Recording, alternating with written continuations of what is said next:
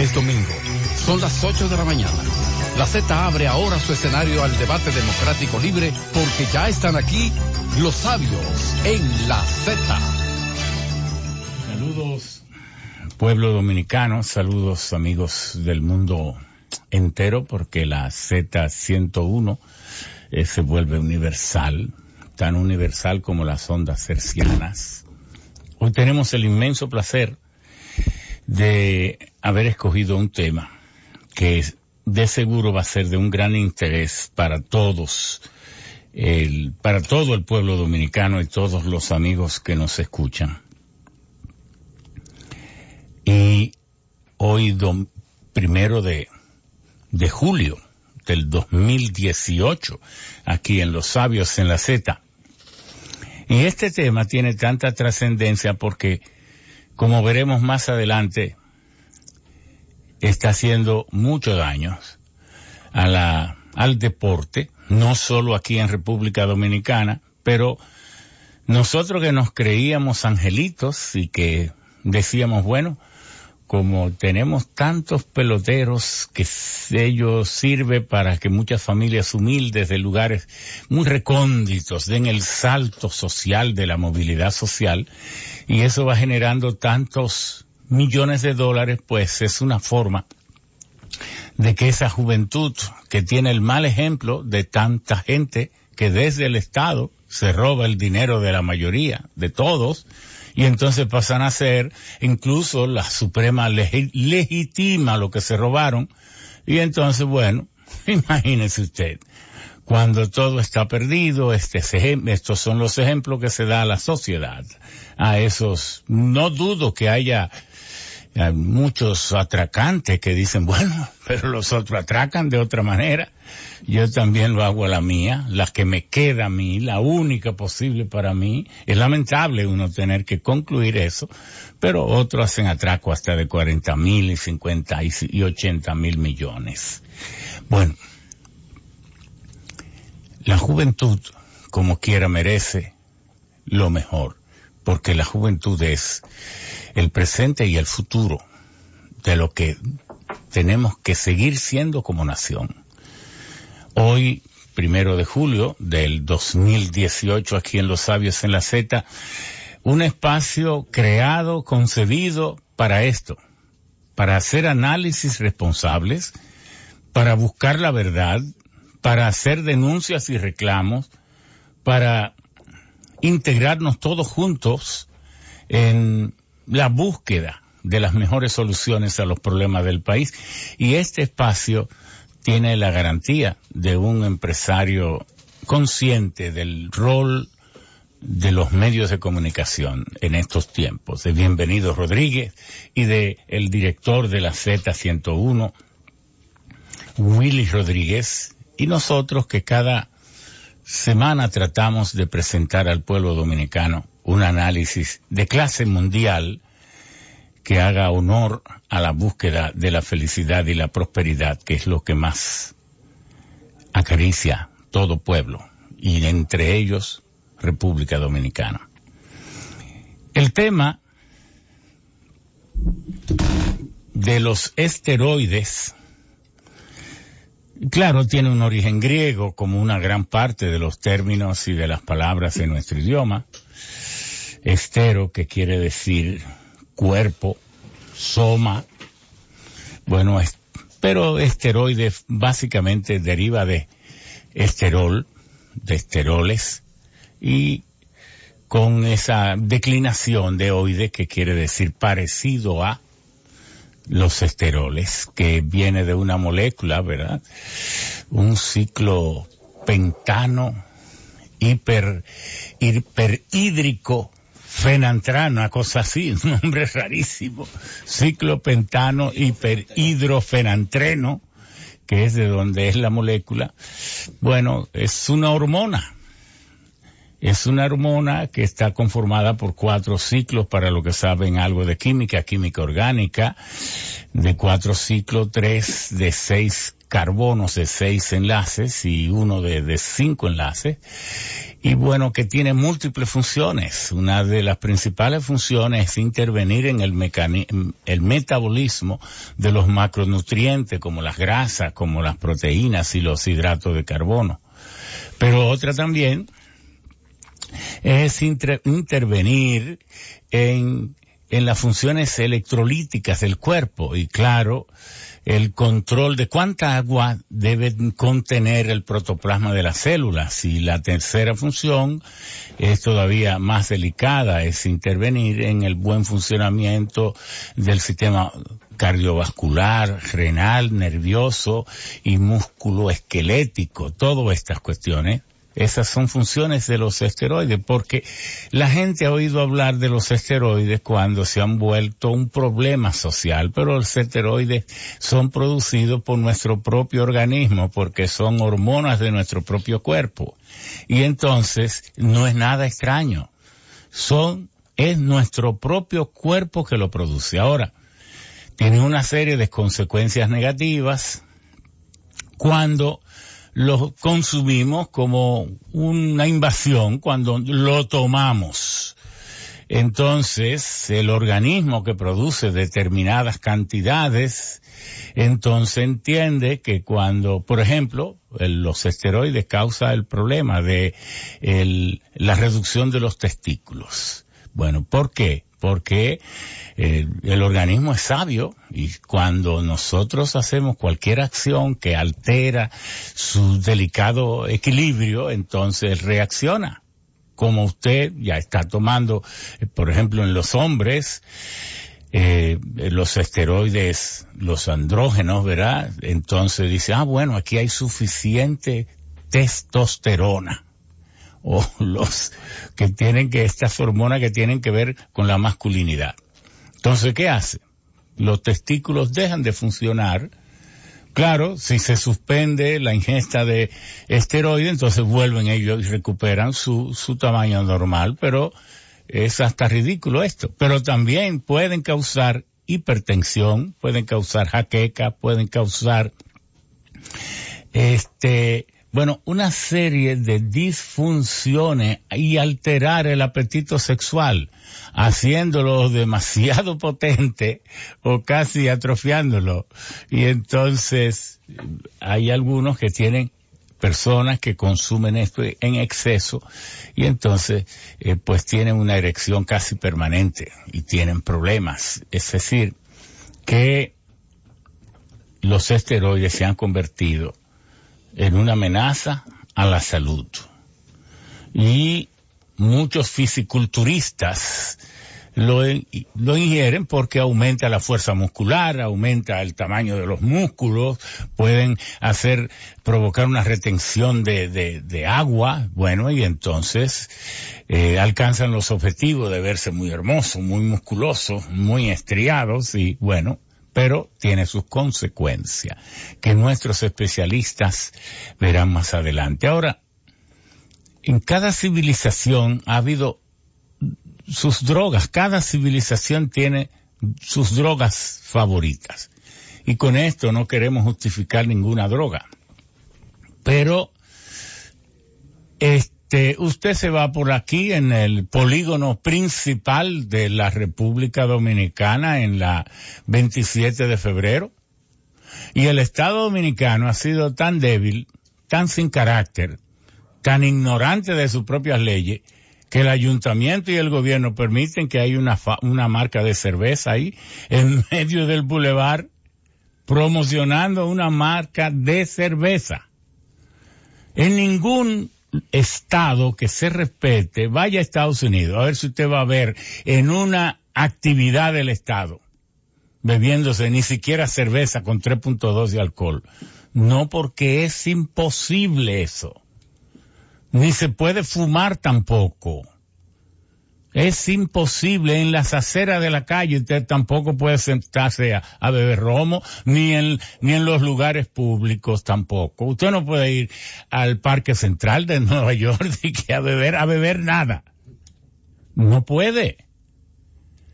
Entonces, pero aquí, que esto es un chivo sin ley, yo fui secretario técnico de la presidencia, que me designó el presidente Jorge Blanco, siendo yo casi un muchacho, porque tenía 29 años. Y nos designaron, bueno, eh, ministro técnico de la presidencia. Y entonces, en el Huacal, ese edificio de oficinas públicas que tiene 14 pisos, entonces nueve pisos de los 14 pertenecían al secretariado técnico de la presidencia, al ministerio técnico de la presidencia, porque ahí está, las entidades del ministerio eran la Oficina Nacional de Planificación, la Oficina eh, Nacional de Administración y Personal, la Oficina de Planificación y la Oficina de Presupuesto. Todas esas oficinas bueno, pues eran las nuestras. Entonces también estaba la Comisión de Energía, etcétera, etcétera. Y me dice, el presidente de la República te va a venir a ver un santiaguero que yo quiero mucho, muy distinguido. Dueño de la fábrica de, ron entonces más grande del país. Sí. Entonces, ¿qué me plantea ese señor cuando viene? O me planteó que encima del huacal pusiéramos un letrero enorme de la fábrica, de la marca de ron más famoso en ese momento. Yo dije, ¿dónde? Sí, por ahí en el Huacal, entonces, eh, para que tú me lo autorices, digo yo. Pero usted está pensando bien lo que usted está diciendo. Que en la, en el edificio principal del Estado Dominicano, usted, por ser amigo del presidente, eh, se le permita colocar un, un letrero grande de su marca de su ron. Digo, no, pero parece que el presidente no estuvo muy claro en lo que usted le iba a plantear o venía a plantearme a mí. Porque eso yo de antemano no quiero que sea el señor presidente el que se tenga que decírselo. Yo le digo que eso no se puede. Eso no se va a permitir. No, pero que él me dijo que sí, digo sí, pero yo lo primero que yo renuncio, lo primero que yo me voy de aquí, porque yo no estoy en estos cargos de que para cuidarlo, yo estoy para cumplir con mi función. Entonces, eh, no, pero no es para tanto, mi hijo. Es que si el presidente te dice una cosa, tú lo tienes que hacer. Digo, si está en lo correcto. No, si no está en lo correcto, ahí mismo me voy. Entonces, pero bueno, mire, usted es muy joven para ser tan orgulloso. Digo que eso no es de orgullo, es que no puede ser. Bueno, no se puso, pero eh, yo me llevé determinados problemas y gente que dejaron de hablarme, pero bueno, pero no se puso.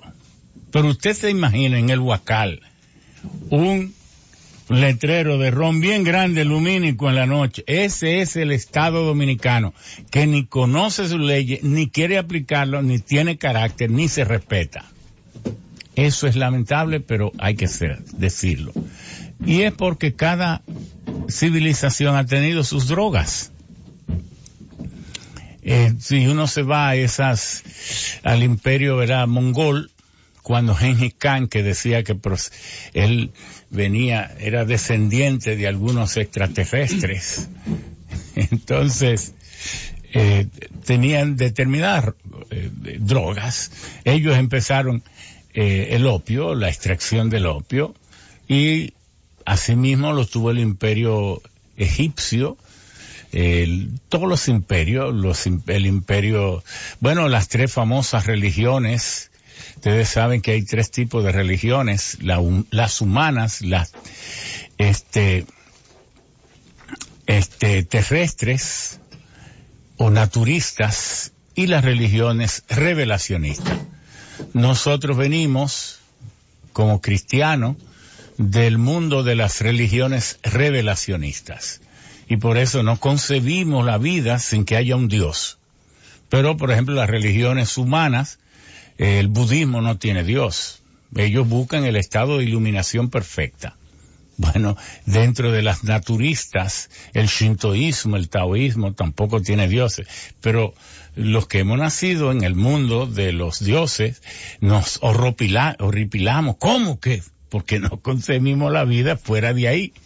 Y eso es todo de una civilización, de una cultura. El mundo tiene 7.500 millones de seres humanos y claro, eh, cristianos hay más o menos 2.000 millones y pero nosotros no creemos que pueda existir otra cosa, además que nos enseñan y nos dicen que no hay otra cosa y que todo lo que sea fuera de eso eh, están todo perdido.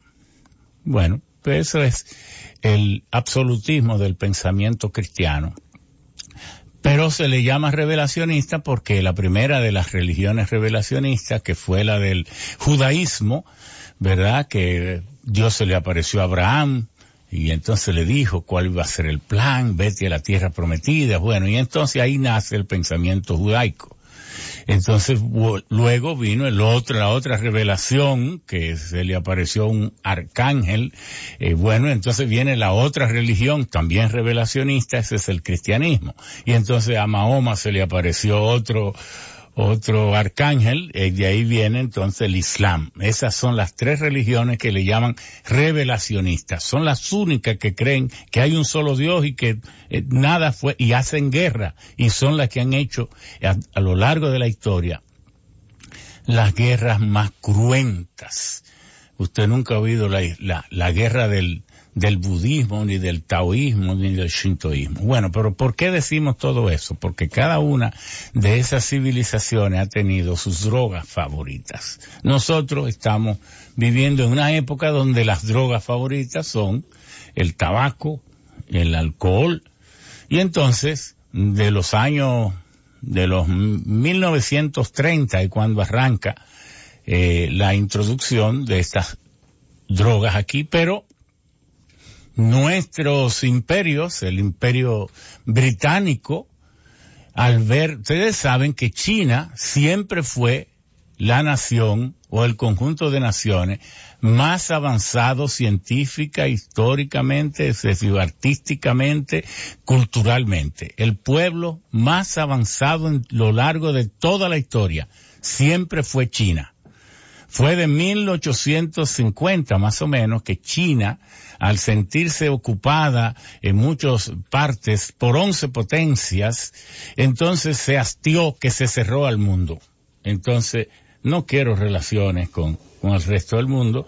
Y de ahí para acá es que China ha venido como eh, retrasándose, que ahora retoma el liderazgo y entonces China volverá a ser lo que siempre fue. No es que ahora China se desarrolla, es que China fue la parte del mundo más desarrollada en toda la historia. La pólvora, búsquelo todo. El uso de las energías, el uso del descubrimiento del gas natural, del todo, es todo fue China. Bueno, y entonces eh, los británicos, como en 1830, 1840, no tenían nada que venderle a China porque China estaba más avanzada que el toda Europa y todo el imperio británico, entonces compraba opio crudo, lo refinaba y entonces obligaba a las poblaciones y fue el que envenenó la, la civilización china, vendiéndole opio, pero prácticamente con los barcos de guerra obligándole a comprar el opio. Y allí busquen ustedes en internet la carta que la emperatriz china le envía a, a la reina de Inglaterra, a la reina de Inglaterra. Pero ¿por qué me, eh, me envilece mi pueblo? ¿Por qué tú quieres llenármelo de corrupción? Si nosotros somos, aunque no creamos en tu mismo Dios, de la misma forma que tú lo concibes, pero danos paz, haz negocio. Si no tiene nada que venderme, no me venda, pero entonces no quiera venderle lo peor a mi juventud y mi población, que es el envenenamiento del alma. Más o menos esas son una famosa eh, misiva o carta que le escribió eh, el imperio chino a Gran Bretaña, al poderoso imperio británico. También uno puede pecar de inocente, mucho del genio que se ha desarrollado con la informática, con la, todo esto tuvo mucho que ver con el LSD y con estas drogas, porque mucho de eso del Monlo Park, del, Silicon Valley, casi todo han estado vinculado a algún tipo de consumo de droga, prácticamente todos. Entonces, uno pudiera decir, y han tenido algo que ver eso con el desarrollo de todas estas inteligencias artificiales, excepto Tim Berners-Lee, que fue el creador del protocolo de hipervínculo en 1964, el que hizo posible el, el lenguaje común, por eso le llaman protocolo de hipervínculo, que conectó todas las grandes computadoras y permitió luego él fue el creador del World, Wide Web, de la web mundial, que es la Internet de hoy, que nació del susto que a Estados Unidos le causó la colocación del Sputnik en el espacio sideral por parte de Rusia en 1957, que hizo que Estados Unidos se asustara. Y entonces dije, dijera la URSS me ha ganado la competencia que tenemos por el conocimiento del espacio, por el conocimiento de los viajes espaciales y también asimismo nos ganará el dominio sobre el armamentismo mundial. Bueno, y allí el presidente Eisenhower este convocó todas las universidades, las Fuerzas Armadas, las grandes corporaciones y los centros de investigación en 1957 mismo y se creó entonces el ARPA, el Advanced Research Program Agency, la, agencia de los programas de investigación avanzada y luego un año después crearon el ARPANET, que era el primer boceto de lo que hoy es la Internet, hasta luego siguió todo este desarrollo con la Universidad de Pensilvania, Stanford, Caltech, Columbia, etcétera, MIT, y entonces luego, en 1964, ese británico genial, Tim Berners-Lee, crea el protocolo de hipervínculo, y luego nace la World Wide Web. Y así es que nace la Internet que nos sorprende hoy y que carga con el 70% de los archivos del conocimiento de la raza humana, de la civilización. Pero bueno, ¿cuándo entonces es que nace este problema? De que la juventud quiere dar pasos agigantados. Los scouts, los llamados escucha, quieren vender por el precio que no tienen a sus protegidos, haciéndole parecer que tienen más capacidad deportiva de la que realmente tienen. ¿No tendrán ellos mucho que ver en todo eso? ¿No tendrán a veces los padres también por irresponsables, pongámosle también el dedo acusador, mucho que ver en esto? Y cómo yo que tenga un niño de 14, 15, 16, 17 años, no le voy a clavar los ojos, pero además ponerle un servicio de inteligencia cerrado por mí mismo y por su madre y por sus hermanos y sus familiares, sus tíos, sus vecinos, porque no saben ya que ese es un problema. Entonces, ¿cómo debería aparecer ni uno solo? Pero ¿cómo una gente después que tiene 100 millones, 200 millones, 300 millones, lo va a arriesgar todo? porque tal vez el mozalbete que va a ser firmado, pero y una gente, hoy, ¿quién es que sabe más del prestigio de las sociedades? ¿Quién es que se siente orgulloso cuando un presidente lo llama para, el presidente del mundo, para felicitarle por haber dado tantos honrones? Y usted va a poner todo eso a riesgo, digo, por una porquería de un, pero tal vez usted no de 40, pero usted da 30 honrones.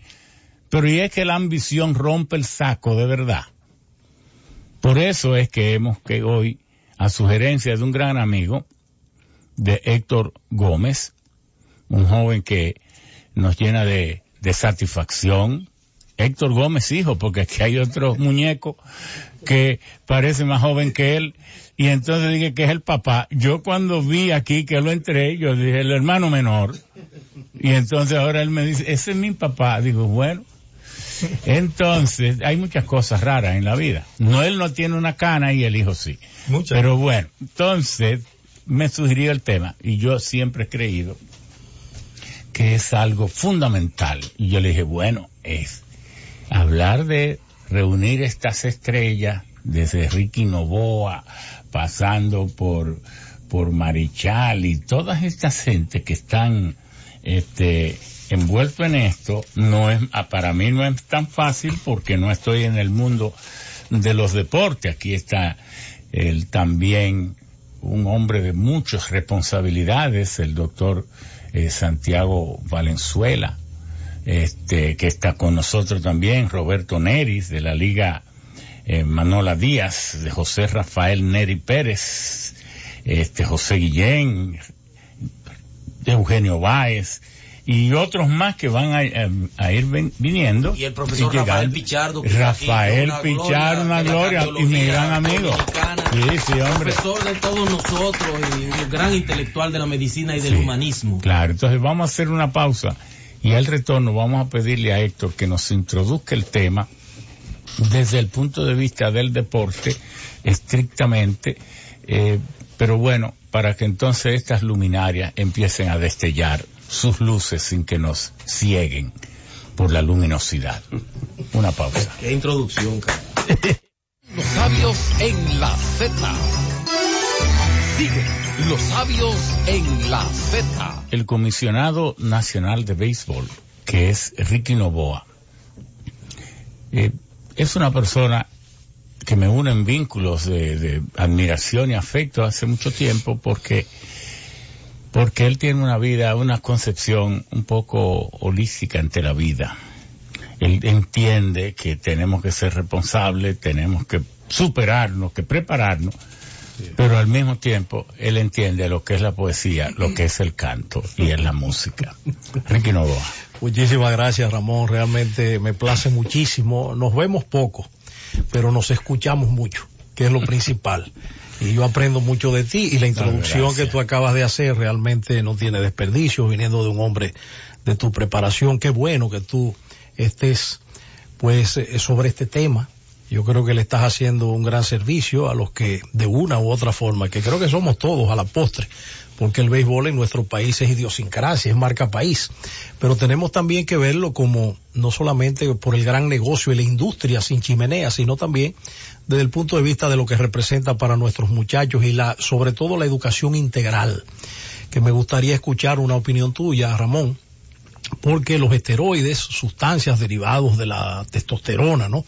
Tienen una relación muy grande con el acúmulo de energía, por aquello que tú llamabas hace un momento absorción, de nutrientes, de macronutrientes y demás, y esto indudablemente que le da un plus a los muchachos para que puedan demostrar en un tryout o en cualquier tipo de prueba para ganar un nivel y conseguir un buen contrato. Eso definitivamente les da un extra, ¿verdad? Eh, les suma, como tú decías, pero ¿qué pasa después que el efecto termina? ¿O qué pasa mentalmente, física y mentalmente a estos muchachos cuando no pueden dar el nivel? Y esa es la gran preocupación. Y retomando, porque me gustaría también escuchar tu opinión, eh, porque no vengo aquí a, a, polemizar, a polemizar. No soy de conversaciones y de cosas estériles.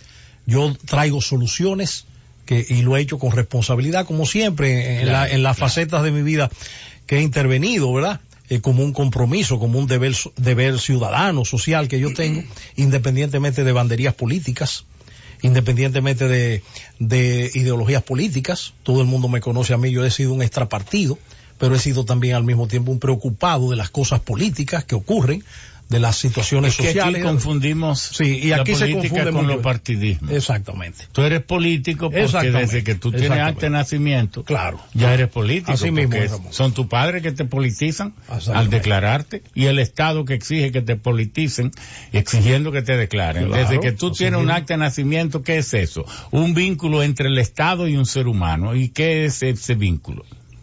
Una identidad una relación política. Correctamente.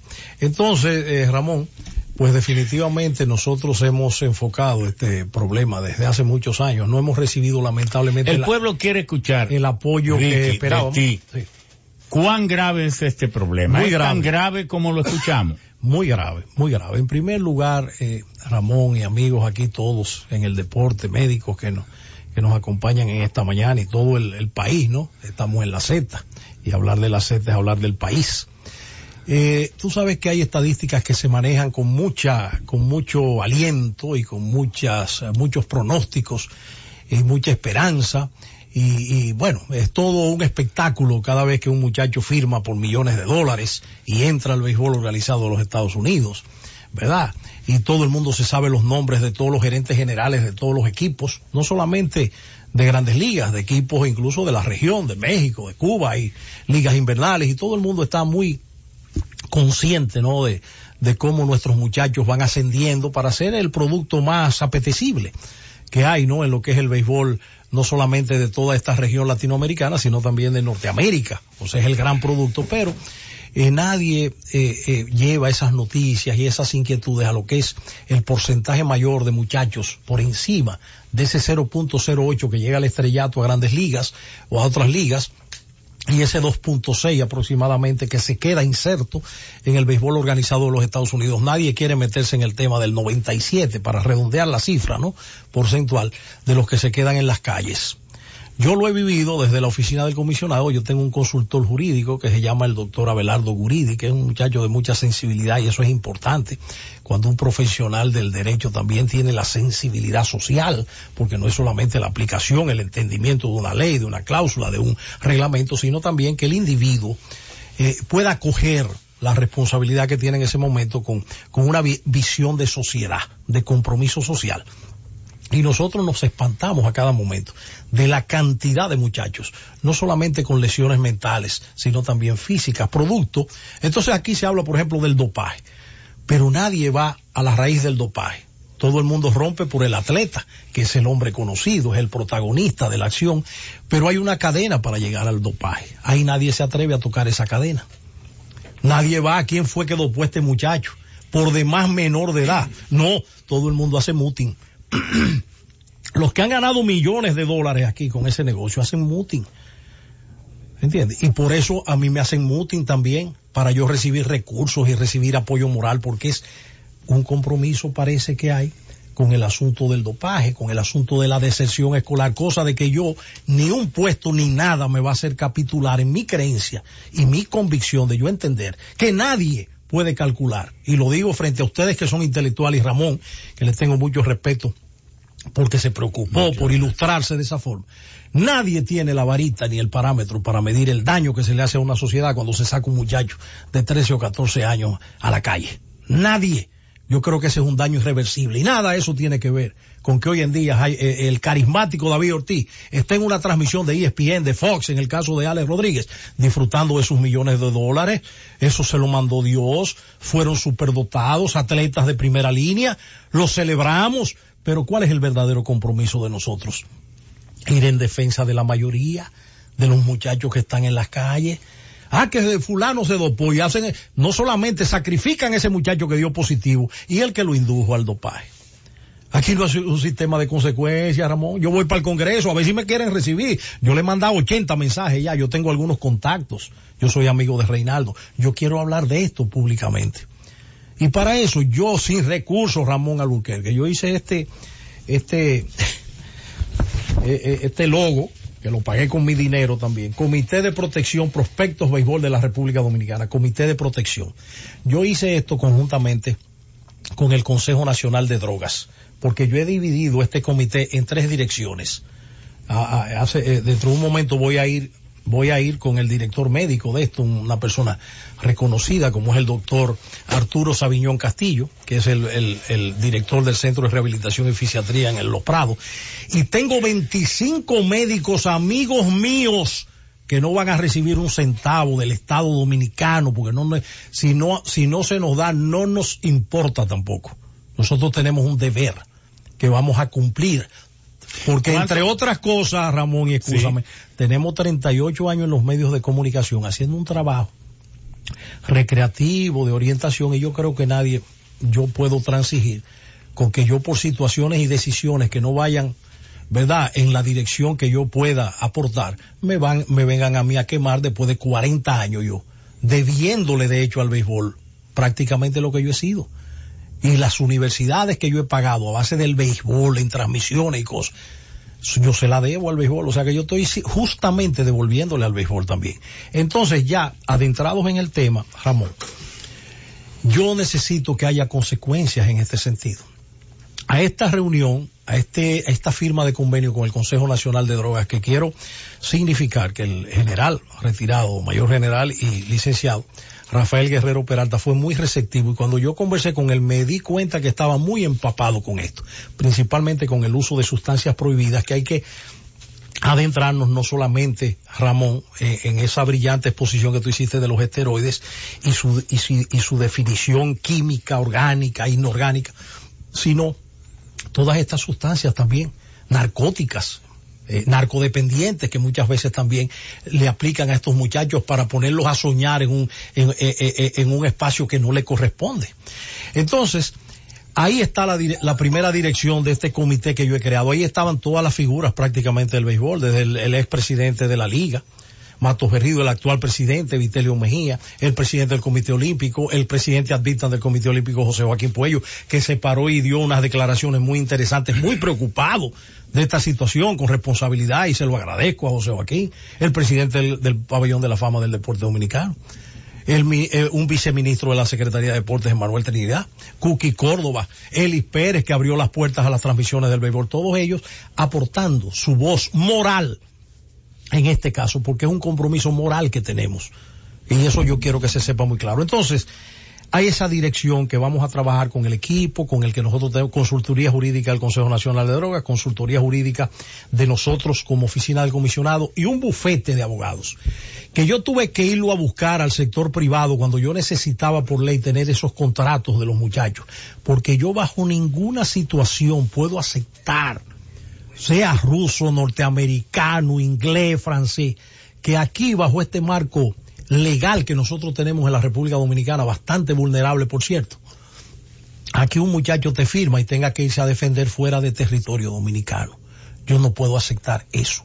O sea, en mi, en mi, en mi, en mis adentros se creó un comité a los pocos, a los pocos meses, un, un, vamos a decirlo, un tribunal de arbitraje y los muchachos y los abogados pueden eh, acudir a eso para defender derechos y también derechos de ambos lados, tanto del que recluta como el, porque hay derechos y deberes en un, eh, contractualmente hablando. Entonces, ¿qué pasa con esto? Nosotros tenemos ese trabajo con la Dirección Consejo Nacional de Drogas, con el asunto de la orientación in situ, vamos a ir a las ligas, a los clubes, universidades, escuelas, lo que sea, a orientar en este sentido. Por favor, pídanlo. Cuando ustedes estén en una escuela y entiendan que nosotros debemos ir a dar una charla a los profesores de esa escuela, nosotros estamos disponibles y la dirección todo el mundo la sabe, en el Estadio Quisqueya, en el Consejo. Entonces hay una segunda dirección. Y ahí quería hablar con el asunto, que además de ese consultor jurídico que yo creé, un, que una unidad jurídica donde eh, eh, es espeluznante, señores, las cosas que llegan ahí de esos muchachos porque es muy bonito los anuncios en dólares y qué sé yo cuánto. Y gente que recibe su dolarito y le pagan su pasajito para que vayan a. Y ellos se transan por eso. Que no es el caso mío, para dolor de muchos que a veces me tildan de orgulloso, de prepotente o que yo no sé lo que yo primo, pero esa es mi formación. Eso es lo que yo aprendí Hay en que mi ser vanidosito. Hay que ser vanidosito. Entonces, ¿qué Sí, pasa? hombre. ¿Qué pasa con eso? Yo tuve que eh, eh, hacer eh, la dirección de asesoría legal, que está dirigida, consultor jurídico de nosotros, unidad jurídica, y un bufete privado de abogados, amigos, muchos de ellos graduados en universidades norteamericanas, que conocen el tema que son los eh, eh, dirigidos por el licenciado Guillermo Estrella del bufete Estrella Tupete, que ellos están con, con, con eh, eh, eh, registrados, eh, vamos a decirlo así, cuando hay un bufete en diferentes sitios que tienen Sí, su, sí, sí. Sí, en, en la Romana, en Santiago de los Caballeros y en la Lope de Vega. Sucursales, vamos a llamarle así. Entonces, los que quieran ir a orientarse, ¿por qué tienen que orientarse? Porque son analfabetas la mayoría, son menores de edad, tienen tutores que, que, Pero se que necesitará muchas de veces que no saben. tanta realmente. consultoría jurídica para usted saber que no debe consumir una pendejada como se Eh, llama, exactamente, eso en cuanto al consumo. Porque esos son, Sí, eh. Desviar el tema. Sí, El- exacto. La familia, el entorno de cada futuro atleta que debe crearle una coraza, un blindaje de moralidad para Ahí- que no y ahí voy, y ahí voy, que eso es, lo- eh, eh, para mí, y te voy a decir sinceramente, el asunto esteroide y eso, de hecho, en la dirección médica que hemos creado, iba a venir, va a participar conmigo en un programa más tarde, el doctor Arturo Sabiñón, con las relaciones que tenemos, tenemos 25 médicos especialistas de primera línea, en Puerto Plata, en Santiago, en La Romana, en Higüey, en Santo Domingo. Vamos a ver si me mandaron los nombres aquí porque se me quedó el papel. Yo dije que me lo mandaran para leerle los médicos que están, para dar consultas cuando ellos quieran, los muchachos, orientación en eso que tú acabas de señalar, Ramón. Gratuito. gratuito. Ahora, si hay algún desechable, una cuestión ortopédica, una fractura, una cosa, yo me imagino que, ¿verdad? Que los asuntos de, de gastos de, hay que asumirlos de alguna manera, ¿verdad? Yo quiero meter a esos muchachos también en Senasa para que sean asegurados con el seguro subsidiado del Estado. Todo eso es un paso que vamos a ir dando eh, progresivamente. Y eso es lo que queremos. No el asunto de la polémica estéril y que si, ok, que tú dices y que el otro dice y que no, no, no, no, es soluciones que yo estoy llevando. Asesoría en, en materia legal, porque hay muchachos y hay tutores que no saben lo que están leyendo. No saben. O sea, te firman por la necesidad imperativa de tener un dinero. Pero antes que firmarlo, como este programa es sobre esteroides. Exacto. Hay que darle la orientación. Hay que darle no solo orientación, yo creo que el trabajo educativo. Educativo, exacto. Y la penetración de todos los clubes, de todos los ambientes, de todas las escuelas es fundamental. ¿Por qué? Sí. Porque al final de cuentas, aunque los firmen, lo van a expulsar. Correctamente. eh, parece ser que los Major Leagues y el deporte en sentido general, porque a, países tan poderosos como Rusia lo han acosado prácticamente también por Así este mismo tema. es. Así Entonces, mismo es. esto no es un asunto de dominicanos que quieren dar el salto. Claro. a- al- no, no, este es un asunto fundamental. Fundamental. Por eso te mencionaba, eh, Ramón, por eso te mencionaba, y sé que tú puedes aportar mucho en ese sentido, la parte educativa, precisamente, porque cuando ese muchacho, independientemente del esteroide, que es el tema, como tú dices, también recibe la desorientación de que no se le asegure su nivel académico. Tú no puedes ir a negociar en un high school en los Estados Unidos con un muchacho menor de edad que esté estudiando. Te sacan esposados de ahí. Tú no puedes. Entonces aquí no se puede jugar con eso, ni se puede seguir jugando con eso. Entonces yo creo en mi Congreso Nacional, yo voy a ir a plantear esto. Señores, vamos a, a pedir que nos aseguren que esos muchachos van a seguir dentro de las escuelas. Se les va a garantizar, si no dan ese nivel que tú dices, porque es que la parte educativa, y lo señalaste Ramón, va unida al mismo asunto y al mismo problema esteroide. En ese contexto, Sí. Ricky, eh, sería bueno que Héctor Gómez, padre, eh, que es padre de dos muchachos firmados de profesionalismo, José Gómez, gerente general del escogido también, que una, un pequeño aporte en ese aspecto de qué tan importante es el papel del padre en eso que, que bien explica Ricky. Como, como Ricky importancia. tiene que irse. Sí, lo que hemos todavía me ah, queda ok. un- No, Sí, me queda adelante, señor Gómez. Mira, Héctor, eh, déjame agradecer a la Z101 y, por qué no, a don eh, Albuquerque la, y a ti, por supuesto, igual que a todos los compañeros que nos acompañan aquí en esta mañana, de este panel de tanta importancia y de tanta incidencia en el béisbol en la República Dominicana. Porque como decía don, Rafa- don Ramón Albuquerque, el problema de los esteroides y de las drogas no es solamente de los deportistas es un problema que está exactamente creando grandes dificultades a la sociedad dominicana. Y el deporte como tal, dada su, eh, como te digo, la importancia económica que reviste para los jóvenes y para los padres, y por qué no para el país, pues con mayor era, ahí es donde realmente hay incidencia fuerte por lo que representa la firma de un joven. Yo pienso que nosotros como padres, y como bien decía tú, en el caso mío, que tengo seis, son ustedes seis jóvenes, cinco eh, están ligados de alguna manera al deporte, hubieron dos firmados.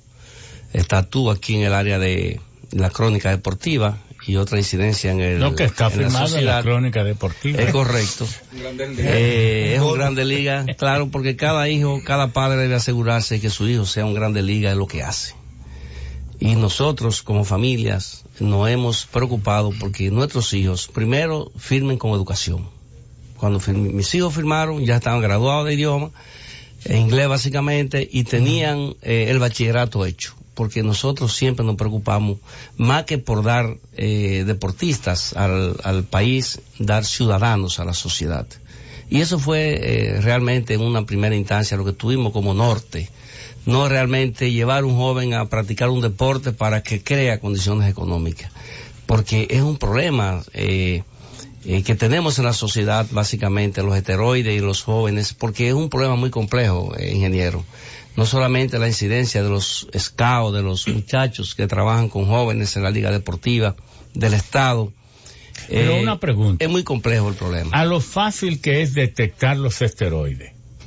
Porque es que los métodos de, en química orgánica este, son tan fácilmente los cromatógrafos de, de masa, de gases, los espectrofotómetros de absorción atómica, muchas formas de poder detectarlo. Entonces, si saben los jóvenes y saben los que los promueven y los inducen a ello, que va a ser este, eh, que se detecta fácilmente. ¿Cuál es el afán de ser reino o reyes por unos días, por es el dinerito de la firma. Definitivamente sí es un problema de complicidad, basado básicamente en la parte económica. Y como decía para que el pueblo sepa qué es lo que le dan a un joven. Yo sé que depende de su eh, promisoriedad, pero ¿qué, ¿qué le pagan a un joven cuando lo firma? Definitivamente eso tiene mucha variación. Recuerda que aquí el joven más caro que han firmado eh, anduvo cerca de 6 millones de dólares y fue exactamente el Nomar eh, Mazara, y firmó en la Javilla, aunque tuvo la incidencia de otros manejadores. Que es de los pocos eh, casos, dicho sea de paso, de muchachos que estampan firmas con bonos multimillonarios que pueden ser exitosos. Hoy en día, él, bueno, tiene unos 14, 15 cuadrangulares. Yo pienso que es la excepción a la regla, porque la mayoría, no sé hasta qué punto, pierden la motivación cuando tienen todos esos millones. Sí, Héctor, definitivamente, pero también hay que entender que la mayor parte de los jóvenes que se firman aquí, como decía Ricky Novoa, eh, son valores insignificantes. Sencillamente por darle una oportunidad. Entonces, tanto el padre o la familia como tal, eh, los formadores de jóvenes se convierten en cómplices de un problema que nos está creando, como decía el comisionado, un problema social de consecuencia impredecible y de afecto a la sociedad. Imagínate tú que aquí han firmado cerca de 46 mil jóvenes. Han llegado cerca de... firmado hasta la fecha. Hasta la fecha. Han llegado cerca de 750 y algo. Ahí viene el porcentaje que daba Ricky en términos Y decía eh, Ricky que 2.6, no, alrededor de 1.6, 1.7. La diferencia es muy poco, pero realmente esa cantera de jóvenes que se están quedando en el camino, claro. ¿qué están haciendo con ellos? Definitivamente es una sociedad que está más que formando deportistas para que eh, vayan a, un, a una firma de béisbol, estamos creando un monstruo que al final nos está devorando. Porque todos esos jóvenes se están perdiendo. Pero no hay que suponer que todo se pierde, porque yo conozco en su mayoría. jóvenes. No, yo conozco, de lo que yo conozco, que no es mucho, ni es estadístico pero de los que yo conozco muchos jóvenes que han estado, que han sido firmados, que han estado al ser firmados y que son profesionales ya, se han, seguido su vida, han seguido su vida normal. Mira, Ramón, lo que sucede es que cuando tú retiras a un joven de sus eh, eh, estudios primarios y secundarios y lo dejas por fuera siete u ocho años sin estudiar, es muy difícil retrotraerlo a nivel de la educación. Yo te lo digo por experiencia. Por ejemplo, mis dos hijos que fueron firmados uno acaba de salir del béisbol, jugó doble A con 23 años, Gilbert. Gilbert fue firmado y fue tomado como modelo en una universidad que se llama P, que tiene una promoción que decía yo de un palo con P. Y mi hijo estaba en entrada de todos los pueblos y en todos los camiones de esa universidad, porque era una excepción cuando lo firmaron, con la calidad y la educación que tenía. Y hoy ese joven está exactamente como instructor, como hearing coach de los medios de Nueva York pero ¿cuántos jóvenes de esos que están firmados tienen esas condiciones y califican para ser exactamente tomados en cuenta en la parte intrusiva de un equipo de grandes ligas? Además que las posibilidades no son tantas, porque los espacios son muy limitados. Entonces yo pienso que aquí hay un complejo, un, problema muy complejo, donde eh, coligen muchas aristas que tenemos que discutirlo, como decía Ricky. No es un problema de ver cuántos firman, es un problema de ver cuántos se quedan. Y por eso yo pienso que hay que trabajar con la concientización, con un problema que nos está contando a nosotros, la sociedad dominicana, eh, impredecible consecuencias que ya exactamente están desbordando los límites de aceptación. Bueno, aquí hay Roberto Neris, es de la Liga Manuela 10, pero aquí también tenemos unas jovencitas que después de mencionar tantos tantas testosterona que pertenecen a la Pony League que encabeza sí, Eugenio la Pony aquí está Denia Cuello levante la manita Mira qué bien, qué bella. ella es directora técnica, ¿verdad? Sí. Entonces tenemos a María Reyes, María Reyes, que, eh, ¿quién es la señora Denia? Ah, esa es la señora Denia. Jovencita. También, ¿verdad? Jovencita.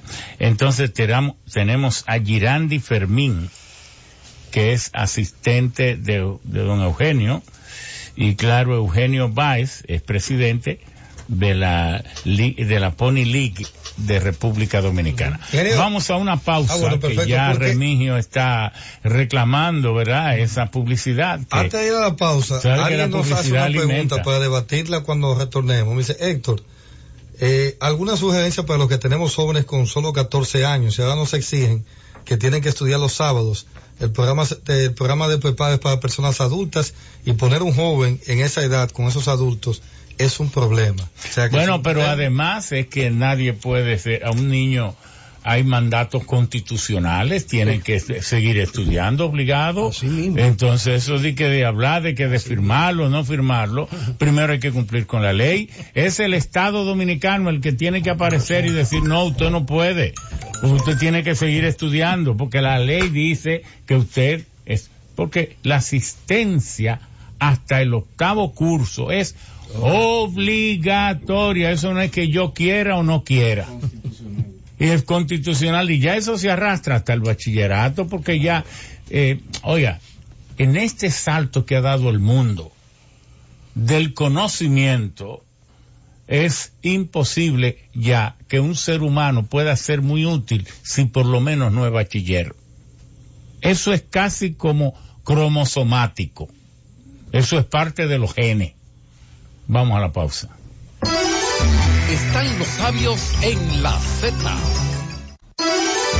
Sigue los sabios en la Z. Bueno, continuamos. Tenemos el presentimiento de que desde ya tenemos un, un buen programa, un excelente programa donde vamos a debatir estos temas sin ningún tipo de límites, porque o salvamos la moralmente la juventud o seguirán viviendo tal vez, pero como eh, su producto de lo que pudieron haber sido. Porque la vida sin valores no tiene mucha importancia. Este, el ser humano tiene que pensar lo siguiente. Si toma el camino de la corrupción de su cuerpo, lo que se entregará a la tierra será un despojo que ni los gusanos lo quieren. Entonces, si el hombre y la persona entonces también eh, se van por el camino fácil de la corrupción social, la sociedad lo rechazará finalmente. Y si entonces se envilecen tanto en su tránsito por la vida, tampoco Dios lo querrá. Entonces, ¿para quién viven? Pasaron por este mundo sin saber que pasaron. Por eso es que la vida en valores es lo que tiene trascendencia, lo que luego, ¿verdad?, se puede celebrar. Y yo admiro tanto las culturas orientales por eso. Cada, en cada familia hindú, los hindúes tienen 33 millones de dioses. 33 millones, porque ellos dicen que así es más fácil tener uno solo, es cargarle todo el mundo rogándole a Dios, pues Dios no tiene tiempo para tanta gente, pero 3 millones sí, 33 millones sí, ¿verdad?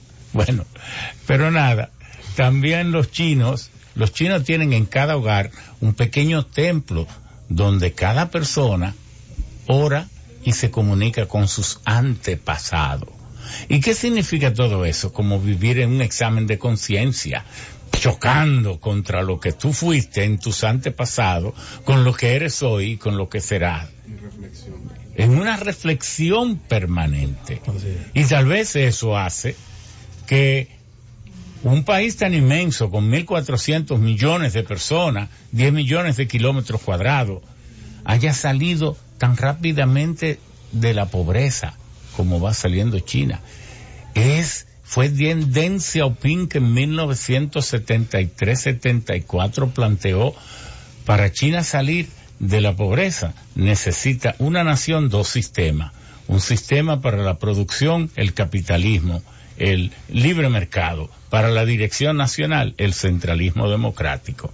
Y en apenas unos años, 57, 58 años, 70 años. Eh, han hecho el milagro de la economía y el milagro de la organización social. Entonces uno tiene que verse en el espejo de lo que han sabido hacer las cosas.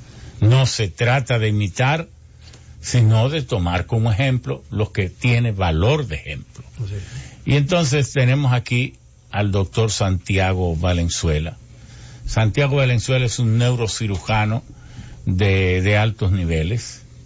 Eh, yo conocí más de su currículum y conocí de más de su excelente formación porque a mí me hicieron una cirugía por un accidente que tuve un conjunto de médicos encabezando por el doctor Fernando Guerra a quien nunca terminaré de agradecerle ni de mencionarle porque aparte del desinterés fue un trabajo excelente me tuvieron que retirar 440 según me dijeron, cc de sangre de la cavidad craneana por un accidente. Y aquí estoy todavía hablando tonterías ante ustedes, con ustedes Santiago Valenzuela, una gloria de la neurocirugía en la República. Gracias ingeniero y buenos días a todo el país. Es un, realmente un privilegio inmerecido su invitación, pero asumimos el deber patriótico de la información y de la discusión sana de todos estos problemas que están afectando nuestro futuro, porque nuestra juventud es el futuro. Porque nosotros queremos que el doctor, entre todo lo que él quiera decir, nos aclare realmente, porque uno usa esta jerga que les que le oye a los médicos y a los especialistas en esteroides, unos son eh, andrógenos, otros son estrógenos, diuréticos, es decir, pero un médico de su categoría y un neurocirujano, porque el neurocirujano parece como un fotón o un o un, un, electrovoltio porque se mete por las neuronas y las neuronas unas con otras se comunican y todo termina siendo un lenguaje de energía. Vamos para allá y vamos a comenzar advirtiéndole a la experta que mandó eh, Major League Baseball para ayudar a nuestros muchachos que esto es un problema que está en el tuétano del pueblo dominicano debido a la inseguridad insular. Nosotros somos un país sin protección. Es increíble que Cuba fuera la perla de las Antillas, que Borinquen sea la preferida, que conozcan a Haití más que a Saint-Domingue en Francia, en Europa, en todo el mundo. Y que nos conocieran solamente a nosotros, lo digo porque fui testigo de eso cuando estuve en Francia entrenándome, por Trujillo y por Rubirosa. Dos manchas negras en nuestra historia. Nosotros tenemos un Estado que no es paternalista, el Estado no nos protege realmente, sino que es clientelista. Nos da para que votemos por el que está en el turno. Comprándonos las conciencias y los votos muchas veces. Y esta es una sociedad de sálvese el que pueda. Nadie protege a nadie. Tú tienes un título en tu mano universitario y nadie te garantiza tu futuro. Es cierto que tú tienes que buscártela. Óyeme, pero qué duro es buscársela en República Dominicana. No piensan en los empleos de los que van saliendo de la universidad. ¿Y qué pasa? Que esos muchachos enérgicos, altos, fuertes, son la alcancía de los pobres, son la esperanza de su familia. Y esos muchachos no pueden fallar y van para allá y afirmar, cueste lo que cueste, por cualquier medio. Y entonces encuentran alrededor que todo es un negocio. Y todo es un negocio y un círculo vicioso.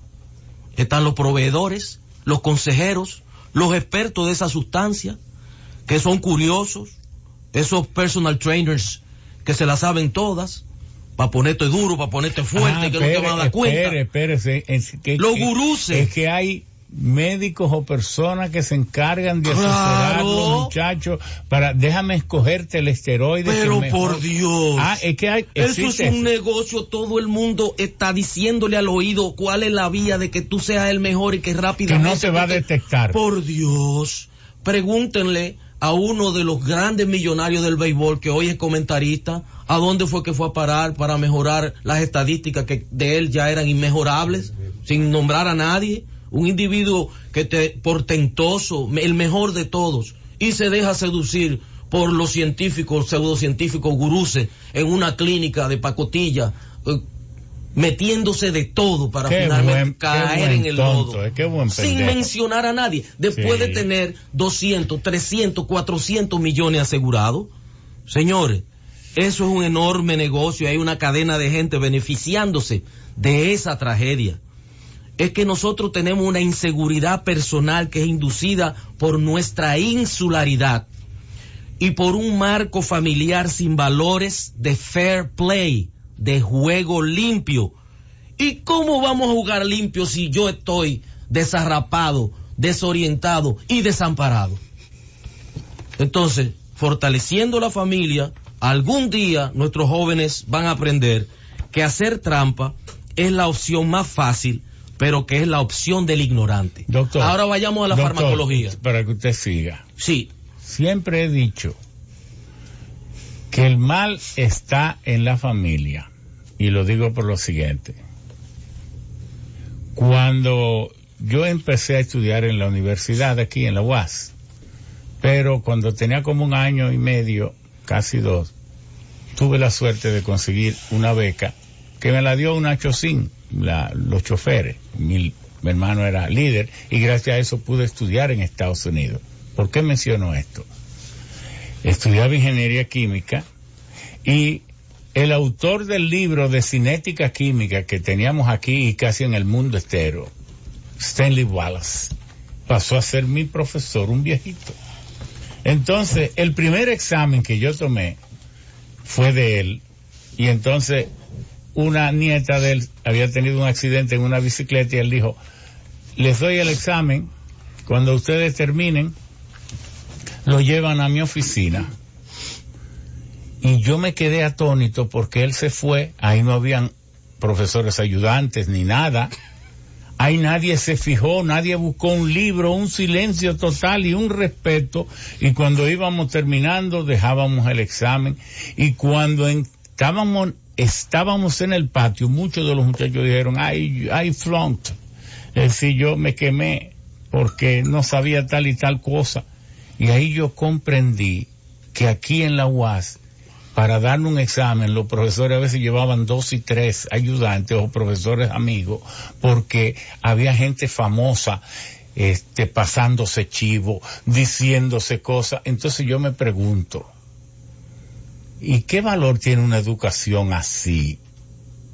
No nos estamos engañando profundamente, pero y cuando la familia permite que un niño que no lo ven estudiando en la casa lleve una buena nota de un examen, no habrá de preguntarse de quién se fijó o quién se lo hizo. O si todo esto es una falsa, ¿no será esto de los esteroides otra falsa más? Entonces no habrá que plantear esto de a fondo Hoy podemos seguir engañándonos a nosotros mismos y a la sociedad. Y hay gente aquí que le miente a Dios. Y pasan por ahí, yo engañé a Dios. Con el agravante. esto? Con el agravante de que pero ¿y qué tanta falsía? ¿Y qué tanta hipocresía? ¿Y qué tanta doble moral? ¿Y qué tanta suciedad? Que estamos en la, en la sociedad de los millennials. Nosotros éramos centennials y baby boomers como dicen los, gringos, los, que comenzaron a crecer después de la Segunda Guerra Mundial. Ahora los millennials lo quieren todo ya, sin nada de esfuerzo y mucho, y no respetan a sus mayores. El profesor Rafael Pichardo, que está a mi lado. Y no estará eso también por el ejemplo que se da en la política desde el Estado, que gente se hacen de 40 y 100 mil millones y luego viene una Suprema y le dice ese dinero es legítimo y es santo. Aquí está el profesor Rafael Pichardo, que es una gloria de la cardiología dominicana. Cuando él llegó, humilde y sin que nadie lo conociera, porque no estamos entre médicos, a un maestro de la medicina dominicana, yo le di mi asiento y lo acotejé y lo presenté. Y me siento que hablando delante de él y primero que él, estoy cometiendo una falta de educación, pero no estamos en el aula, estamos en la Z y estamos obedeciendo al sabio de los sabios.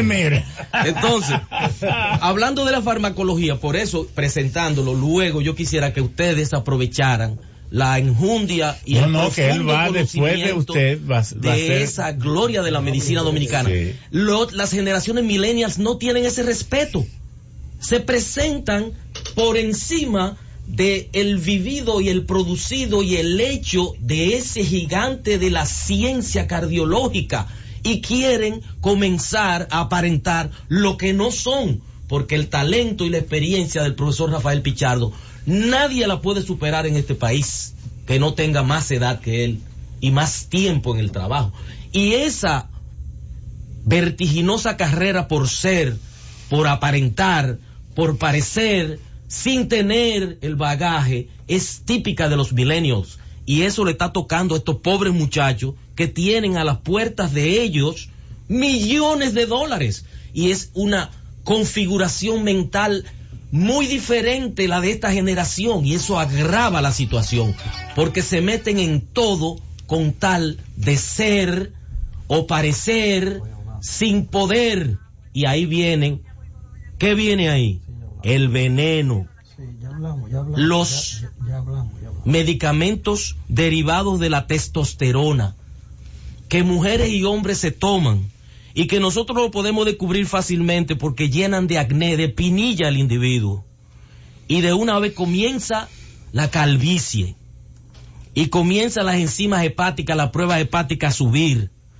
Y ese muchacho que tiene 16 años, se le van a cerrar la zona de crecimiento de los huesos.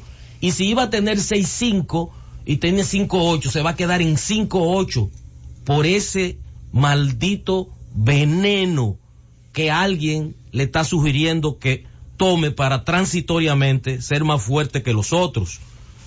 Eso es cuanto a la testosterona.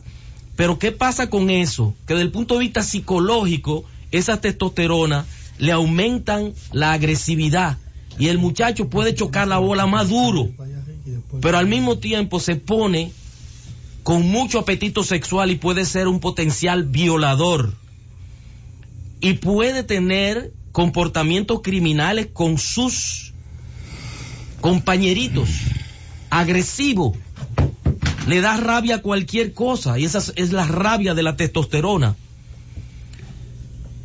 Y cuando se le quitan los venenos eso, le da depresión, se sienten apocados. Y muchas veces intentan y realizan el suicidio. ¿Qué pasa con esos, con esa testosterona en el hombre? Le van a crecer los pechos, pero los testículos se le ponen chiquiticos y ya no tiene erección y se hace impotente y no vale el sildenafil ni el taladafil ni la yohimbina y disminuye la producción de su esperma y ese muchacho va a ser infértil, no va a poder tener descendencia. Y la mujer comienza a hablar duro y se pone masculina. Se le para el crecimiento de los senos, al contrario del hombre. Y comienza a tener pelo por todas las partes como la mujer hombre. Su clítoris aumenta de tamaño y sus menstruaciones se modifican completamente. Quiero advertir sobre la hormona de crecimiento, la famosa hormona de crecimiento, que se la están vendiendo todos los websites a los viejevos para que tengan el cutis más terso y no tengan que usar botox, para que se pongan más inteligentes, para que no vean la vejez venir y que no tengan ninguno de los estigmas de los 60, de los 70 y de los 80. Eso le va a aumentar la presión arterial, le va a producir una anemia, lo va a conducir a infarto agudo del miocardio y le va a generar stroke, es decir, accidente vascular cerebral isquémico o hemorrágico. Lo predispone a embolia pulmonar, que son coagulitos que salen de los miembros inferiores y se meten en los pulmones y te asfixian y te matan por una arritmia mortal que se llama taquicardia ventricular en unos segundos y no hay forma de salvarte en ninguna parte del mundo porque hay que estar ahí con los medicamentos en unos segundos y nadie tiene esa posibilidad estando en su casa. También te va a dar dolor de cabeza, se te va a ir la visión y te produce lo que le llaman acromegalia, que nosotros lo que operamos la hipófisis, que es la glándula madre. Cuando tenemos un tumor de la hipófisis productor de acromegalia, sabemos que estamos delante de una de las enfermedades más mortales que existen. Ese paciente se le va a desarrollar por aumento de la producción de hormona del crecimiento, hipertensión, diabetes, y va a tener mucha, mucha artritis. Es decir, que si te ofrecen hormona del crecimiento, joven, prospecto, ten cuidado porque te, te, están ofreciendo la muerte, muy probablemente. Y vámonos con los diuréticos, lo que a una de las grandes estrellas nuestras, que todavía lo, lo admiramos y le decimos, dale para adelante, cuando tú vuelvas, trata de ser el mejor porque tú puedes. Y si ya probablemente los periodistas no van a votar por ti para el Salón de la Fama porque te manchaste, nosotros te queremos y ese muchacho ha ayudado aquí a gente de, que eso no tiene madre y ha sido un individuo ejemplar. No, él tiene madre. Sí, es una... y muy buena. Y padre también. Pues eso es un ejemplo dominicano que se manchó por una situación como la que estamos analizando. Y él lo sabe muy bien y él está, yo estoy muy seguro, triste, acongojado y arrepentido. Los que están en eso deben pararse de una vez porque tienen demasiado vamos talento. a otra pausa porque el tiempo se nos va también y tenemos que seguir aprovechando. Excelente participación del doctor Santiago Valenzuela. No podía ser menos, sino que todavía esperamos de él mucho más porque se queda con nosotros y él tendrá otras intervenciones. Vamos a la pausa. Están los sabios en la Z. Sigue los sabios en la Z. No, tenemos con nosotros a don Juan Marichal. Don Juan Marichal es de la gente que demostró que no se necesitan estímulos externos para cuando usted es el mejor. Cuando usted tiene esas células que le dio la naturaleza, que le dio Dios, y entonces tiene las otras células de la resiedumbre moral, del deseo de triunfar, entonces es cuando nacen unos de esos que, como dijo Simón, Pablo Neruda tiene un poema que es uno de los que más me gusta y se llama A Simón Bolívar. Y entonces él dijo, conocí a Bolívar una mañana larga. Padre, ¿eres o no eres o quién eres? Y él mirando el cuartel de las montañas dijo, yo soy aquel que despierta cada cien años cuando nace un pueblo. Y con Juan Marichal nace uno como él, cada cien años. Un aplauso. Que por cierto, eh, Juan Burquerque, don Juan, y fíjense, eso pone manifiesto su humildad. Cuando yo le abordo hace como un mes, que Bartolo Colón en ese entonces estaba por pasarle a él, ya le pasó y de hecho anoche ganó y empató con el nicaragüense Denis Martínez como el latino con más triunfo de todos los tiempos. Don Juan me decía, el primero que, quiero, que yo quiero que me pase soy yo. Y luego que sea él que le pase a Denis Martínez y se convierta en el dominicano Tenemos con Juan más triunfo de Marichal todos los tiempos. Don Juan. Marichal en línea. Don Juan, desde Adelante, Miami, buenos días. Buen día, buen día Héctor, ¿cómo están ustedes? Estamos bien. bien. don Juan, hoy analizando este tema de los esteroides y usted que siempre ha mantenido de manera oye, estoica. oye muy bajito Héctor, Ah, perfecto. ¿No me escucha bien ahí, don Juan?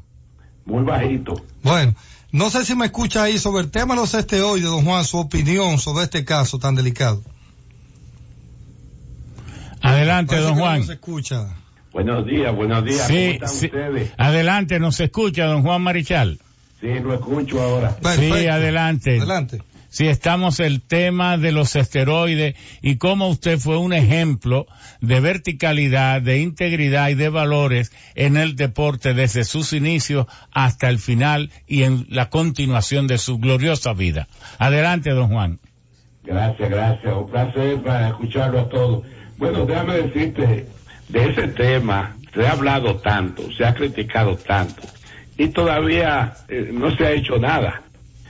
Yo creo que hay, hay, hay muchos culpables eh, de que esto esté sucediendo en nuestro país y que todo, la mayoría de los jóvenes que, que están para firma estén incurriendo en, en una falta tan, tan grave, tanto para ellos, su familia, para el deporte y para, para el país, nuestro país, que, que todo el mundo está criticando que cómo puede ser que el país mayor productor de, de jugadores de pelota hacia grandes ligas estén dando positivo eh, con el uso de, del esteroide.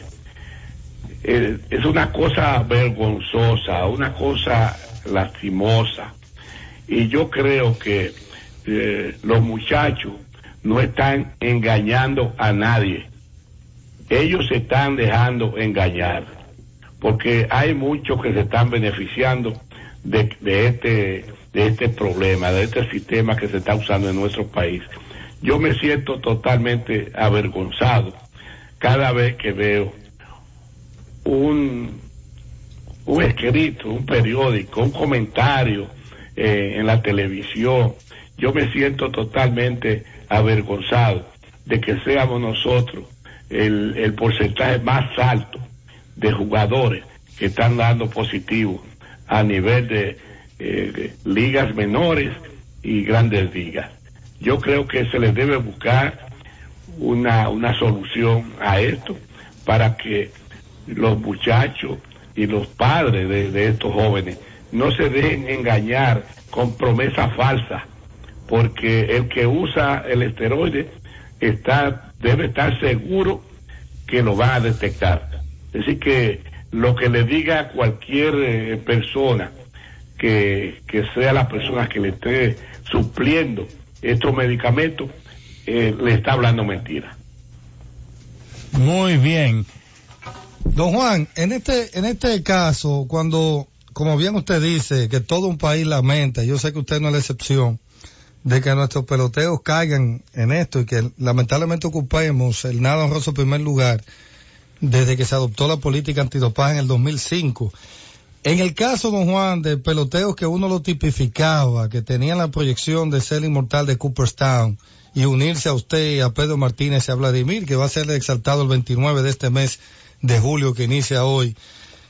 ¿Qué, qué, ¿Cuál es la, reacción de don Juan, más allá de, del dominicano que, que sufre esto, sino que ve cómo las posibilidades de que sean acompañados en el nicho de los inmortales de Cooperstown se vean afectados también por esta situación. ¿Qué siente don Juan con esto? Oye, mi, mi comentario hacia, hacia esos jugadores, que en nuestra época, eh, Osvaldo Virgil, lo voy a mencionar como fue el primero que yo en Grandes Ligas, Felipe Rojas Salón, Mateo Jesús, Ricardo Carte, Julián Javier, Pedro González, eh, un sinnúmero, eh, Joaquín Andújar, Jorge Bell, Alfredo Griffin, Mariano Duca, un sinnúmero de jugadores que firmaron y llegaron y pusieron grandes números a nivel de grandes ligas. Nunca usaron su tasa prohibida. Es decir, eso le indica a los jóvenes de hoy que ellos también pueden llegar sin estar usando esa sustancia. Ahora, que, que le prometan una cosa cuando ellos están practicando en, en los entrenamientos, en, en el desarrollo de ellos allá en República Dominicana, de que si usan eso no lo van a detectar. Eso es mentira, eso no es verdad. Eh, se lo va a detectar. Y ellos pueden llegar sin usar ningún, eh, ninguna sustancia prohibida. Ellos pueden llegar y poner eh, grandes números y, poner en alto el nombre del país, el nombre de ellos mismos, de su familia y de, de todo el mundo, sin tener que incurrir en esa falta grave que, que está incurriendo y que están, eh, cada vez que yo oigo, ahora el otro día, 18 jugadores, 18 jóvenes dieron positivo a sustancia prohibida. Es una barbaridad. Eso da pena y vergüenza. Y a mí me avergüenza, pues yo, yo soy un miembro del Salón de la Fama, gracias al Señor, junto con Pedro, y ahora voy a estar allí junto con Vladimir Guerrero, que nunca usamos nada de, de esta cosa. Y llegamos, y llegamos. Ahora, ¿qué es lo que me parece a mí que está provocando este gran problema? Sí. En nuestra época firmaban jóvenes de 18 años en adelante, hasta 22. Y muchos de nosotros llegamos. Ahora hay una, un nuevo reglamento, que es lo de julio 2, que son niños de, de 16, no han cumplido los 17, y lo firman por esa cantidad de dinero. Y para que estén listos para esa firma, es que incurren en esta falta para, para conseguir grandes bonos, que también hay otra gente, no solamente son los peloteros que se benefician, sino otros que manejan a esos, a esos jóvenes. Yo creo que hay que regular, hay que, hay que tomar alguna decisión para que esto no siga sucediendo. Ministro, ¿y es posible, es Ramón Albuquerque que le habla, su amigo? Es Ramón, ¿cómo está? ¿Cómo está? Un Eh, placer. Muchísimo gusto. ¿Es posible que usted que fue ministro y que conoce cuestiones de Estado y al mismo tiempo es una gloria del Salón de la Fama, es posible que mediante una ley el Estado dominicano pueda regular esto y poner las condiciones? que sí. ¿Verdad Seguro que sí?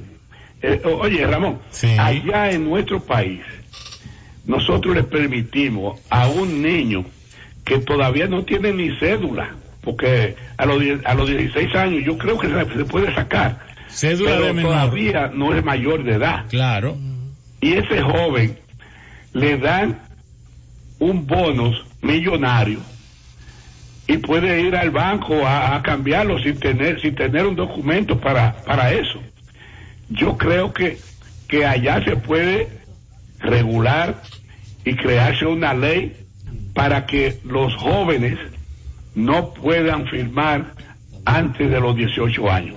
Eh, Y eso le permite, le permite a los jóvenes también eh, permanecer más tiempo en la escuela y, y prepararse y, y llegar a, a, a bachiller, como, como se eh, pensó crear una ley una vez, que yo, yo lo vi un poco, estuve de- en desacuerdo con eso, porque si eso se, se creaba esa ley, no se iban a firmar esa cantidad de jóvenes en el país.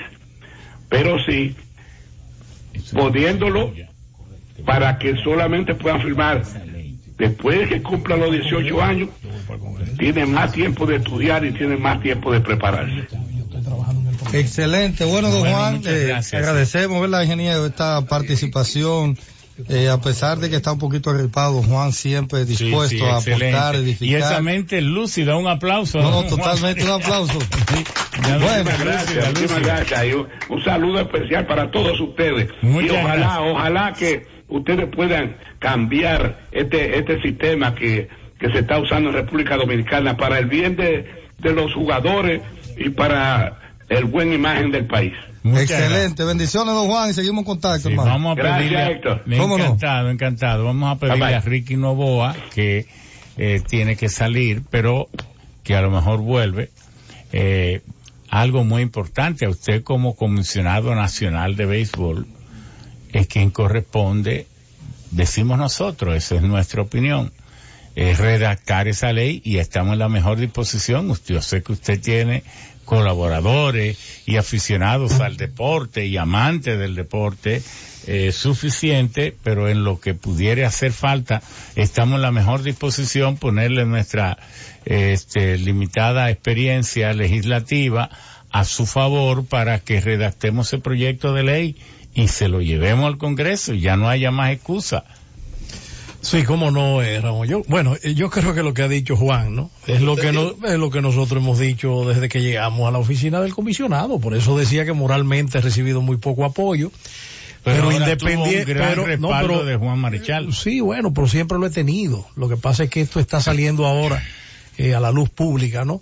Lo que yo he venido eh, tratando y lo sabe Héctor Gómez y lo saben los que me conocen y saben lo, lo que yo he enfrentado dentro de esta industria. Lo saben los instructores, él, él lo dijo, lo dijo el doctor Valenzuela, que es parte de mi familia, incluso que eh, es que bueno que estoy compartiendo con él aquí, el, el señor Gómez, padre de estos muchachos que Eh, si no están en grandes ligas, están en grandes ligas aquí haciendo un trabajo de comunicación importante y constructivo para la sociedad dominicana. Y ese ha sido simplemente oír a Marichales, oírme a mí mismo. Eh, nosotros estamos, y te lo dije al inicio, eh, Ramón, trabajando en un proyecto y vamos para el Congreso no solamente con el caso esteroides, como él decía, los muchachos están siendo engañados, no son los muchachos que están engañando a la sociedad. Y por eso yo quiero penalidades para los que inducen el dopaje a los menores, pero que también se incluya en ese proyecto, como estamos trabajando en él, por eso te hablé de una dirección de asesoría legal, para que también esa penalidad vaya a los que los sacan de las escuelas. Marichal lo acaba de decir. Aquí es en el único país que se juega con estos muchachos menores de edad, pero todo el mundo hace muting. Yo sé de dónde viene. Ese muting yo lo sé de dónde viene, de los intereses económicos que muy bien señalaba el doctor Valenzuela.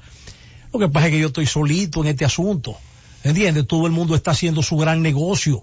El deporte marca país, no, yo estoy en el deporte marca país, pero para defender a la gran mayoría, que son esos menores, en su mayoría analfabetas. Yo he estado siempre advirtiendo de esas firmas de menores firmados contratos por tutores que muchas veces no tienen tampoco el nivel, que aparecen a lo mejor, quién sabe, con firmas que ni siquiera les pertenecen a ellos mismos para buscar el dinero y repartir ese contrato. Eso lo vivo yo continuamente hace cuatro años señalando y todo el mundo lo sabe. ¿Y cuál ha sido mi lema? No todos llegan al, al, béisbol de grandes ligas y al estrellato, pero sí todos pueden ser buenos ciudadanos para la República Dominicana.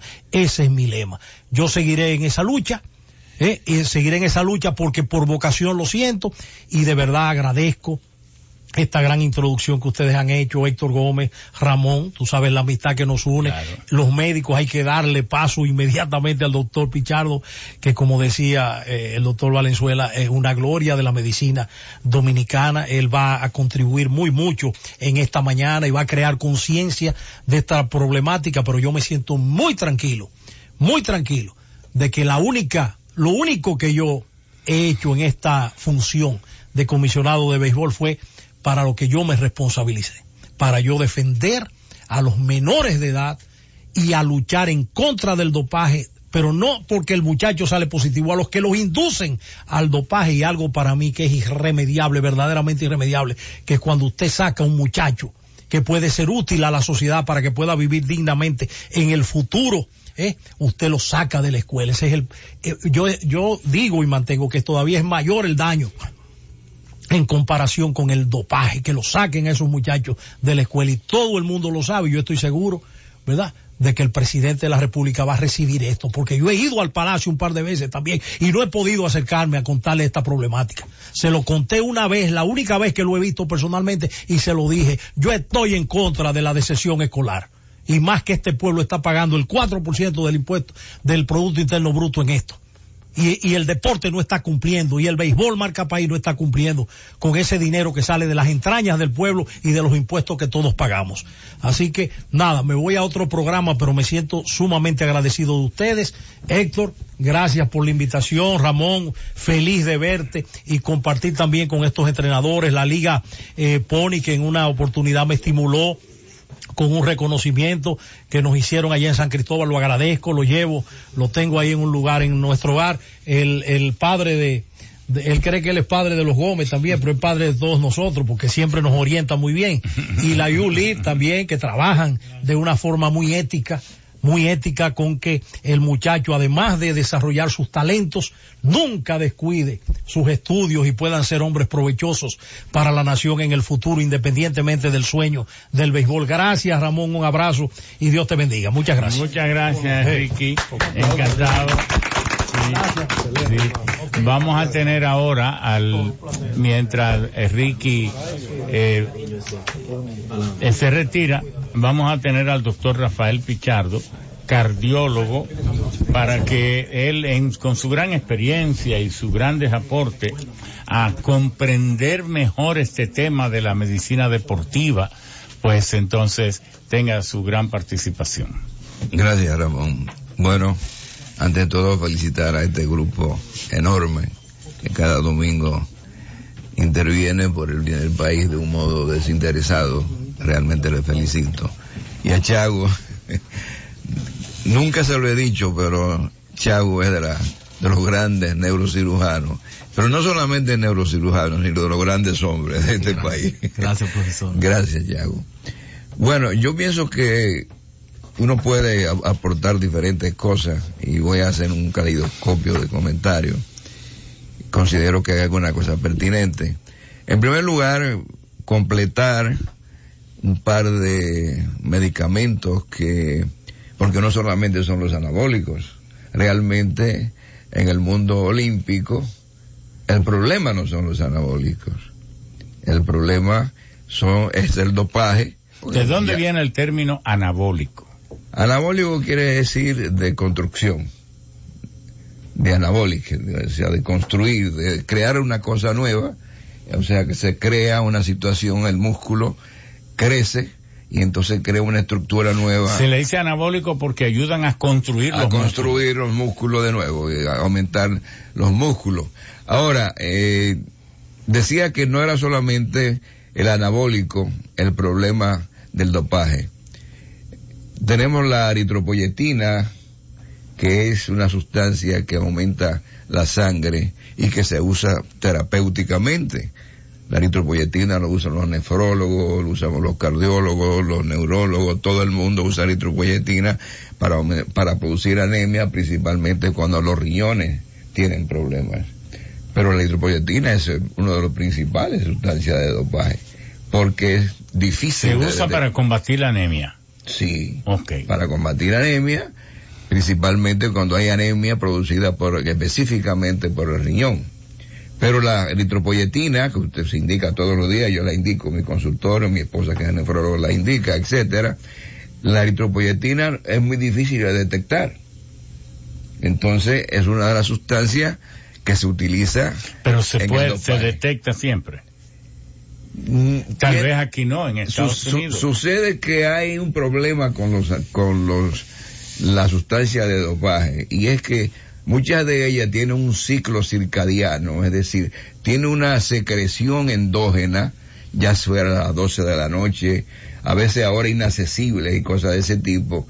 Y entonces, ese tipo de drogas como la litropoyetina que el organismo la produce, no se puede detectar la mayoría de las veces a menos que no se vaya a buscar de manera específica. Pero hay otros, por ejemplo, el clenbuterol, las sustancias que sirven para el asma, para tratar el asma, que son los, las sustancias adrenérgicas, son sustancias que se usan todos los días en el consultorio de un internista, de un cardiólogo.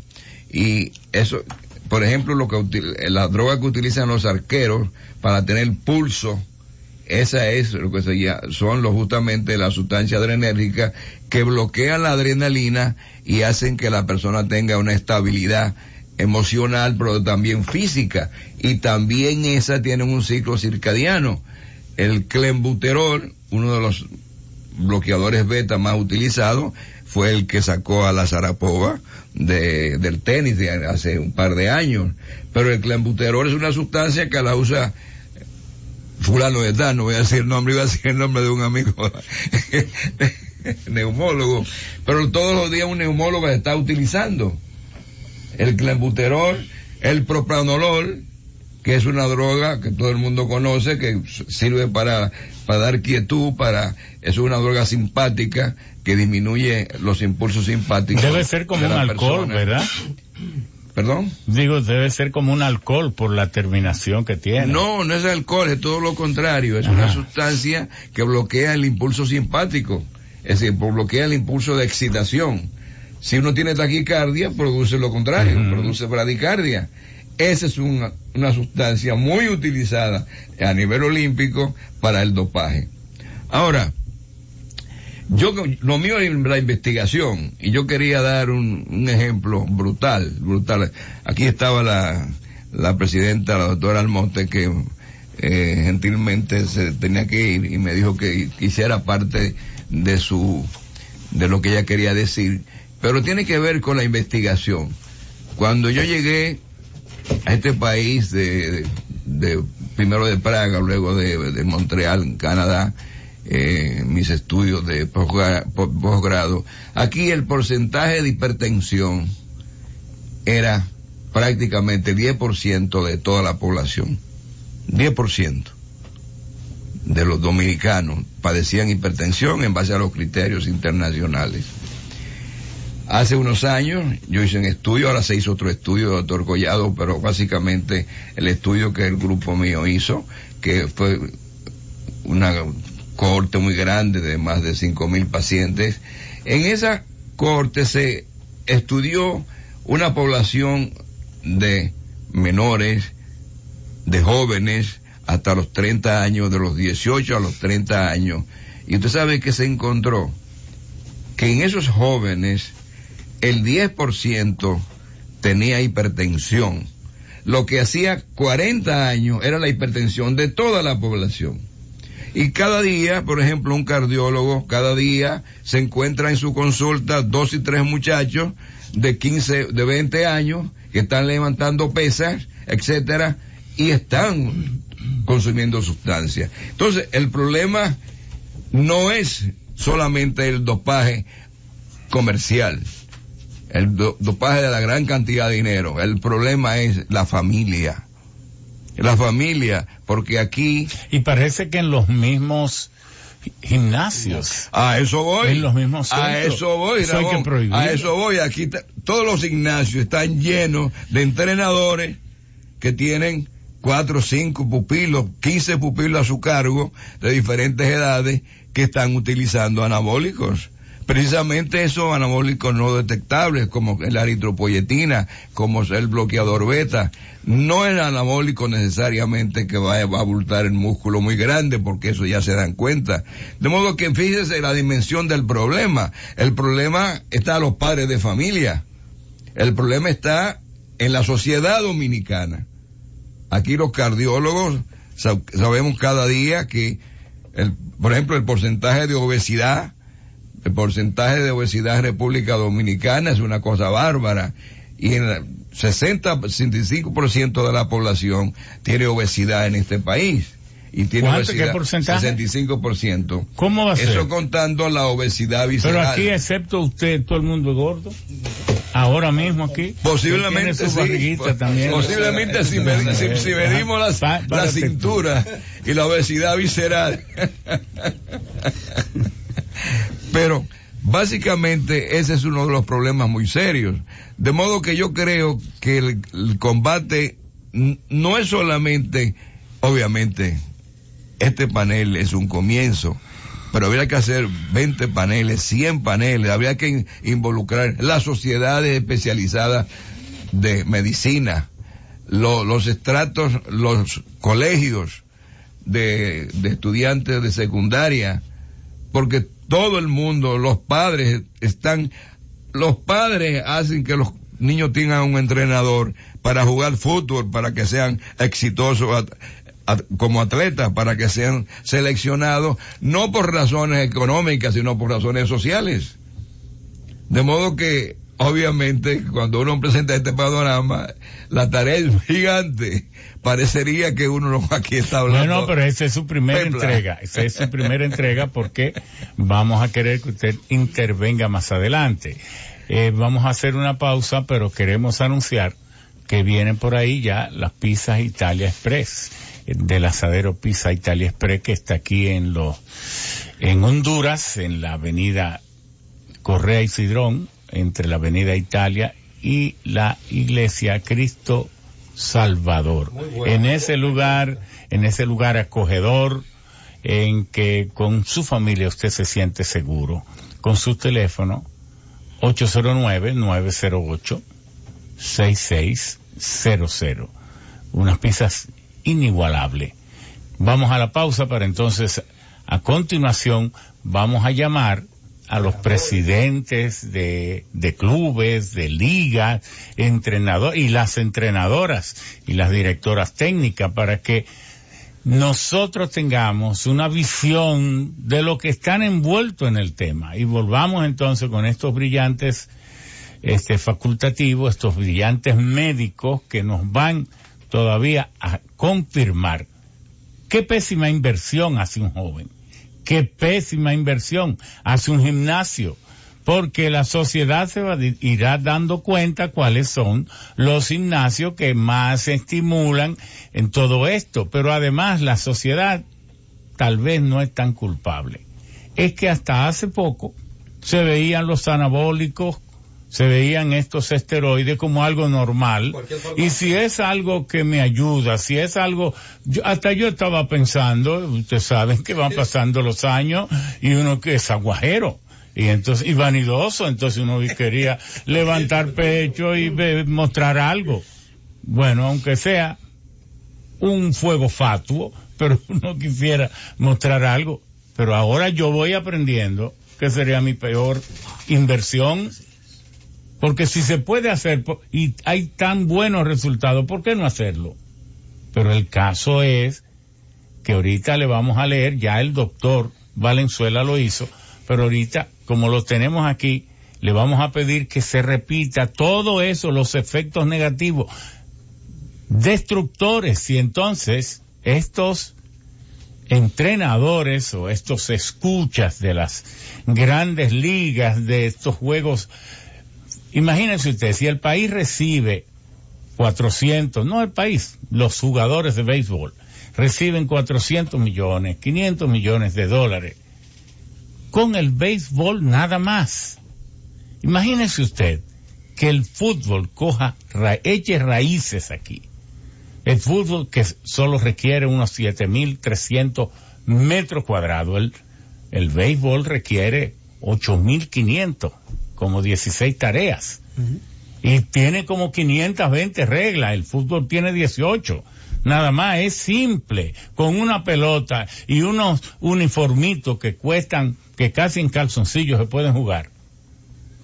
Entonces, ahí mismo, ¿cuánto, si el país desarrolla esto? Ahorita estamos nosotros emitiendo, enviándole al mundo también, gente que se supera, que triunfa, que entra a la gloria del éxito como jugadores de fútbol. Si hemos tenido este éxito en béisbol, ¿por qué no esperar lo mismo del fútbol? Entonces, este es un país que tiene grandes virtudes deportivas. No la dejemos atrofiar. Vámonos a la pausa. Están los sabios en la Z.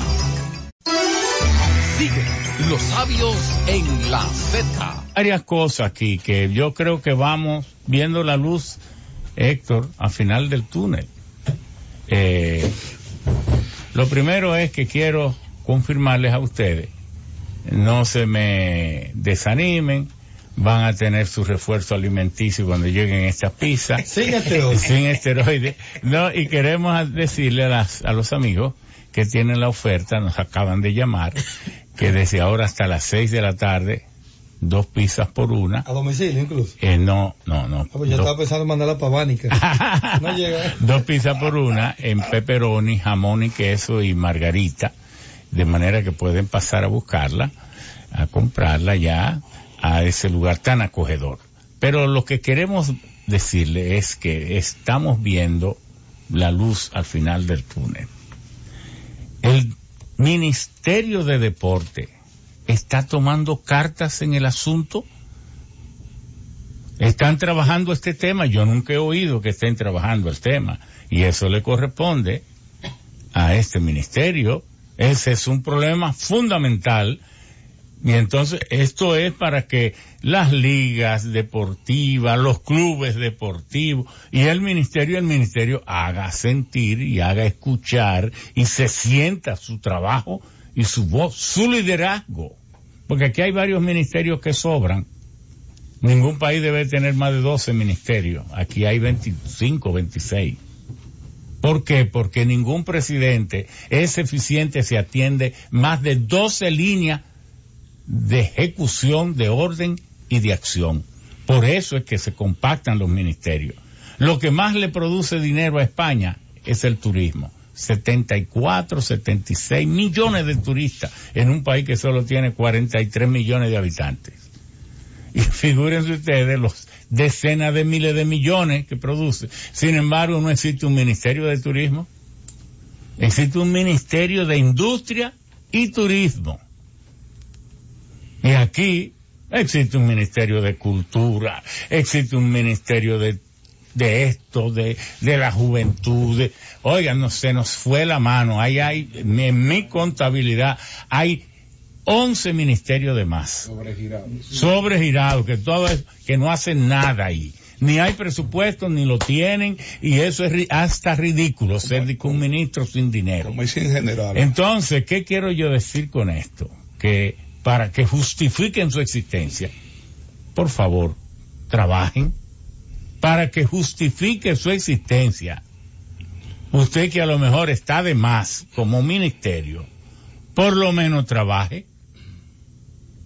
Lo voy a repetir, para que justifique su existencia en un ministerio que sobra, por lo menos trabaje antes que lo eliminen. Entonces, y no tenemos nada contra el incumbente. Estos son razonamientos que para esto existe este programa, para educar, para educar. Usted se busca, ahorita vamos a venir, cómo está estructurado España, por ejemplo, como ministerio, Estados Unidos. Entonces aquí hay ministerios que sí hacen falta y hay ministerios que son muy débiles y hay otros que no deben de existir. Entonces, un rediseño del Estado Dominicano debería ocurrir esto. Mientras tanto, que trabajen los que no quieran desaparecer. Y de eso, el de deporte. Pero nosotros queremos ahora entrar eh, con alguien que dirige una Roberto Neris, que dirige la Liga Manuela 10, que tiene la juventud dentro de su seno que sabe de qué problemas, qué problemas tienen, sus carencias, y que saben si los inspectores del Ministerio de Deporte, cuando van allá, saben de los, a los que van, o si no saben, o si son simples políticos, simples babosos con, con sueldos grandes, porque di que son del partido. Porque todo eso ocurre, aunque usted no lo quiera decir ahora. Porque a veces lo, están hablando por ahí, pero cuando uno los trae aquí, Tenemos miedo. no tienen miedo y usted parece que tiene miedo a pesar de Sí, a su, pesar de todo. a pesar de su apariencia. Adelante. Bueno, buenos días. Mire, primeramente, traigan un cafecito. Me está primeramente- ignorando a mí que soy su amigo. primeramente, gracias a Dios. Sí, muy bien, Y en segundo lugar, gracias a Dios otra vez por compartir con personas realmente que están preocupados por la situación del país, en este caso de la juventud. Y también a, a- a Héctor Gómez, padre e hijo, por esta invitación y a No, nada más el el estimado Espíritu Ramón. Santo. el Espíritu- realmente eh, voy a empezar por donde pensaba terminar. Yo me siento altamente preocupado hoy aquí. Aquí se me entra una preocupación grande, porque hoy el comisionado, que él está hasta haciendo afichito él solo, el comisionado del gobierno, está haciendo afichito él solo. Ay, ay, ay. Eso es una... Qué cruel Tenemos que estar preocupados todos en el país ahora mismo. ¿Por qué? Porque si no recibe el apoyo de quien lo nombró. No, yo le iba a preguntar, pero él tuvo que salir, porque yo le iba a preguntar cuántos miles de millones genera el béisbol. Y entonces, ¿cuánto tiene asignado el comisionado de béisbol? Porque si no tiene dinero ni para hacer un afiche, nuestro amigo Ricky Novoa, hace tiempo que tú tienes que irte de ahí. Claro, eso, eso estimo yo. Eh, quiero hacer una observación o un recordatorio cuando Ramón Alburquerque era el presidente del Senado. Ramón Alburquerque llamó a su amigo Domingo Batista, periodista, al cual yo acompañé en ese momento. A lo mejor Ramón no se recuerda de eso. Dijo, yo necesito una asesoría deportiva en el Senado. Porque como tú eres director de deporte del ayuntamiento, Johnny Ventura, en ese momento, usted puede ayudarme como usted es mi amigo. Pero tiene que ser honorífico. Porque lo que queremos es desarrollar el país. Trabajar por el país, no se Entonces, tiene que Domingo, por todo. Domingo dijo, claro, como yo cobro en el ayuntamiento, yo no tengo ningún tipo de problema para ayudar en el Senado en lo que, porque no estaba circulando la ley del deporte. Entonces, digo esto, porque para mantener este estado sano, como se quiere, hay que tener calidad moral. Y efectivamente, eso que no está sucediendo en este país. Ahorita también me preocupé cuando Ramón decía, bueno, la sociedad no te va a querer si tú no eres nadie. Ahora, no se sabe qué sociedad estamos construyendo para que los que no seamos nadie seamos los que estamos haciendo la cosa bien Exacto. dentro de la sociedad. Diablo. Es un problema. Ni tú sabes lo que has dicho. No, porque estoy estudiándolo. Es un problema. Entonces, la sociedad dominicana construida bajo el marco de bajo el marco de la corrupción elementalmente. ¿Usted podía repetir eso de nuevo, hermano?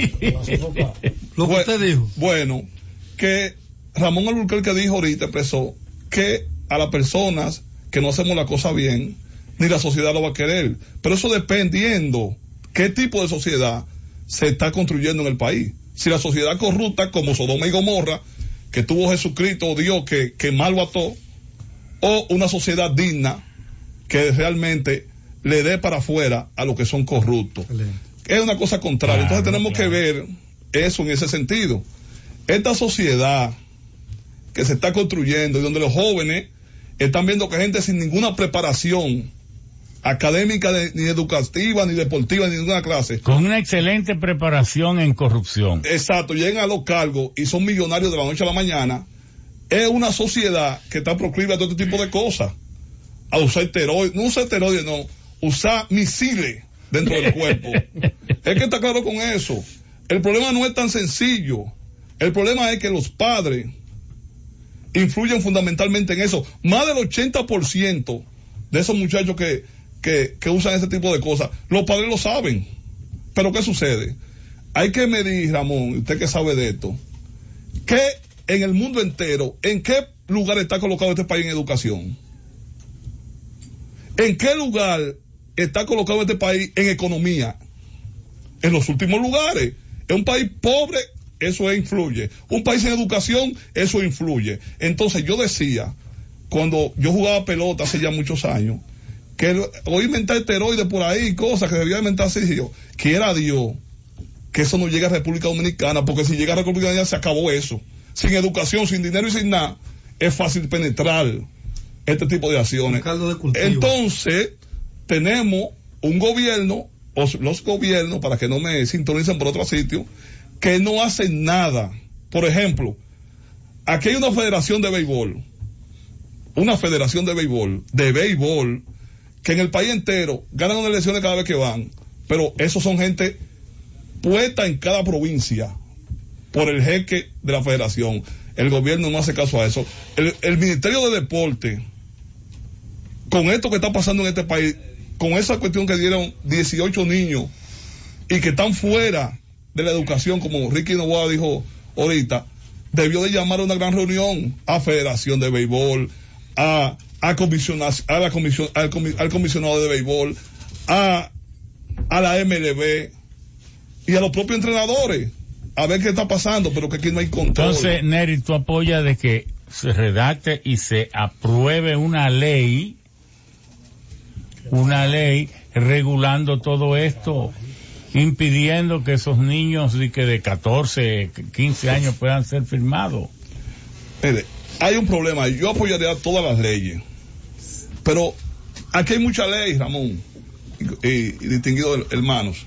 Muchas leyes que no tienen gerencia para cumplirse. No, pero mi pregunta Entonces- es, ¿hace falta la ley? Es lo que yo quiero decir. ¿O es que las que hay no se cumplen? Bueno, si las que hay no se cumplen, si hacemos otra ley más, es para que no se cumpla tampoco. Entonces, en yo estoy en el marco de, lo- de- de los pies sobre la tierra. No vamos a inventar aquí. Entonces, ¿qué sucede con esto? Cuando los scouts, que aquí me voy a meter a lo mejor en un, en un punto rojo, pero no hay miedo.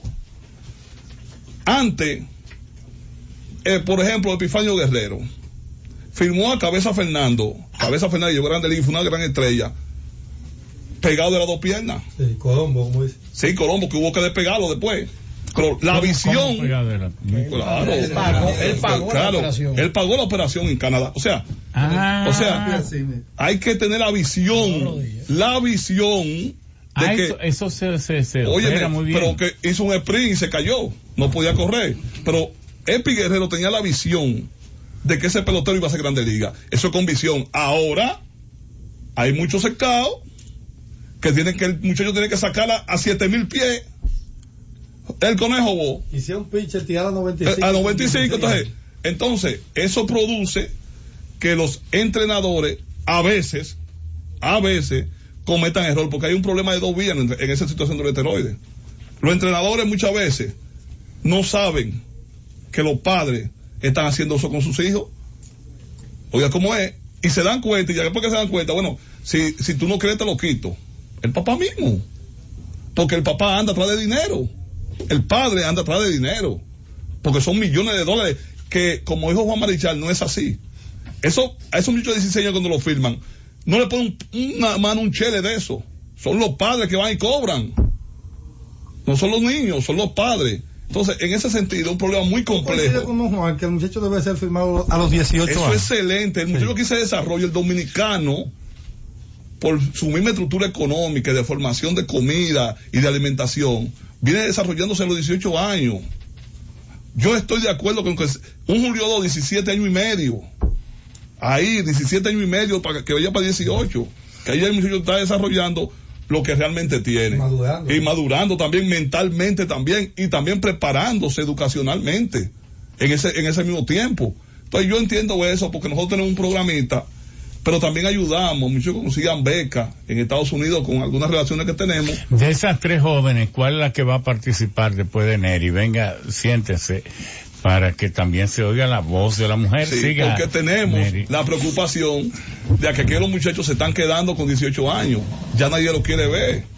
Entonces, en ese sentido también tenemos un programita tratando de que universidades de Estados Unidos acojan, además que se van a hacer profesionales, también puedan jugar y también puedan ser firmados en DRA, que ya dura hasta los 21 y 22 años. Están Álvarez lo firman con 22 A Pedro Álvarez. a Pedro Álvarez, un DRA universitario en Estados Unidos, y llegó a Grande Liga y está en Grande Liga, y anda por ahí en Grande Liga. O sea, el problema de la edad aquí no un, no es un problema, el Bueno. problema es el negocio. Rafael Ne- Monteo, el pitcher de los Mets, que es de mi pueblo de Bani, que es de Iguerito en Bani, que lo firmaron con 23 años llegó. Con 23 años llegó Grande Liga. Señores, pero la los pueblos se agentan, porque que es para que firme y que Oh, pelotero. pero tenemos derecho, nosotros somos parte de la sociedad, ingeniero. Ay, Dios tenemos la no de la béisbol, mata de es- hasta el sol se apea. El cuadro Ah. médico que estaban hablando Sí. ahorita se llama Jenny Ay, Valgo. sí, Esa- sí. Las rodillas juntas. los Sí, las rodillas juntas. Y eso es un caso ortopédico para resolver desde que el niño Ajá, nace. muy lo más bien. temprano posible para que tenga una vida feliz. Sí, muy no bien. cuando es prospecto de grandes ligas.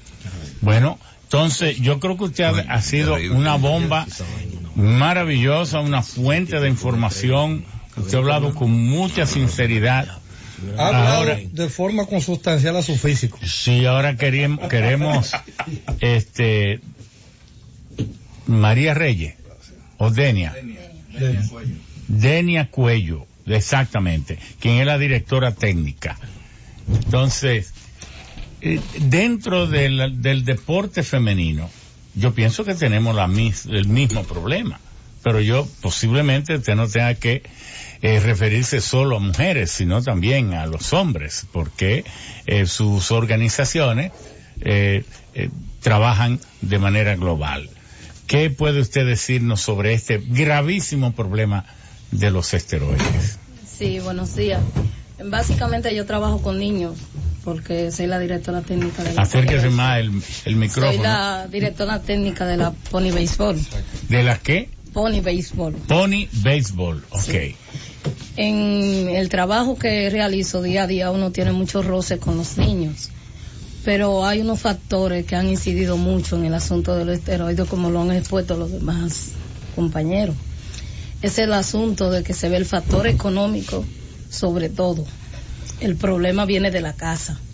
El padre ve ese niño como el medio de la familia salir adelante.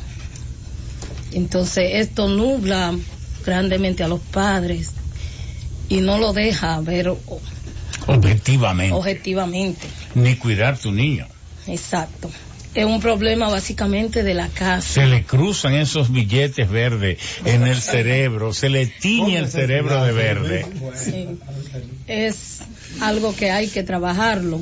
También hay un asunto que ha venido afectando un poco con el- el- la decepción escolar es el asunto de la escuela, de la tan extendida.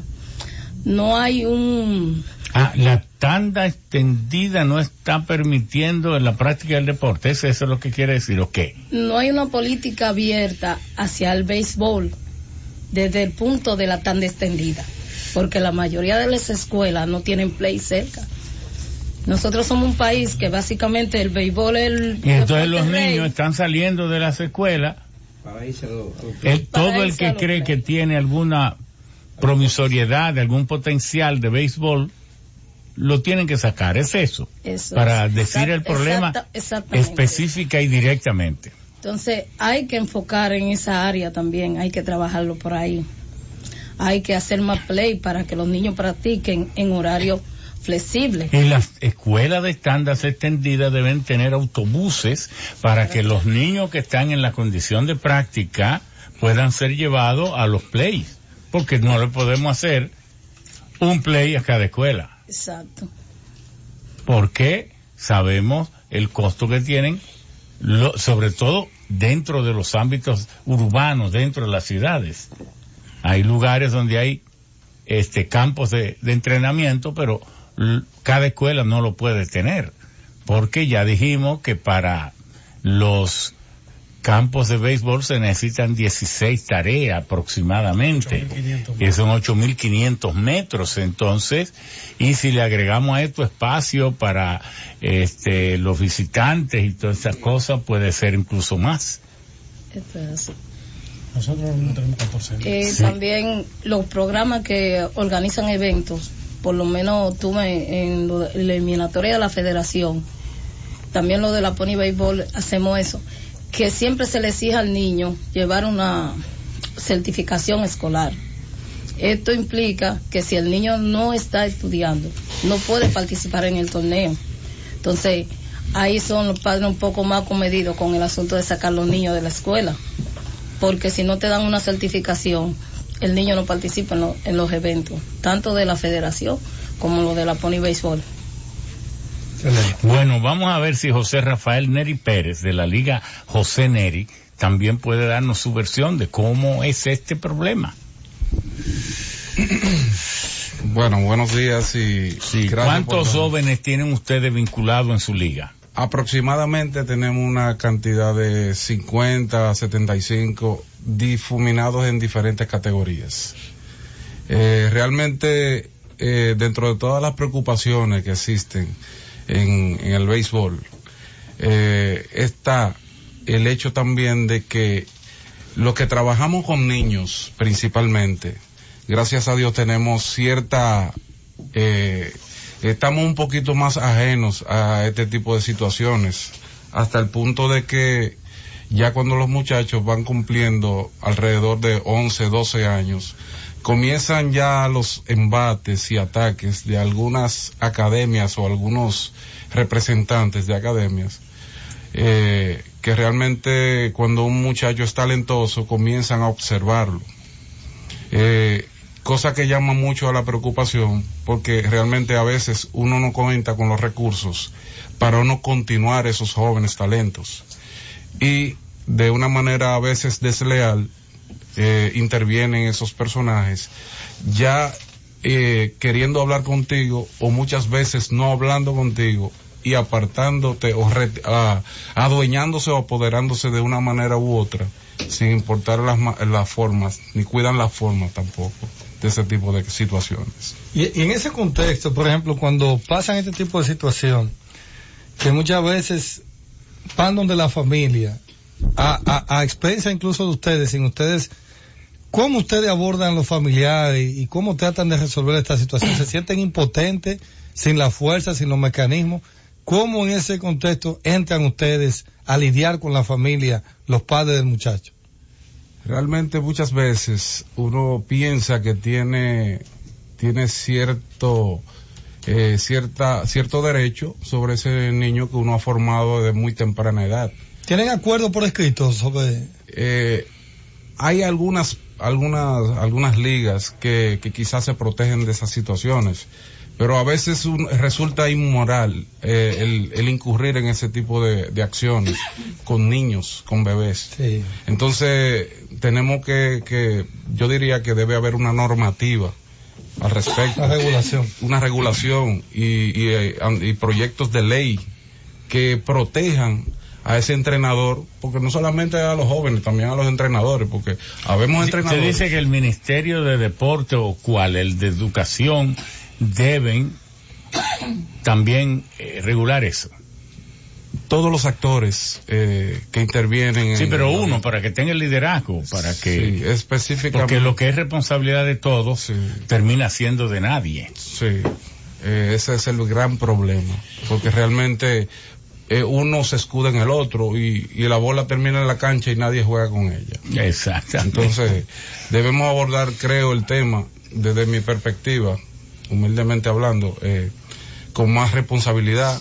Los que son llamados a tomar el, toro por los cuernos, como se dice, deben ejecutar acciones para que esto se vaya corrigiendo, pero realmente hay mucha deslealtad en el tema que abarca todo desde la familia hacia ya hacia afuera, hacia el play, hacia los entrenadores y una serie de situaciones que se dan entre los compañeros también. que ¿No será también que el país se acostumbró a ver el deporte como algo recreativo, eh, lúdico, digo, este, eh, de, de gratuidad, de recreacional, y que entonces nunca pensó que también iba a ser un extraordinario eh, fuente de recursos y que iba a haber también que iba a ser un gran negocio o una gran empresa. Y el deporte se ha convertido en una gran empresa no solo para el béisbol Claro. sino el tener un club, una liga bien organizada y en, en lugares donde los padres puedan pagar, se convierte también en un tremendo, una tremenda empresa, dando un servicio de extraordinaria necesidad, de primerísimo orden. Pero todo esto necesita regulación. Exactamente. En eso estoy totalmente de acuerdo. Fíjate que hay una constante, que todos llegamos a eso. Fue un punto coincidente con el comisionado, don Juan Madichal, ellos como entrenadores. O sea, si ya está harto conocido que estamos acéfalos en ese sentido, que tan difícil es la regulación. Sí, exacto, eso es lo que... Y Es por, inminente. por algún lugar hay que empezar. Vamos a hacer una pausa para que entonces también continuemos con las ligas. Tenemos a, a José Grullón de la Fundación Hermanos de Jesús, ¿no es? José Guillén. José Guillén, ¿de quién dije yo? Ay, perdón. Eugenio Báez. José Grillén, Eugenio Báez también, de la presidente de la Pony League. Y tenemos también las otras muchachitas por ahí, Girandi, Fermín y María Reyes, que a lo mejor quieren decir algo, porque aquí el que no salta. Son Bueno, tres flores que engalanan estos cadillos. sí. ¿Cómo es? Están los sabios en la Z. Sigue los sabios en la Z. traía médico del mundo entero. Sí, bueno, vamos a- adelante. Vamos con el amigo, el gran deportista José Guillén, de la Fundación Hermanos de Jesús. Buenos días a todos y gracias por la oportunidad a, a la Z. Este, bueno, yo prácticamente que el orden que hicieron para que cada uno de mis compañeros hablaran, eh, me tocó de una manera, eh, gracias a Dios, pruden- prudente, puedo decir. ¿En qué sentido? Eh, yo vengo del béisbol profesional hace dos años. Eh, mi última organización que trabajé, los Marineros de Seattle, en el 2016. Y los últimos dos años, eh, 17 y parte del 18, eh, estoy trabajando en una fundación. Eh, se llama, usted lo acaba de decir, eh, Hermanos de Jesús. Y me siento... Pero de Jesús a Low. No, no, Hermanos de Jesús. Es como un nombre Jesús cristiano. Salvador. Ah, ok, de, de Cristo Jesús. Sí, sí. Ah, bueno, como él se llama Jesús también, Sí. Eh, y la motivación, la motivación mía es grande, en el sentido de que yo he podido seguir en el béisbol profesional, porque he tenido la oportunidad de mandar los currículum, pero ya asumí un compromiso en, en la fundación, de quedarme por la necesidad de todo lo que se ha hablado aquí. ¿Y con usted trabaja cuántos jóvenes eh, están vinculados a esa Como fundación? 60 muchachos. 60. Como 60. ¿En qué barrios trabaja? Eh, nosotros estamos en el Parque del Este. Ahí está Ah, sí. hasta ahora mismo. Tenemos mucha precariedad porque usted sabe que es una fundación y prácticamente hay un proceso con un parque que se va a construir y hay unos inversionistas canadienses que a través de Roberto Alomar, el pelotero puertorriqueño, y Salón de la Fama, eh, se está moviendo algo, se puede decir, en grande, el cual más adelante eso tendrá más forma. Pero yo llegué y prácticamente eh, mirando la situación, estoy coordinando el programa de béisbol. Tengo unos entrenadores físicos. ¿Y tiene ese problema de esteroides ya? Eh, no tenemos el problema del esteroide, gracias a Dios, porque con las ideas que uno viene del profesionalismo y cada equipo que yo he trabajado, Oakland, que fue que me firmó, eh, Seattle y San Diego y los Mex. Ah, pues usted ganó su pesito. Que pude tener la participación. Bueno, yo jugué a- hasta clase A. Se me partió un dedo. Ah, bueno. Y he podido, he podido adquirir ciertas experiencias. Pero veo que la oportunidad que me va a dar el, el béisbol ahora es pasarla a los muchachos dominicanos. Exactamente. Pero fuera del profesionalismo. El cual, como el béisbol en un sentido, se ve tan exigente en estos tiempos. Pero lo que yo veo, prácticamente cuando se me acerca un padre, o se me acerca un tutor, o una persona que lleva al muchacho a la fundación, ellos lo que entienden, cómo está el niño para una firma. Y yo le digo, aquí en la fundación, lo primero que nosotros impartimos es formación y orientación. Porque es lo primero que debe tener un atleta. Y un joven en la edad de 13, 12, 11 años. Y cuando usted le pone en su cabeza rápidamente un signo de dinero, ellos se olvidan de lo que son los valores. Y la persona que le está hablando aquí cree tanto en eso de los valores y de la educación familiar. Yo tengo cinco hijos y eso yo no lo negocio con nadie. Estoy aquí prácticamente, ¿verdad? Eh, aprovechando la oportunidad, dejé mi familia para comer con ellos más tarde, pero eso yo no se lo negocio. Claro, como debe ser, nadie, ¿verdad? a Sí. nadie. Es el estado natural, ideal, correcto. Mi lucha, mi lucha es esa, en esa, en esa fundación. Entiendo que no todos los peloteros van a firmar ni van a llegar a las grandes ligas, pero sí yo creo que podemos formar jóvenes y niños, pero tenemos que hacer una mezcla con los padres, los instructores y todas las personas que están envueltas en el desarrollo de un niño. Porque los adolescentes que estamos teniendo hoy en día eh, están muy dañados con las redes sociales, con el internet y tantas cosas que ellos tienen alrededor de ellos, que uno no la tuvo, pero que tienen, o sea, nosotros los adultos tenemos que aprovechar, que ellos busquen el lado positivo de esto. Eh, yo diría como decir algo cuando Tal vez, tal vez no es que hayan sido dañados por las redes sociales, sino que hoy más que nunca hay que ejercer una paternidad, una maternidad responsable. Exactamente. Eh, porque gracias a Dios tenemos, y gracias al talento, al desarrollo de la ciencia y la tecnología, tenemos uno de los estados ideales para el desarrollo del ser humano. Así es. Pero sin responsabilidad, como salvajes. Así es. Un niño inocente, ingenuo, todavía inmaduro, no puede ser el regulador de la calidad de su propia formación. Así es. Tienen que ser los padres Así es. y la sociedad. Entonces, bueno, al lado suyo hay un hombre que le llaman Rocapiedra. Si uno lo ve, uno dirá, ¿y cuánto esteroide habrá en este cuerpo? Que nos cuente. Bueno, no, esteroides no hay en este cuerpo. Ah, bueno, pero yo, una yo creía que alimentación, sí. Una alimentación un poquito fuerte, a veces descontrolada, pero solamente alimentación, porque realmente...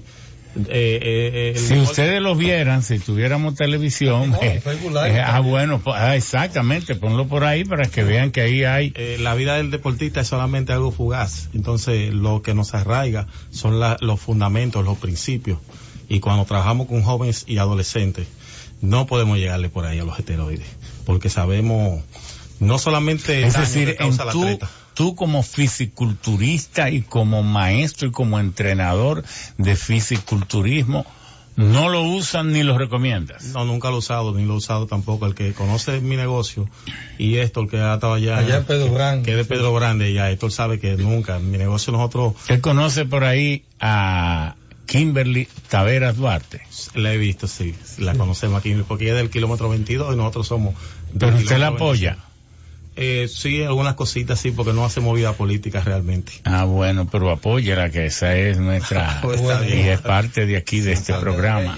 Y además de, de como mi hija adoptiva. Eugenio que aparte de bella. Sí, claro, claro. muy claro. bella, muy bella. claro Sí, que sí. La, la sí. pregunta que te voy a hacer, eh, Rocapiedra, Cumanche, que todo eso le dicen así Gómez allá en, Sí. a- en a Inocencio, es, ¿se puede alcanzar un desarrollo físico como el que tú exhibes? Y, y ciertamente creo en ti que dice que no ha usado esteroides. En el caso de los peloteros, es el trasfondo que queremos dejar. ¿Se puedo- puede alcanzar ese desarrollo físico sin el uso de esteroides? Se puede, pero realmente ahora mismo las ligas y que rigen eso tienen culpa de todo lo que está pasando ahora mismo. Ah, hable la verdad. Sí, porque cuando le piden a un chamaquito de 16 que tire los 24, yo que soy preparador físico no hallo. Entonces yo no lo hago, pero ellos buscan otras opciones. Porque aquí le están pidiendo Ah, los- es que para tirar a esas velocidades, a determinadas edades, 19 casi no se 20. puede lograr, ¿eh? se logra, pero que ya un muchacho con un cuerpo formado, un adolescente de 16, 15 años que está tirando eso, ellos saben que le están poniendo fármacos. Que ellos no son responsables en Ah, eso. pero No, mire por eso es que don Juan Marichal decía que él está de acuerdo y muchos de los que están aquí, que el muchacho la firma sea de 18 años, que se supone que se alcanza la madurez física y emocional. ¿Tú coincides con eso? Claro que sí, porque tú sabes que muchos adolescentes eh, siguen esos peloteros de grande liga y mayormente cuando llegan allí al gimnasio, que es ahora donde se está consiguiendo la fuerza para aplicarla, eh, por lo menos en la pelota, tú sabes que ya tú le das ejercicio para que mantengan fuerza y flexibilidad. Entonces cuando un muchacho te dice que, que el drag que viene ahí, que él tiene que llegar a 90, 96 millas con 15 años, yo digo, ¿y cómo tú lo vas a hacer? Entonces ahí interviene lo que son algunas personas. Entonces las propias grandes ligas, que son las que exigen eso. tienen que ver con eso ellos. Eh, eh, Entonces ellos están lanzando, precipitando la juventud a que para complacer sus exigencias, entonces entren en el uso de esteroides. Eh, yo creo que ellos tienen como algo montado porque creo que le están exigiendo mal pelotero dominicano porque a los cubanos lo firman con menos y con más edad. Y no sé por qué aquí ellos piden más velocidad y menos edad. Y Perfecto. parece que somos un laboratorio de ellos. Ramón, Ramón, definitivamente eh, la problemática es muy compleja porque aquí se actúa mucho con doble moral. Y el problema es un problema de varias aristas, como yo te decía. Y lo que dice el entrenador es una realidad.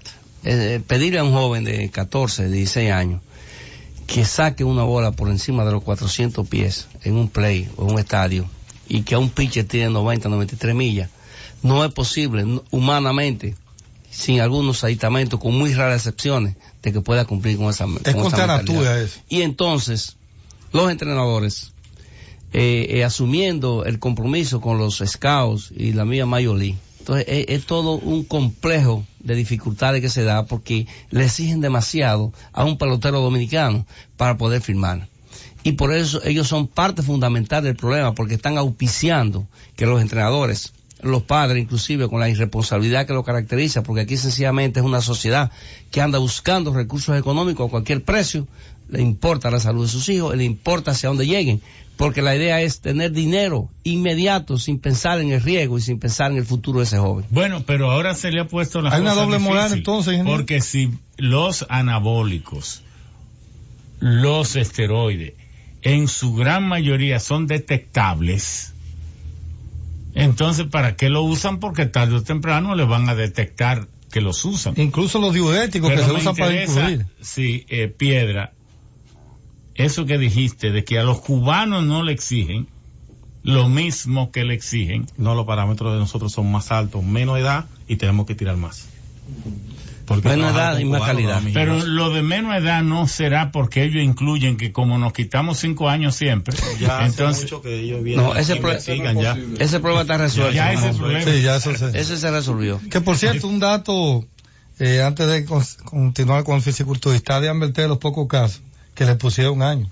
Perdón, le quité, le quité, ¿cómo fue Gómez? Le pusieron. Le pusieron. Para firmar. A de Ambertea era tan joven que le tuvieron que poner para firmar por las condiciones que tenía.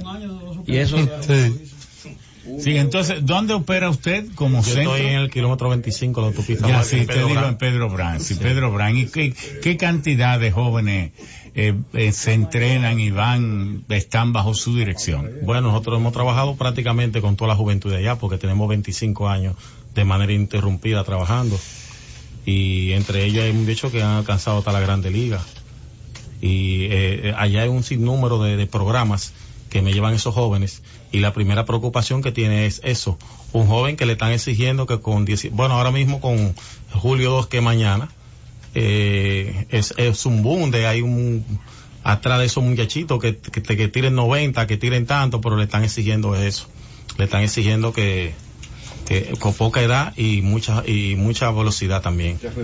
Mucho rendimiento. Entonces eso está, eso está contrastando con un muchacho que se quiere desarrollar de manera sana, porque usted mismo está aquí, pero muchos no conocen el problema social que hay entre muchas familias que carecen de mucho dinero y cuando a un muchacho te le van a dar una firma de 300 mil dólares y te le dicen que si tú lo subes un para allá te le dan 2 millones de dólares la familia entra y lo inyectan.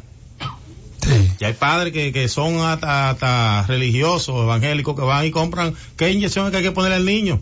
Y tú dices, ese no es fulano que es religioso, que está comprando inyección sabiendo que Bueno, vamos a fármacos". hacer una pausa Excelente. para que entonces ustedes saboreen del asadero Pizza Italia Express Sin porque ya llegaron esas pizzas sin esteroides y además hechas con el más prestigioso queso mozzarella del país, fabricado en Engombe, en la fábrica de queso de la Universidad Autónoma de Santo Domingo, de manera que está, tiene una calidad certificada y es el único centro de pizzería, la pizzería Italia Express, donde el queso viene de la Universidad Autónoma de Santo Domingo. Están los sabios en la Z. Sigue los sabios en la Z. Se convierte en kamikaze. Bueno, España y Rusia una a una en el Mundial. cómo influye, ¿verdad? Los, Una a una está. ¿verdad? Los estimulantes, incluso en la vida ordinaria de la gente, de, de los estudiantes Yo y en tengo una funcionarios. reunión grande. No puedo, y, y gente que tiene attention deficit, oh, que estamos en el aire. Claro, ya estamos en la... Oh, sí. ingeniero. Fíjese, el problema no es solamente en béisbol. Nosotros tenemos la, el temor de que las anfetaminas que se usan con un fin muy noble, que es el de mejorar esa condición que lo tienen los infantes, los adolescentes, los adultos, que es el déficit de atención con, con o sin hiperactividad, esos niños que tienen attention deficit disorder, eh, with or without hyperactivity, que es eso, right, lo que se conoce internacionalmente con ese como déficit de atención, Déficit de atención. eso necesita anfetamina, que es una droga para aumentar la atención y tranquilizar al niño. Pero desde hace mucho tiempo esos medicamentos los están usando personas que no lo necesitan para enfocarse esas dos o tres horas de estudio y del examen. Nosotros recordamos en nuestros tiempos de estudiante que era muy famosa la mezcla de anfetamina con teofilina que se llama captagón, que ahora está siendo utilizada con fines de, enfocar a los yihadistas en Arabia Saudita y en el Medio Oriente para los fines que todo el mundo conoce y que gracias a Dios dejó de ser utilizado en nuestras universidades, en nuestros high schools, porque realmente fue sacada del mercado y es una, una droga prohibida en, en este lado del mundo, gracias a Dios. Pero tenemos esa situación con las anfetaminas en nuestras escuelas, en nuestras universidades, y le llamamos la atención a los estudiantes. Nosotros lo probamos con nuestro propio cuerpo y con nuestra propia experiencia. Nosotros en la Universidad Autónoma de Santo Domingo, y, y lo decimos sin ningún tipo de, de vergüenza, fuimos magna cum laude, tuvimos el, el- el premio al mejor estudiante de nuestra promoción. No lo decimos para fines de, de- No, de petulancia, sino que nosotros probamos que amanecer estudiando no es bueno, el estudiante tiene que dormir sus cinco horas mínimo, seis horas sería mejor, ocho horas ideal, pero dormir más de ocho horas, eso debilita a la gente y no es bueno. Pero el estudiante tiene que tener sus horas de sueño, no tomarse una pastilla de captagón para poder estudiar toda la noche. No, el estudiante tiene que estudiar todos los días, cinco, seis, siete, ocho horas, y no esperar a hacer un maratón dos o tres días antes del examen, tomando esas poderosas drogas que te enfocan y, oh, y terrible circunstancia, te baja el ánimo justo en el examen, se te olvida todo y tienes un gran fracaso. Y eso se repite así. O te tomas el captagón justo antes del examen para que no te bajen las revoluciones.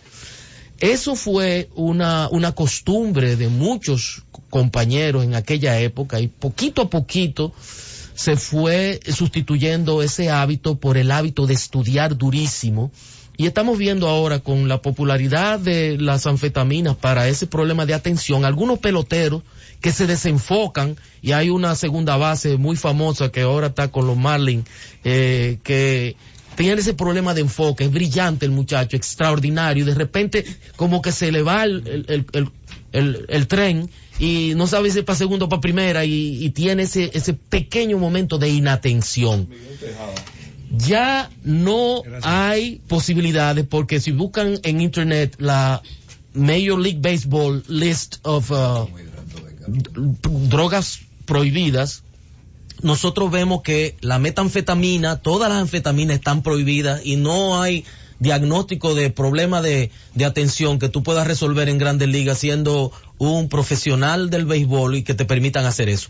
Otro asunto que nos llama mucho la atención a nosotros es el uso de los diuréticos como eh, forma de lavar el cuerpo, como forma de perder peso. Por ejemplo, el furosemide, que fue La lo que dio furosemida positivo. fue lo que perdió Cano. a nuestro querido Cano, eh, porque se supone que el que le está utilizando entonces está ocultando algo. No porque tenga un efecto eh, querido para fines de mejorar tu rendimiento, sino para borrar la presencia de los metabolitos, es decir, las sustancias de degradación de esos estimulantes o anabolizantes o productos hormonales el, el metabolismo y poderlo orinar rápido. Entonces, esa furosemida baja el sodio. Es muy peligroso a los muchachos que están bajo un sol candente, sudando.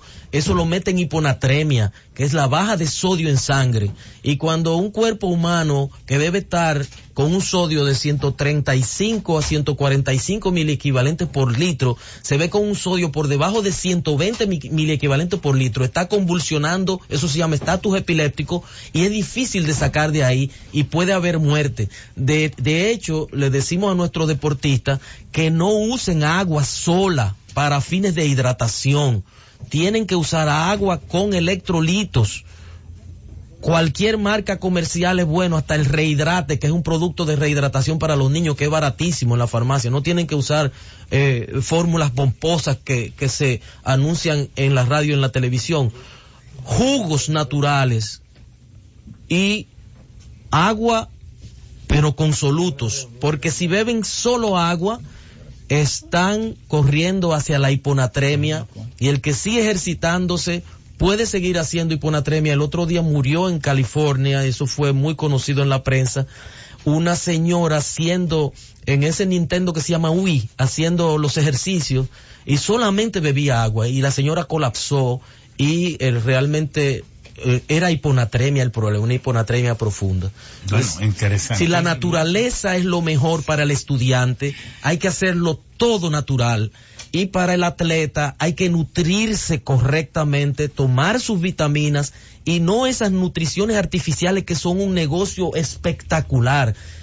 Y realmente nadie sabe lo que hay ahí adentro. Pero si tú estás consumiendo proteína, carne, leche y huevo, con fruta y con vegetales, y tomando los líquidos correctos, mucho jugo, etcétera, en tu casa, tú, más las vitaminas que te recomienda tu médico según tu deficiencia de vitamina B12 o de vitamina B1 o de vitamina D, tú estás perfecto, no tienes que usar ningún tipo de sustancia artificial, que es simplemente comercio.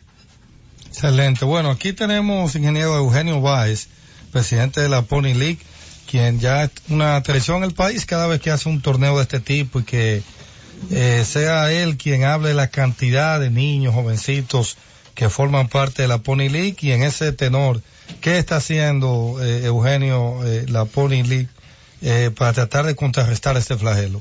Buen día. Buenos días eh, a todo el panel, buenos días a Héctor, buenos días al ingeniero Ramón, que yo siempre creo que tuve concebido para escucharlo, pero hoy me da la oportunidad de, de poder al lado de él dirigirme al país y a todos los que nos acompañan aquí. Bueno, eh, en la Pony League cada año y esperamos que eso se pueda aumentar porque tenemos una política de masificación. Participan en los eventos que realiza 5.240 niños en todo el país. Cinco mil, oiga eso, ingeniero, más de cinco mil niños. 5.240 eh, eh, en todas las eliminatorias que hacemos por provincias y por regiones. Eh, 5.000. Sí. Nosotros, respetable. algo número uno para nosotros es una certificación escolar que permita eh, decirle a todo eh, el que está involucrado en el evento y el que está afuera que, que los niños que participan ahí eh, están en un plantel educativo recibiendo el pan de la enseñanza cada día. Ahora, ¿cómo nosotros enfocamos el tema eh, que tenemos eh, o que estamos debatiendo el día de hoy? De los esteroides, para nosotros es regulación y familia. La regulación por falta de control y, y, y lo de la familia por la formación.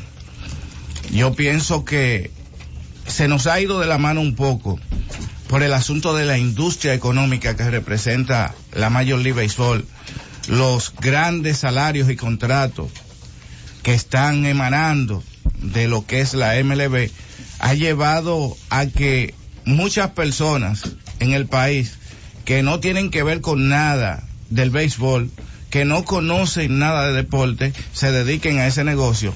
Y también le ha llenado los ojos de muchas esperanzas y sueños a padres que entienden que tienen un hijo y con él van a resolver su problema. Lo digo porque hay veces que se dan los casos que hay gente que dice, ingeniero, ah, tuviste un varón, tú no tienes varón, tú no tienes un pelotero. Yo tengo, por ejemplo, un caso anoche. A mí me lo dicen a cada rato que tengo dos niños. ¿Y cuándo viene el pelotero? Sí, imagínate yo que tengo tres hembras. Eh, me dijo, me escribió una señora anoche por el grupo de, de, de padres de la liga. ¿Y a los cuántos años que se llevan los niños al programa? O sea, ya, ella- ya ella te está hablando, tiene en el subconsciente que su hijo tiene que pasar de una liga a un programa.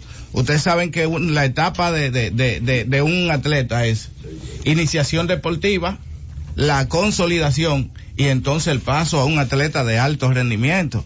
Nosotros como liga, lo que hemos estado en niños, yo que soy un maestro de educación física de 23 años, la iniciación deportiva es cuando tú familiarizas al niño con, con, con esa con esa disciplina deportiva y luego que tú le vas enseñando lo pasa a la etapa de consolidación. Pero entonces ya ahí es que viene la etapa de los programas, cuando lo convierten en atletas de alto rendimiento. Pero sucede, decía ahorita Guillén, y lo decía nuestro, nuestro gran amigo del gimnasio, que la MLB le está pidiendo a, a los, a los que tienen programa, atletas formados con 14 años, y no hay forma. No hay forma de tú tener un atleta con 14 años firmado. Eh, eh, eh, eh, como un atleta de alto rendimiento. Entonces, ¿qué está pasando ahí? Que vienen las cosas que un dirigente que no tiene conocimiento de lo que puede darle a un niño para mejorar su rendimiento, empieza a inyectarlo. Empieza, incluso, mire ingeniero, en San Pedro de Macorís, yo fui a una reunión al complejo deportivo de San Pedro de Macorís y yo me iba a caer para atrás. Un complejo deportivo que debe estar verdaderamente verde, con árboles, con su grama y todo eso. No tiene una sola grama, porque debajo de cada mata hay un entrenador con una malla y un muchacho dándole eh, práctica de bateo. O sea, ahorita dijo eh, eh, Neris que aquí en el Centro Olímpico habían dos mil o doscientas y algo. 225 ligas y programas. Yo creo que en San Pedro de Macorís hay más. Y eso es que cualquier persona que ve en la industria del béisbol un sueño, dice yo voy a recoger dos o tres niños y voy a ponerme a darle práctica. Otra cosa, en cuanto a la formación y la familia, los padres también están saliendo a vender sus hijos como pelotero.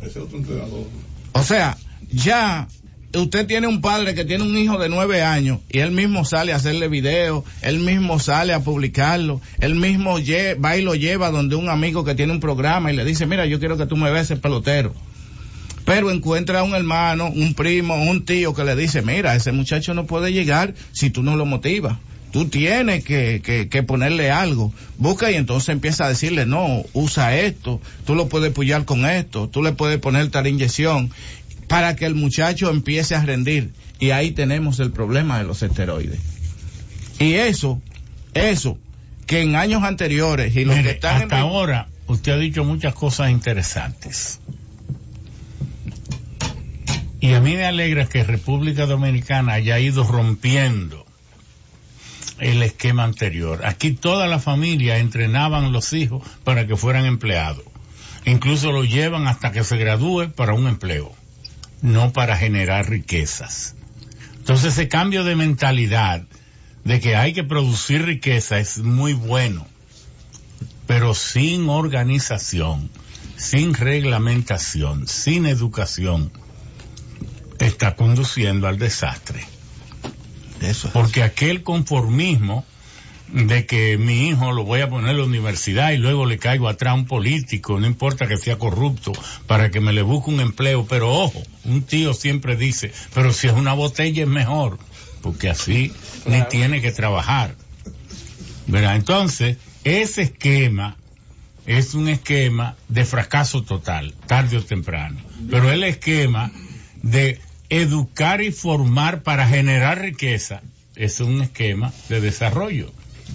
Pero sin educación, sin regulación y sobre todo sin educación en estos temas tan delicados.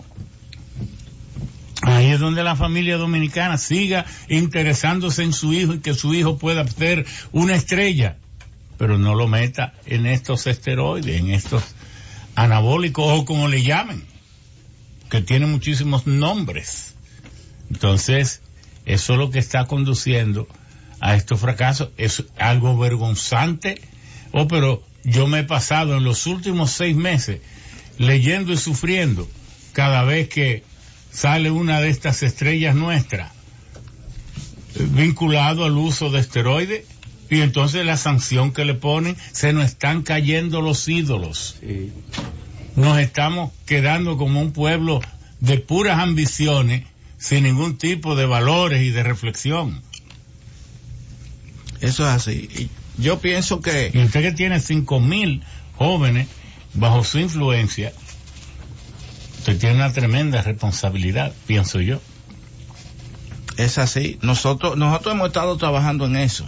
Y sobre todo haciéndole quizá o tratando de transmitirle a los padres que solo con la educación se consigue la cosa que queremos. Hay muchos niños de esos que no van a ser pe peloteros profesionales, pero pueden ser doctores. Yo diría que la gran mayoría no va, no va a ser así. Claro que sí, porque el porcentaje es muy bajo. Y una última cosa que quiero decir es, hay veces que también le echamos la culpa a las ligas y a los que tienen programas. Yo pienso que también es las, las exigencias que tienen para estar en el mercado. Bueno, tú te vas a quedar con nosotros, ahorita te vas a beneficiar de que vamos a tener luego los tres minutos finales, cada uno lo va a tener, solo que ahora el la participación Rafael- estelar sí, de sí, Pablo. sabemos. Sí, pero que el doctor Rafael Pichardo va, este, que se asintió en quedarse un ratito más con nosotros y entonces queremos reconocerle primero a él su gran sus grandes aportes a la ciencia, a la cardiología y entonces a la medicina deportiva, que nos diga unas palabras ya de, aliento, de despedidas y de, y de educación para este pueblo. Bueno, yo creo que se ha dicho mucho, muy importante. Creo que la, los amigos encargados de, de escuela tienen muy claro el problema. Yo lo, lo que no entiendo a veces es que, lógicamente, el entrenamiento y el dopaje para un lanzador no es igual que para un bateador. Porque el lanzador tengo entendido que tiene que tener el brazo largo, la mano larga, y eso no se consigue. Espigado, seis, con y pico, seis dos. O sea que también hay cierta, cierto tipo de contradicción. Y, Pero como Pedro Martínez, que es hasta eh, eh, 5-8, se- siempre se planteó que era ¿verdad? una contradicción. Que era una contradicción, inclusive porque tenía los dedos cortos y no, no tenía los dedos para tirar la curva. Y, la y el screwdriver, por ejemplo. ¿no? No- o sea que, de todas maneras, lo que quiero decir es que sigue siendo una piedra eh, importante el entrenador. El entrenador es vital porque él es el que elige el o sea, a un padre de familia, el padre de familia no sabe lo que va a comprar. Los, los, eh, las sustancias, digamos, eh, en este caso anabólicas, la mayoría no son anabólicas. Yo insisto en que anabólico es el muchacho que te va, por ejemplo, a la consulta, porque supo- supo- tiene acceso a, a la medicina donde usted trabaja y tiene eh, 15, 20 años y tiene la presión en, en 150, 90. A esa edad debería tener la presión en 120, 80, o sea, 12, 8. Y la tiene en 15, 9. Y usted le manda a hacer un ecocardiograma, o sea, un simple examen que hoy en día es pan nuestro de cada día, que es algo más, más allá que un electrocardiograma, y encuentra que el ventrículo izquierdo está un poco grande. Está un poco grande. Pero, obviamente, eso no solo, eso es un cambio que no es so- solamente un daño inmediato, sino que eso se está incorporado inclusive a la familia de esa persona. Porque lo que está haciendo es precipitando el aumento de hipertensión en la población, que es un, ya eso, so- ya eso so- sobre, sobresale, ya eso desborda la simple anabolia, la, simple anabolia. ¿Por qué, al fin y al cabo, decir que no se ha dicho, por qué son anabólicos? Bueno, son anabólicos porque aumentan la masa muscular, porque aumenta la síntesis de proteína. O sea, los esteroides que son anabólicos tienen la propiedad de formar, de sintetizar eh, eh, convenientemente el aumento de proteína y los músculos están formados por proteínas. y los mismos esteroides son fabricados a partir del colesterol, ¿verdad? También, también, a partir del colesterol y, y los propios anabólicos y los esteroides en general, inclusive los artificiales, producen, aumentan el colesterol en la sangre. Pero hay, hay, hay cierta contradicción porque al mismo, al, al mismo tiempo ellos queman, queman colesterol. O sea que el, el- el uso de, de sustancias de dopaje crea una amalgama, por eso yo mencionaba al principio que, por ejemplo, a nivel olímpico, desgraciadamente, el problema no es el anabólico, porque si fuese el anabólico, sería a nivel olímpico más fácil y más controlable, porque la gran expansión que ha tenido las grandes ligas, los anabólicos, es, tuvo una fase inicial que era el uso a nivel olímpico. Sin el desarrollo a nivel olímpico de las sustancias de dopaje, que no era precisamente anabólico, no hubiese sido posible que, que existiese el problema que estamos discutiendo, que es una visión que tenemos que tener en cuenta. Bueno, eh, tenemos que hacer una pausa ahora Venimos para Pablo al retorno venimos con Pablo Ulloa y entonces estas eh, ULIC que él tiene este una especie de escuela, centro de entrenamiento integral. integral para incluso ofrecérselo a las Major Ba- Baseball League para que tengan un modelo a seguir, para que no tengan que inducir al fracaso escolar en su formación del joven, sino que ustedes son una especie de modelo. Vamos a vamos a la pausa. Están los sabios en la Z. Sigue los sabios en la Z. Siempre leía cuando terminó todas sus Sí. enfermedades, si había Sí, leído ya toda la vamos. biblioteca de Boston. Ya vamos de nuevo de regreso. Ahora tenemos algo muy innovador que es el el sistema este de las escuelas modelo. Eh, toma ese micrófono, por favor, para que nos explique qué es el U-League. No, gra- gracias. Primero, buenos días a todos los compañeros como usted. Gracias a Dios que llegó esta pizza tan rica. Pi- pizza del horno, ¿cómo es? de, Italia Express. Perfecto. Bueno, muy buenos días nuevamente. Ciertamente ha sido muy nutritivo el estar acá tan temprano y escuchar a cada uno de ustedes porque he aprendido mucho. Eh, yo quisiera enfocar un, un poco el aspecto de este, Explíquenos de este dos, consiste. de este dos perspectivas. Una perspectiva general, una perspectiva macro, vamos a decir como si fuese políticas públicas, donde nosotros vemos dos situaciones las cuales pueden resolver un poco esta esto que está pasando con, con el uso de sustancias controladas y otros aspectos que pasan en las escuelas. El tema del acoso sexual, el tema de, de, de lo que tiene que ver justamente con el hostigamiento, el bullying, la presión, lo que tiene que ver con la resolución de conflictos, son cosas que no se abordan y sí pasan en las escuelas de, de béisbol. Justamente tiene que haber un licenciamiento, una certificación. Eugenio mencionaba propiamente, él es licenciado en educación física. Preguntémonos cuántas personas trabajan con niños a diario, que se calcula que 20 mil cada año tratan de ser jugador profesional porque tienen de 15 a 16 años y nada más pueden firmar 400 de 5 mil que se inscriben en MLB. Como Eugenio hay pocos.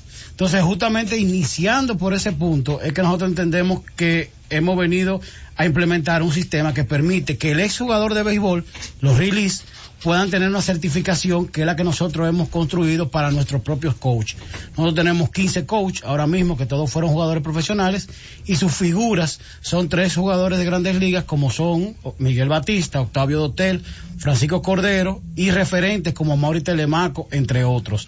Justamente nuestros coaches y, y asesores muy buenos en materia de prensa, me, me acatan, ahí me acotan. Bueno, justamente la iniciación del proceso de enseñanza-aprendizaje de estos jóvenes inician con figuras que deben de ser respetadas. Por lo tanto, nosotros visualizamos que este, este proceso de iniciación dentro de la estructura de social, lo que es la sociedad, tiene que iniciar con un permiso del Estado. Y volvemos al punto de Neri. O sea, ¿cómo es que yo agarro y me paro en el centro olímpico como 225 personas todos los días, cojo un pito, cojo un cronómetro, cojo un bate y digo, yo soy entrenador? ¿Por razón de qué? O sea, ¿qué elemento del Estado te certificó a ti que tú tienes capacidad de manejar situaciones con niños? Y estamos hablando de niños desde los 5 años hasta quién sabe qué edad. Entonces, a partir de esa certificación, de esa posibilidad que el Estado le da, ese permiso de operación, que nosotros hicimos un análisis transversal de la Ley General de Educación, de Salud, de la parte de, impuestos internos, vimos también la del Código del Menor y vimos la de Juventud. Existe elementos en cada una de esas leyes y en ese sentido Ramón tiene que saber más que yo porque fueron dentro de las gestiones que él presidía en el, en el Congreso que se hicieron que permiten que dentro del Estado por una decisión administrativa o sea estamos hablando de derecho administrativo se pueda crear la figura de una licencia donde el que opera un programa de béisbol tenga la posibilidad de presentar todos los requisitos que pide el Estado y sobre la base de eso le den la posibilidad. No es lo mismo la liga que Neri tiene, que tiene 30 años, si mal no recuerdo, a una persona que ahora mismo se, se inventó que va a ser entrenador y agarra una- un pito y un cronómetro y arranca a dar clase. ¿Bajo qué criterio un laboratorio tan grande como el Centro Olímpico, con 225 ligas y programas, no tiene ni siquiera la iniciativa de, de la parte ejecutiva, en este caso, el Poder Ejecutivo, el Ministerio de Deporte, el comisionado, o quien fuese la figura que dentro del Poder Ejecutivo tiene la responsabilidad, o que pudiera asumir el liderazgo, porque uno de los problemas es que todos tienen dentro de sus leyes orgánicas posibilidad de hacer algo, pero ninguno de ellos tienen la decisión de tomar ese, ese aspecto y no es un elemento económico. Señores, todos aquí han, han montado procesos de capacitación dentro de sus propias estructuras y la Pony tiene un proceso muy bueno de formación, no solamente para el, proce- el proceso técnico de, de depuración, los cursillos que ustedes dan, sino lo- los otros aspectos. Y justamente una capacitación no sale en un dinero exorbitante. El problema, el problema es crear un programa de capacitación y que todo el mundo te crea porque la, la credibilidad es otro de los aspectos que en el Estado se ha perdido. Todo el mundo entiende que uno va a venir con un plan nuevo, pero no involucra a los demás. Aquí hay asociaciones de liga, hay asociaciones de entrenadores independientes, hay federación de béisbol. Es un tema justamente de integrar a todos, pero tiene que haber algo creíble y lo más importante, consecuencias. Esta es una sociedad que se ha hecho sobre la base de la barbarie, del engaño, de ver cómo yo te puedo engañar a ti o puedo sacar un beneficio sin, sin necesidad de dar nada a cambio. Y sobre la base de eso se han construido estas estructuras que son eminentemente sociales, pero que se basan en la mentira. Yo le quito la edad, ahora yo le pongo sustancia. Antes yo lo que hacía era que le cambiaba eh, la identidad. República, República Dominicana está como estaba Estados Unidos en los años 20, 30, donde se había desarrollado económicamente en base a los cinco grandes ejemplos. El ejemplo de JP Morgan en la banca, Andrew Carnegie en el acero, luego de eh, Cornelius Vanderbilt en los grandes ferrocarriles, este Thomas Alva Edison con la ayuda de JP Morgan y Nikola Tesla en el desarrollo de la electricidad. y entonces Nelson Rockefeller eh, y, y los vehículos con Ford en la producción en serie. Y esos cinco ejemplos llevaron a Estados Unidos a ser un monstruo, pero sin valores éticos. Entonces- Entonces, el que tenía la hegemonía destruía la competencia y se quedaba con todo. Entonces la sociedad lo que parecía era una selva, pero una selva de fiera nada más. Pero que Entonces, luego tuvo que ir moralizándose. Y eso es lo que falta en este país. Hemos ido creciendo por lo menos en el 40% de la sociedad, porque el Banco Central da cifras, yo las creo cuando me dice que crecemos un 6, 6, 6.6%, pero crece el 40%, que es de lo que el Banco Central tiene cifra, porque del 60%, que es lo informal, el Banco Central no sabe nada, hace estimaciones. Entonces sus cifras son ciertas. Lo que pasa es que no se aplican a todo el país y como todos somos el país, entonces me está ignorando al 60% de la economía. No habla mentira, pero sus cifras no son verdad. Oigan qué interesante eso, ¿eh? Qué dicotomía. Si no habla mentira, pero sus cifras no son ciertas para todo el país. Entonces, eh, eso mismo está pasando. Hemos crecido tanto en esto del béisbol, pero esto fácilmente se convierte, parece un crimen organizado. Entonces, ¿qué tiene que venir aquí? La regulación. Entonces, por ejemplo, yo traje el manual de nosotros, son 343 páginas y arranca con un código de conducta.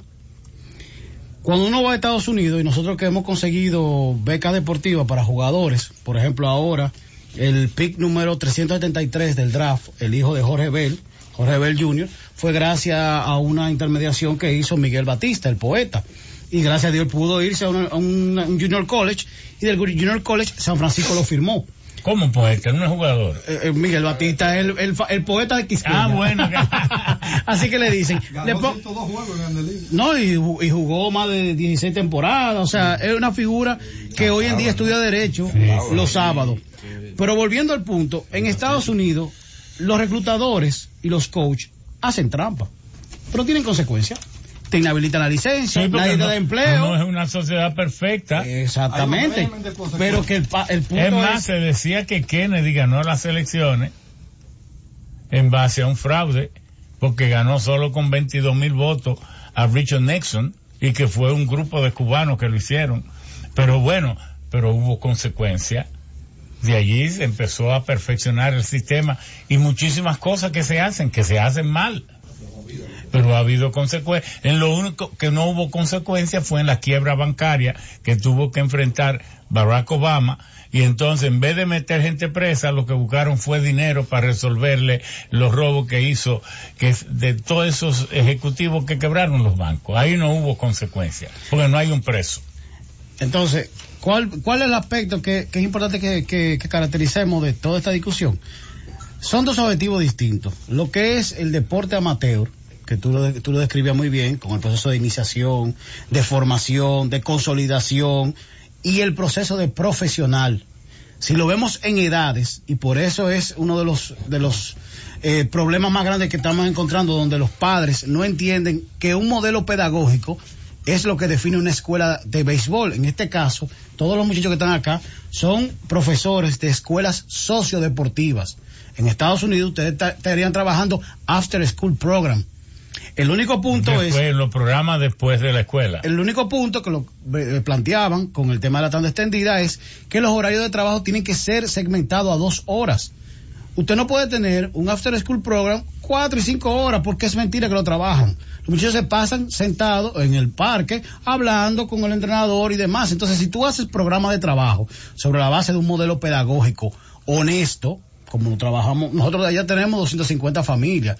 El proyecto de, de nosotros está calculado para 450 familias y ahora en el mes de julio vamos a abrir el primer complejo privado en el centro de la ciudad con las características de MLB y está en la UNFO.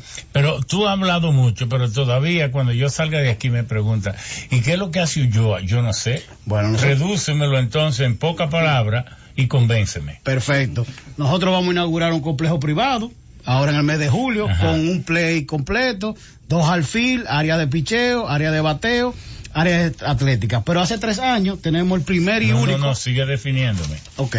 Hace tres años tenemos el primer indoor facility del país. Es una propiedad de 500 metros donde tú tienes caja de bateo, gimnasio y todo eso se basa en 15 entrenadores, 13 grandes ligas, un modelo pedagógico ¿Para donde la familia ¿Para cuál objetivo de donde la familia desde Familia los 5 años hasta los 19 años llevan los niños, nosotros se los formamos en el deporte y pueden obtener eh, oportunidades de becas o firmas con equipos Y, profesionales. y- y tú dices bajo techo, ¿dónde estará? En los Prados estamos, hace tres años. Está. Y ahora en la UNFU vamos a, a aperturar en julio lo que va a ser el, el primer field profesional y privado de República Dominicana. Entonces la UNFO le va a prestar a usted su play para no, ustedes... nosotros lo remodelamos, no. Espérate. Sí, pero para explicarle, usted no me dice que le Sí, caracterizara. pero que quiero decir que va a disponer de su play para que ustedes ahí construyan esa estructura. Entonces, gracias a una alianza estratégica con la Universidad Nacional Pedro Enrique Ureña, hicimos una inversión donde podemos hoy tener en el centro de la ciudad un complejo, un campus de béisbol al estándar de Estados Unidos, donde ahí va a operar un programa que iniciará desde la mañana hasta la noche con tandas de trabajo.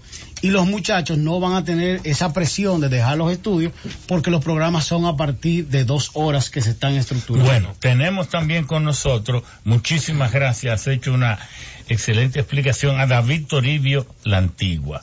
Él es vicepresidente de la Asociación Dominicana de Agentes Representantes de Béisbol y aquí lo veo eh, en una foto con Franklin Mirabal. Eh, él es abogado y deportista. ¿Cómo era que él decía? Me gusta esa pisada. El béisbol necesita su propia ley. David es un viejo amigo que viene a hablarnos entonces ahora. Antes solo hablaba de empresa, de iniciativas empresariales, tenía un programa que se llamaba así mismo. Y, Sigo. entonces- y sigue, sí, sí, yo y lo- ahora lo estamos veo. aquí en la Z. Ah, oh, qué bien. De 3 Bien. a 4 los sábados con mi pymes en la Z. Ok, adelante. Bueno, para mí lo primero es eh, un honor yo estar compartiendo al lado de este gran amigo y un referente en República Dominicana, de lo que es la verticalidad, la honradez en la política, una, una actividad tan cuestionable y tan cuestionada.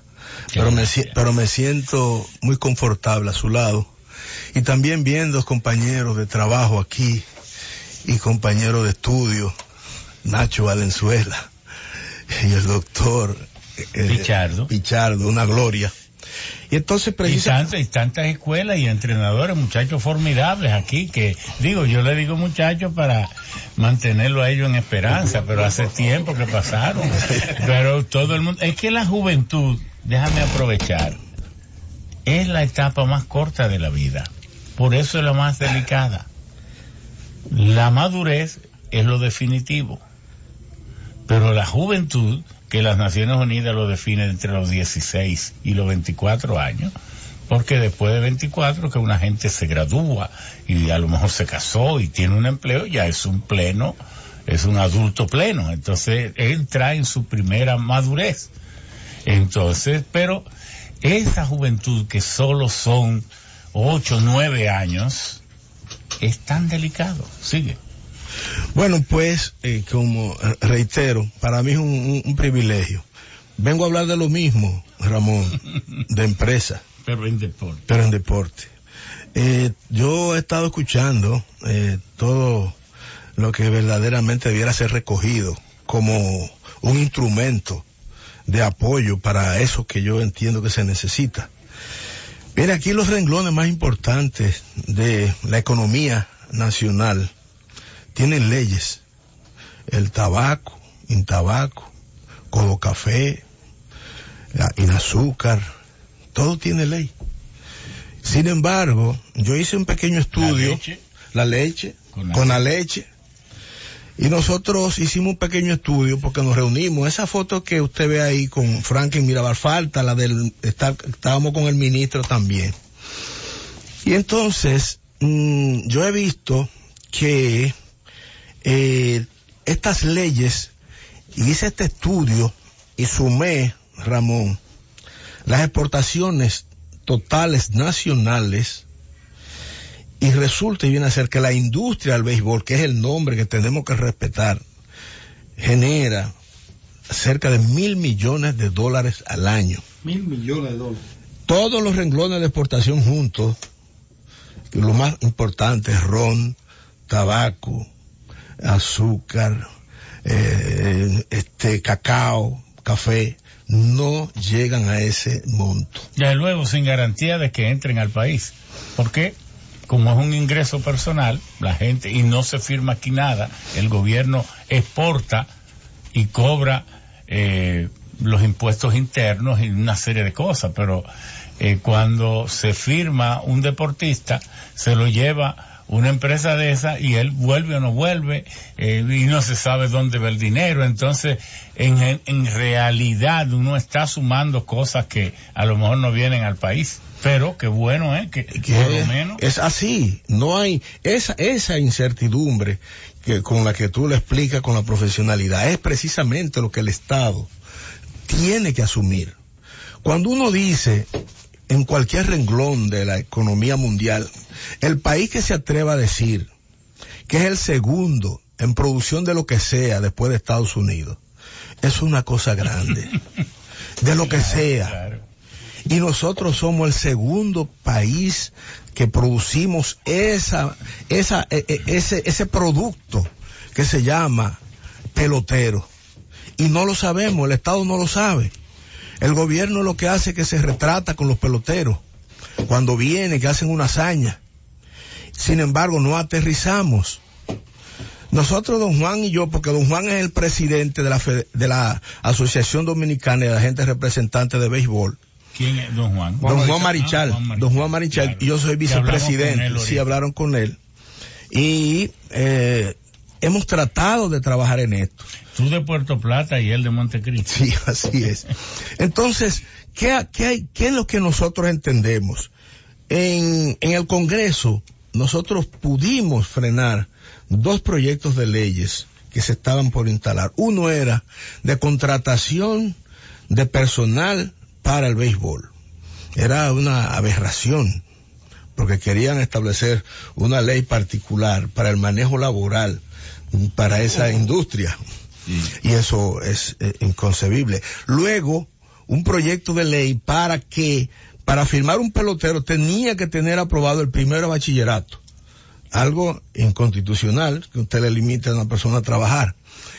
Y decía don Juan en esa reunión y que teníamos que realmente estamos de acuerdo con el estudio y que él es una, es una muestra porque él no pudo estudiar, pero todos sus hijos estudiaron en el Carol Morgan. El, el béisbol es un promotor de la educación.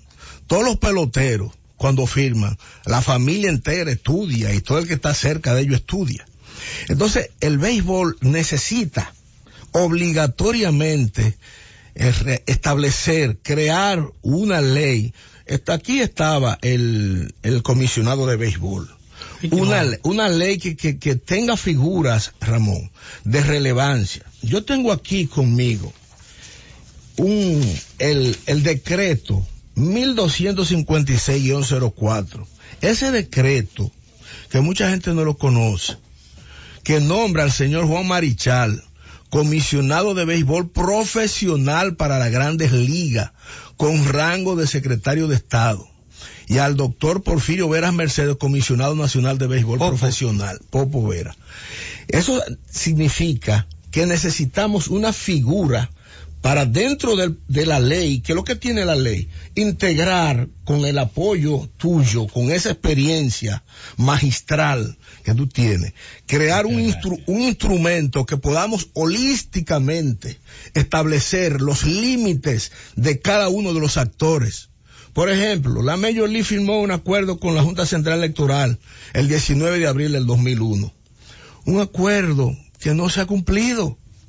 Un acuerdo. ¿Pero para qué? ¿Para la Junta para, Central para, Electoral? Para, para facilitar la investigación Ah. de la identidad y de la edad de los peloteros. Bueno, ese acuerdo se hizo protocolarmente, pero después la Major League decidió mm, hacerlo por su lado y hacer las investigaciones por su lado y se atreven a decir a veces y se atreven a decir a veces esos pechuces espérense que ellos son los dueños del béisbol quiero decir ¿eh? y hay que respetarlo la Major League hay que respetarla pero los No, investigadores ellos son dueños del negocio Sí. del béisbol. Sí. Pero como deporte ellos no son dueños porque ya eso es de la humanidad. Desde luego, desde luego. Entonces, no, yo me estoy hablando de los investigadores. Entendí, Se sí.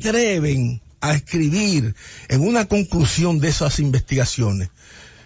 Cuando hacen una investigación que no tiene la capacidad de identificar cuál es el origen del pelotero, se atreven a poner de que indeterminado. O sea, que una investigación que yo haga eh, de Ramón Alburquerque, yo al final después que hago la investigación, como no tuve la capacidad de identificar quién tú eres, entonces le pongo como- indeterminado. Y ese muchacho perdió su oportunidad para el resto de su vida. Y eso, ¿qué fue lo que nosotros hemos planteado?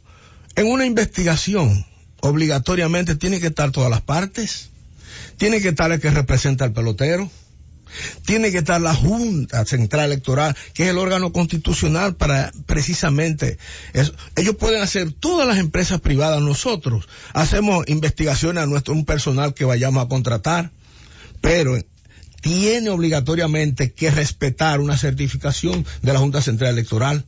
La Junta Central Electoral tiene que intervenir. Otra cosa, mi querido y estimado, esa cantidad de dinero que hay fuera, el Estado no se ha preocupado. Nosotros tenemos leyes que fueron creadas incluso en la gestión suya, 2801, Claro. desarrollo turístico. No, no, el desarrollo fronterizo. Fronterizo, fronterizo. El turismo tiene incentivos. Perdón, y déjame decirte cómo surgió. Un día yo estoy, yo siempre leo la Constitución todos los días. Es un hábito mío. Porque la Constitución es un libro chiquito, pero sabérselo como un acto reflejo implica que si tú no la estudias todos los días, tú siempre tienes que estar refiriéndote a ella como un misterio. Entonces, si tú quieres poder reaccionar y más que si tú eres legislador, como fui yo muchos años, el legislador tiene un problema. Él no tiene un despacho para actuar. Él tiene su cubículo, que es un sitio para ponerse de pie y hablar. Y lo que él no se recuerde cuando interviene, ya no lo puede usar después, porque en el Congreso no permiten que te van a dar una pausa para que tú vayas a estudiar lo que no te recuerde y cuando tú vuelves a seguir hablando. No, o hablas y sabes lo que tienes que decir o te tocará otro turno en otro. Sí, esa dinámica tiene los congresos, que es extraordinaria. Bueno, entonces, yo leyendo la constitución veo y digo, la constitución anterior, antes de la del 2010, el artículo 7 dice, y habrá un régimen fronterizo. Digo, pero esta constitución tiene desde 1966 y nadie se ha preocupado que este artículo 7 se cumpla.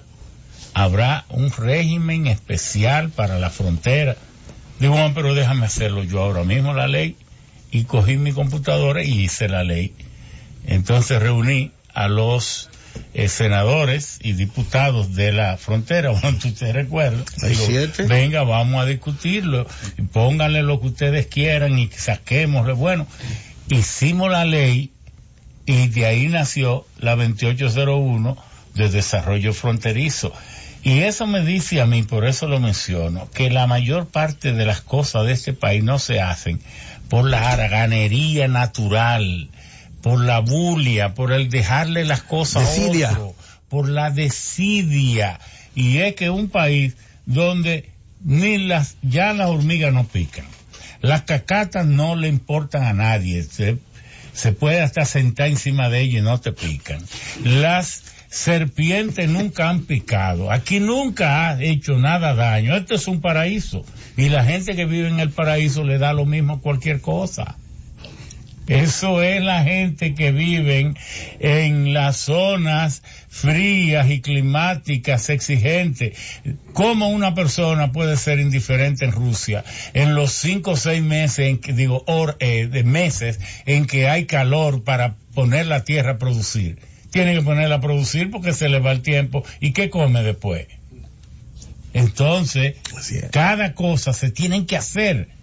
Y entonces esos pueblos progresan. Pero esto que vivimos en un paraíso, lo mismo da, no, pero no te preocupes. Y juga- vivimos jugando dominó debajo de la mata más cerca. Y, todo exactamente eso que tú explicas. Nosotros decimos la cantidad de dinero que está fuera del país, que el país vive mandando proyectos de leyes para el Congreso para buscar más dinero prestado. Más leyes para que no se. Sí, y entonces, estos muchachos, por ahí tenemos el caso mm, eh, de uno de los peloteros de, de nosotros que fue engañado con 50 millones de pesos por un, un- un solar. Julio Lugo. Y Julio Lugo la, la ha pasado y el Estado dominicano y el gobierno dominicano no ha tenido la, ustedes van la inteligencia promoviendo una ley del béisbol. del béisbol. No ha tenido la inteligencia de, de, de designarle 50 abogados, porque los peloteros tienen algo, Ramón, y es que tienen un sentido gregario tan importante de manejar.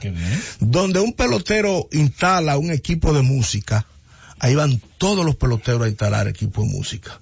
Si compran un carro en un sitio, ahí van todos a Compran comprar. una marca, la repito. Ahí están toditos. Y, y entonces, cuando ven ese atropello que le hacen a un pelotero, dice, mi dinero no va para Bueno, allá. mira, neste- debemos otra invitación porque ya veo lo trascendente, lo importante, pero queremos Porque se trató, Ramón, todo lo, todo No, no, tú con profesionalidad, esos que están ahí, oí a Nacho, y ahí a- a- al, doctor, con No, tanta vuelves- tú profesionalidad. vuelves ahora. Vamos a pedirle a los amigos que empiecen a marcar para que participen y nos digan qué creen de los esteroides. Vamos a ver, a escuchar 10 opiniones después de esta pausa.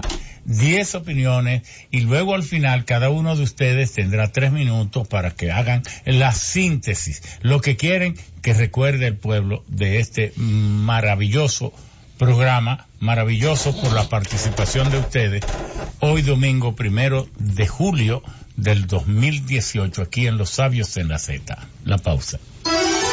Están los sabios en la Z. Sigue los sabios en la Z. Bueno, vamos a ver los amigos que ya se han animado. Adelante, su nombre, de dónde nos llamas. Buenas. Sí, adelante, tu nombre, de dónde eh, nos llamas. ingeniero. Sí. Ah, mire, eh, yo es algo por lo menos fuera de, de, de, de- de lo suyo. Fíjese, ingeniero, yo tengo una piedra, son dos piedras que yo tengo. Yo quisiera que usted sea, entregarle esa piedra a usted para que usted me diga qué son esas piedras. Son una piedra preciosa. Sí, está bien, tú vienes por aquí, ven el domingo. Eh, Ojalá te hayas encontrado algo muy valioso. Ingeniero, ¿cómo yo Sí. puedo? Porque yo tengo un pequeño ventorrillo, entonces yo quisiera por lo menos para yo ir. Hace mucho, tengo esa piedra, hace treinta y pico de años que yo la tengo. Yo no Sí, el domingo, el domingo tú puedes venir aquí a las 12. A las 12. Sí, hombre, con Ah, mucho gusto. Además, aquí está Adelante. Roca Piedra, está aquí. Ade- buenos, buenos días. Sí, sí, su nombre y su dirección. Su Sí, lugar. gracias, don Ramón Mario Torres de Santiago. Ah, mucho Saludos, gusto, Mario. Sí, saludo a todo el equipo, un gran, grandes exponentes. Saludo a Héctor Gómez. Saludos, Eh, hermano. Realmente entendemos que es muy lesivo el asunto de los esteroides, ya que van dañando fisiológicamente al organismo, pero sobre todo cuando ya jóvenes se corrompen y por casualidad llegan a esos niveles altos como los casos que hemos tenido y luego viene esa gran decepción eh, la- realmente es muy lesivo para toda la nación y para toda la familia. Y nosotros, como amantes de los deportes, entendemos que eso hay que erradicarlo. Por otra parte, quiero decirles, Ramón, que se haga un programita sobre la música urbana y que está afectando bastante. Esto sabe lo que estamos hablando. Sí, Por sí, favor, gracias. Sí, sí, muy bien. Ya hicimos uno sobre el origen del merengue, tenemos pendiente uno sobre el origen Te de... vamos a traer aquí, del si eso se da, al único que puede pagar la corrupción, Mozart. Mozart la paga. Aló. Saludos. Sí, buenos días, buenos días. Sí, sí, su nombre, su di- dirección. José de Santo Domingo Oeste. Muy bien. Yo pienso que los esteroides, como, como decía el señor, está dañando la juventud, pero los esteroides, eh, si usted no tiene condiciones y cualidad, usted no, no va a ver honrón, tiene que tener las condiciones. Yo le preguntaba a una a un médico respecto a eso y me decía que lo único que hacen los esteroides es que cuando los muchachos lo usan le da más energía para, para hacer más ejercicio y trabajar más. Sí, esa es la función, por, pero es que los esteroides los produce nuestro propio cuerpo. El problema está cuando le añadimos, es decir, cuando queremos estar por encima de nosotros. Hay que mismos. tener talento per se, porque han agarrado mucho este hoy. adelante. Ronaldo y cinco. Gracias, la maestra Marina Ibar Gómez. Felicidades, don Ramón, por el programa y felicidades a todas sus estrellas, que siempre son estrellas. Mire, Muchas mi gracias. querida Jaina siempre ha sido cuna de peloteros. ¿Sabe qué me he dado cuenta en estos últimos dos años? Primero, primero, que están colocando a los muchachos como cerditos mayores y menores de edad en una casa y entonces entran y salen a competir sin la coordinación, sin la supervisión de ninguna autoridad. Y otro asunto, que ahí está Héctor y los demás, están trayendo muchachos inmigrantes, venezolanos y cubanos, y hay una mafia con esto de la juventud, ya no solo a nivel nacional, también cubanos y venezolanos. Gracias. Muchas gracias. Aló. Adelante. Buenas. Saludos. Adelante. Sí, mire, yo quiero hacer una aportación Sí. y es a través de las décadas cómo la, los esteroides han crecido. Yo viendo videos en YouTube de música, de cantante y de atleta, en los 70 la gente no usaba tatuajes ni tenía esa musculatura. Fue a partir del 80 que la gente comenzó a hacerse tatuajes e incrementar esa cultura al culto al cuerpo. Entonces, el doctor Valenzuela hizo una, tremenda intervención y el doctor Char. Recuérdese que en la WWE, que es la lucha libre, han muerto muchísimas personas por esteroides, e incluso a el suicidio y homicidio de jóvenes atletas. Mueren muy jóvenes, el promedio de muerte son como 38 años. Yo quiero saber si ese culto al cuerpo tiene que ver psicológicamente con los esteroides. Gracias y, y sigo escuchando tu programa. Perfecto. Ahí está. Buenas. Sí, buenos días. Sí, buen día. Yo quiero saber también por qué hay pelotero, como fue el caso de Sammy Sosa, que le metía al bate tarullo de hierro. Yo Eso no es esteroide. Quizá un esteroide para el bate. ¿no? buen día. Adelante, adelante. Sí, buenas. Saludos. Sí, yo diría que eso de esteroides, la culpa la tenemos los entrenadores, nosotros mismos los papás. Perfecto. Ahí está tu correcto, opinión correcto. lacónico, pero ¿verdad? Sí, sí. Buenas. Sí, buenas, buenas. Saludos. Ramón, ¿cómo estamos? Muy bien, Eh, encantado. Héctor, eh, perdona la molestia, pero yo necesito tu teléfono, por favor. Anótelo ahí, eso es público del pueblo. Vía WhatsApp 829-619-1313. 829-619-1313. WhatsApp. Buenas. Sí, buenas. Saludos. Eh, doctor, a lo- oiga, yo veo a los hijos míos con esa musculatura, ¿eh? Que si, si yo también complejo B, tomando proteína y una serie, yo veo que realmente sabe, y, y a mis sobrinos también, y a sus amigos. Toditos, no hay ni uno flaco ni utilizado, el cuerpo tienen esos músculos y eso, y, y ese cuerpazo. Eso, eso, es que, es que los, los- dominicanos están consumiendo esos esteroides. Eh, tenemos que hacer hincapié en el daño que le hace eso. Yo creo que, que Bueno, do- por dos, dos llamadas más que- y cerramos. Gracias por su llamada. Buenos días. Buenos días. Saludos. Sí, saludos. Caballero, mire, hay un asunto muy importante. Las farmacéuticas dominicanas tienen muchos componentes en los genéricos que en Estados Unidos le tienen el otro nombre de que son de drogas y son cosas. Aquí cualquier jarabe de para la gripe, cualquier medicamento de complejo multivitamínico, cualquier situación de esa, tienen algunos asuntos que en Estados Unidos eh, para ellos está prohibido el consumo.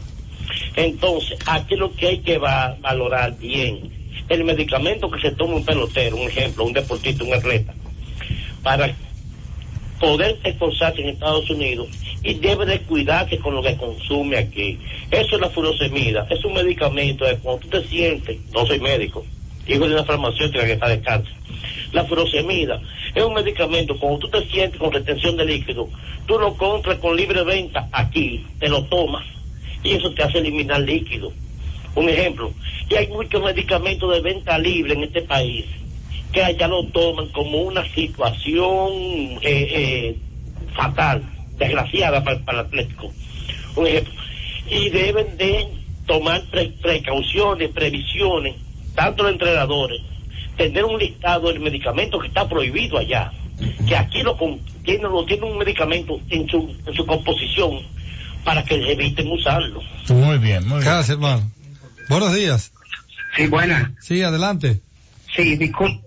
Eh, a mí me gustaría, por favor, si hay una posibilidad de que en algún momento ustedes hagan un, un segundito, que hagan un, un programa especial, pues vamos a si trate de celulares y esas cosas, a ver si la, si las telefónicas pueden por lo menos en algún momento eh, evitar que sigan matando más personas por los celulares. En un- Está bien, muchas gracias. Bueno, vamos tres minutos a cada uno. La línea pero ya, ¿verdad? Sí, Estamos- correcto. Sí, muchas gracias. Creo que eso demuestra el nivel de interés del pueblo dominicano. Y en las sobre- redes ni se diga. Claro, este es un tema fundamental que hay que trabajarlo, sea mediante leyes, el Congreso, pero el Poder Ejecutivo, porque en todos los países hay congresos, pero los congresos usualmente no son líderes en la proposición de leyes.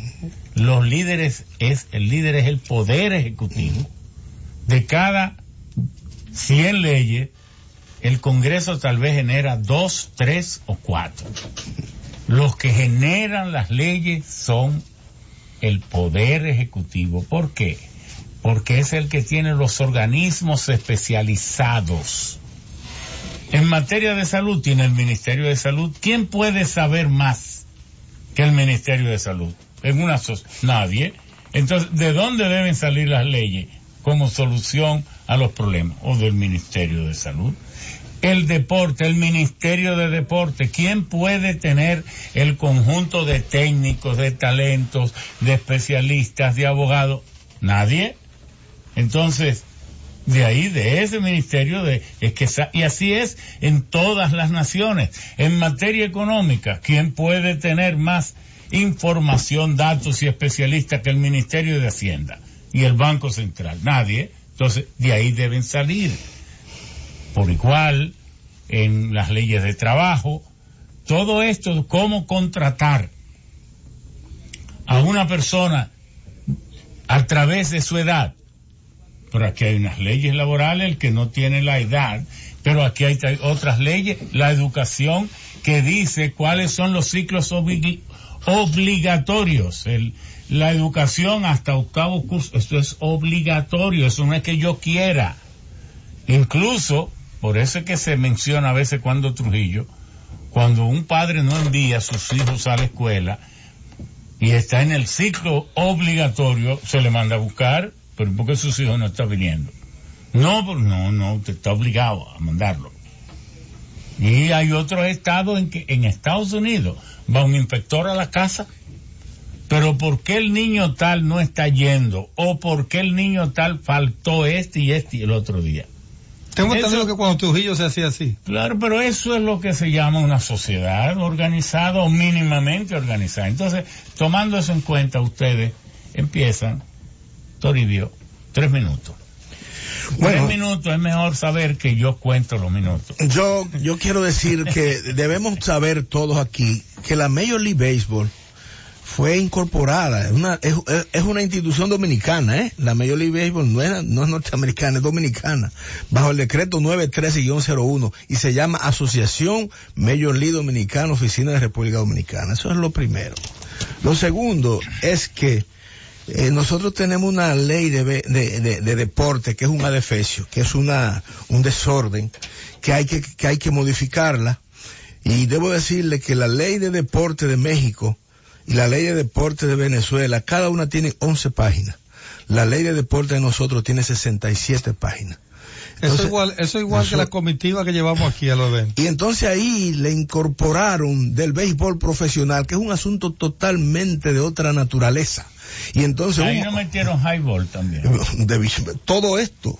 Entonces metieron esto, dañaron la ley y que el- la ley de deporte, que es un marco referencial de lo que es el deporte y la recreación, la contaminaron. Lo otro que quiero decir es que el dopaje, señores, el 26% de las suspensiones en Major League del 2012 al 2017 fueron dominicanos. Y de esos ¿Qué ciento- dato, por favor? el 26%. Y de esos 136 suspendidos, 37 no pudieron volver a jugar. Eso significa que estamos también sometiendo a la Major League, porque estamos demostrando que nosotros no tenemos nada bueno en el béisbol.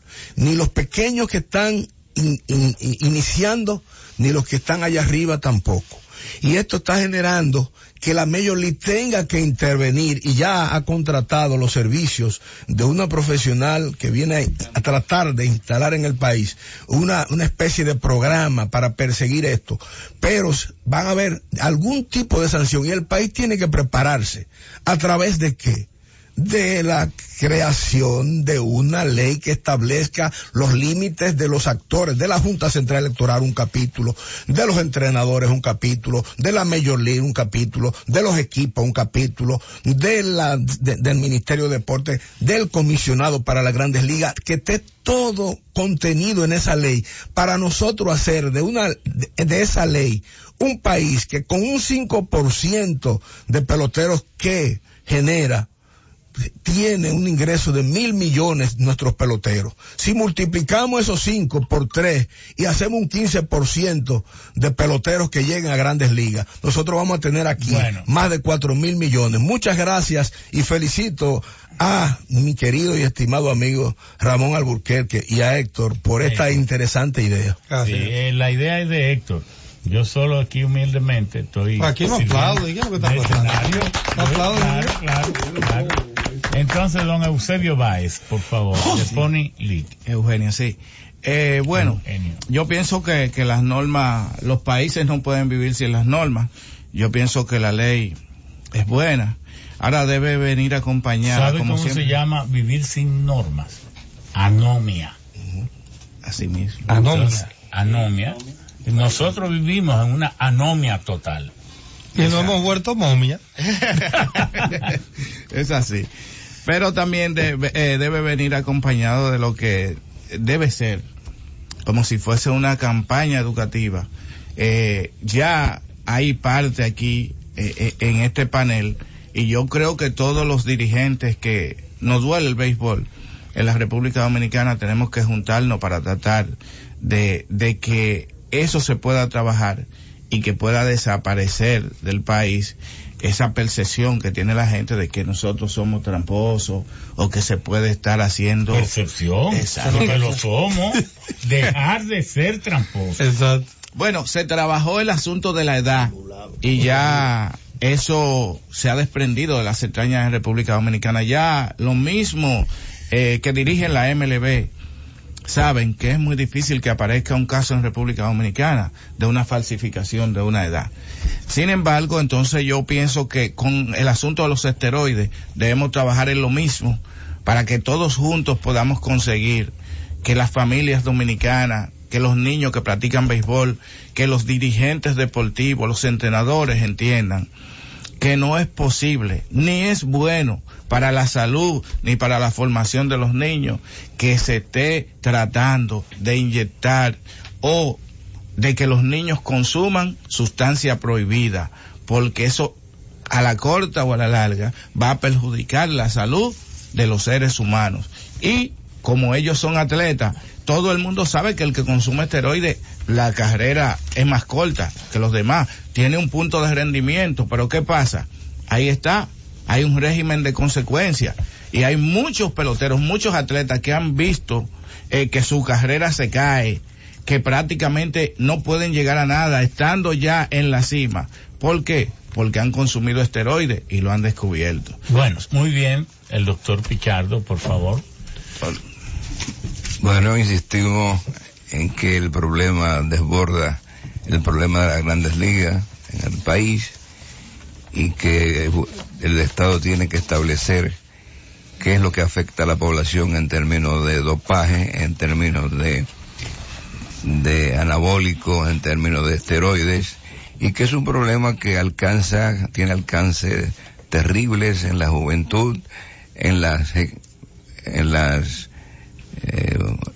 gestiones venideras de, de población intermedia y así como se, se regula, por ejemplo, la venta libre de un simple fármaco para dormir, para, para relajarse, se debe regular la venta de todo tipo de esteroides, todas las sustancias que intervienen en el dopaje.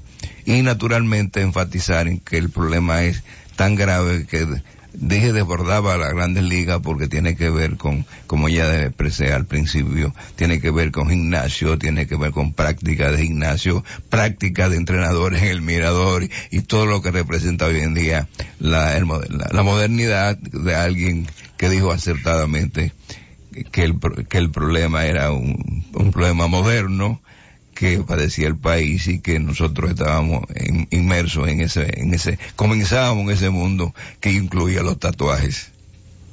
Bueno, usted todavía tiene un minuto. Pero bueno, está bien. Ya el doctor Santiago Valenzuela. Gracias, gracias ingeniero. Eh, recordemos que está de moda la marihuana y legalizar la marihuana eh, para fines médicos. Recordemos que la marihuana con el THC, que es el componente que da el high, es muy letal. Y estábamos hablando del CBD, que es el CBD, que es el cannabidiol, que es la parte médica de la marihuana, que es un excelente antiepiléptico y hasta alivia los dolores en el cáncer. Los atletas no pueden jugar con el joint, no pueden jugar con esos cigarrillitos porque realmente le aumenta la frecuencia cardíaca, le disminuye la memoria corta y a, disminuye su reacción, su reflejo y su coordinación pueden tener enfermedades respiratorias.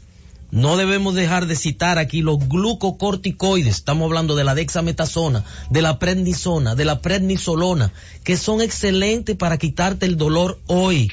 Y hay atletas que se inyectan cada semana para quitar ese dolor en el tobillo, quitar ese dolor en la rodilla. Y recuérdate que te va a aumentar el azúcar, te va a comer los huesos en ese proceso que se llama osteoporosis y te va a disminuir la masa muscular, te va a debilitar, aunque vas a trabajar sin dolor, cada vez vas a estar más débil.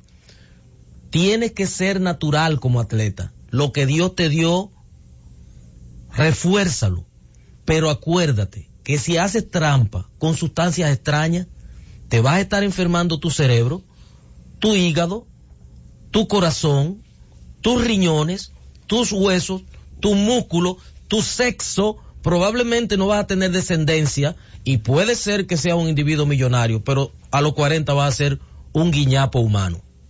A diferencia de la gente de la, la liga de fútbol norteamericano, gracias a Dios los peloteros dominicanos no devienen demente porque tienen muy pocas contusiones cerebrales. Nosotros sabemos que es una epidemia, la encefalitis postcontusional crónica y muchos de esos muchachos de la NFL se retiran a los 38 con 60, 70 millones de dólares y en 5 o 6 años se ponen dementes, desarrollan una demencia prácticamente tipo Alzheimer, matan a la mujer, matan a los hijos, se matan ellos mismos y, y es una familia perdida, millonaria en el banco, pero destruida. No corramos hacia eso, seamos cada vez más sanos, cada vez más serios y cada vez más felices. Muy bien, muy bien, pero además no pasar por el ridículo de la atrofia testicular. Es que se le ponen los granitos así chiquitos. Y entonces... Y el viejito Nicanor. Es, son ridículos, dale con un machazo y una cosita así. Y la muchacha que se están riendo porque sabe... eh, eh, bueno, bueno, entonces vamos a ver. No, No, no, ya, sigue sí, ese mismo orden. Así. Eh, realmente tenemos que ponernos de acuerdo porque la sociedad debe exigirle a su atleta élite, que son ejemplos para nuestros jóvenes, que colaboren en la comunidad eh, teniendo una vida recta, una vida, una vida vertical y también sabiendo que muchos de los jóvenes deben de tratar de leer porque Platón hablaba en, la, en su obra La República del hombre equilibrado, ni blando ni brusco. Y una persona que se dedica solamente a practicar deporte y no lee es un hombre brusco. Aquella persona que se dedica solamente a leer y no y no hace deporte es un hombre blando. Entonces el equilibrio verdadero es hacer ambas. Para que usted no se deje llevar del, del entrenador o de la persona que usted vio, para que usted tenga análisis, para que usted pueda decir y pueda discernir lo que le conviene o no le conviene. Y también hay que hacer normas para exigirle a la Major League hasta qué edad un muchacho, la- el- las exigencias de ella, porque que un muchacho de 16 años no puede tirar 96, ni puede correr menos de se- me- cien- 60 millas en menos de 6, ni puede sacarla por los 400. Entonces vamos a tener que agarrar esas normas que creo que solamente la tienen para este país, porque en otros países como Venezuela y Cuba eh, tienen los renglones más bajos. No sé qué daños que no quieren hacer para venir y tomar medidas que pueden ser drásticas después. Eh, tenemos que unirnos para eso, para que esos muchachos tengan un apoyo, para que esos muchachos vean que, que hay una sociedad que los sigue y que una sociedad que se preocupa por ello, porque no hacemos nada con hacer un programa sobre esteroides y no saber que, que hay personas que son muy, muy beneficiados y que tienen muy buen negocio con esto de los esteroides. Entre ellos entrenadores, dueños de negocios, de gimnasio, como yo que tengo uno, que son muy morales, que andamos buscando principalmente el dinero. Que y no por lo menos tú lo confiesas. Sí, sí, claro. Y, y le doy gracias al ingeniero Alburquerque y a Héctor Gómez que me invitan. Que no era más músculo el hombre. Guillén, no, no. Y entonces la secuencia para que la juventud sienta, la secuencia del talento y cómo se organizó y ocurrió en la historia, todo este, fíjense ustedes, cómo se llegó de Sócrates a Alejandro Magno. Sócrates fue el maestro de Platón. Platón fue el maestro de Aristóteles y Aristóteles fue el maestro de Alejandro Magno. Cómo se va combinando el desarrollo del genio hasta llegar al dominio de todo. Pero cuidando la salud y cuidando la mente. Bueno, gracias de nuevo por la oportunidad. Nosotros tenemos el talento. Los dominicanos tenemos mucho talento. Lo que tenemos es que concientizar a, a los jóvenes y a la familia. Es lo que yo puedo decir, porque aquí hay talento. Tenemos talento, pero hay que trabajar talento. más. Sí, Dejar tenemos. el fraude, ser auténtico, ser transparente, ahorrar, saber invertir. Y entonces, así vamos a tener un país grande. Claro. De lo contrario, tenemos lo que tenemos ahora. Se llega al poder, se le promete al pueblo que se va a hacer una cosa, cuando se tenga el poder se hace otra, otros se dedican a saquear el país, sientan el peor ejemplo, se roban 40, 80 mil millones, viene un una suprema y los legitima y se lo ponen de ejemplo al país. Claro que sí. Ese es el país que tenemos, pero ese no es el que queremos. Adelante, Neri. Bueno, creo que ha sido realmente un programa eh, que ha sido un paradigma en cuanto a, a los temas que se han tratado en esta conversación. Nunca pensé que iba a participar de un de una de un programa de esta magnitud. De verdad, me levanté no con esas tan altas expectativas.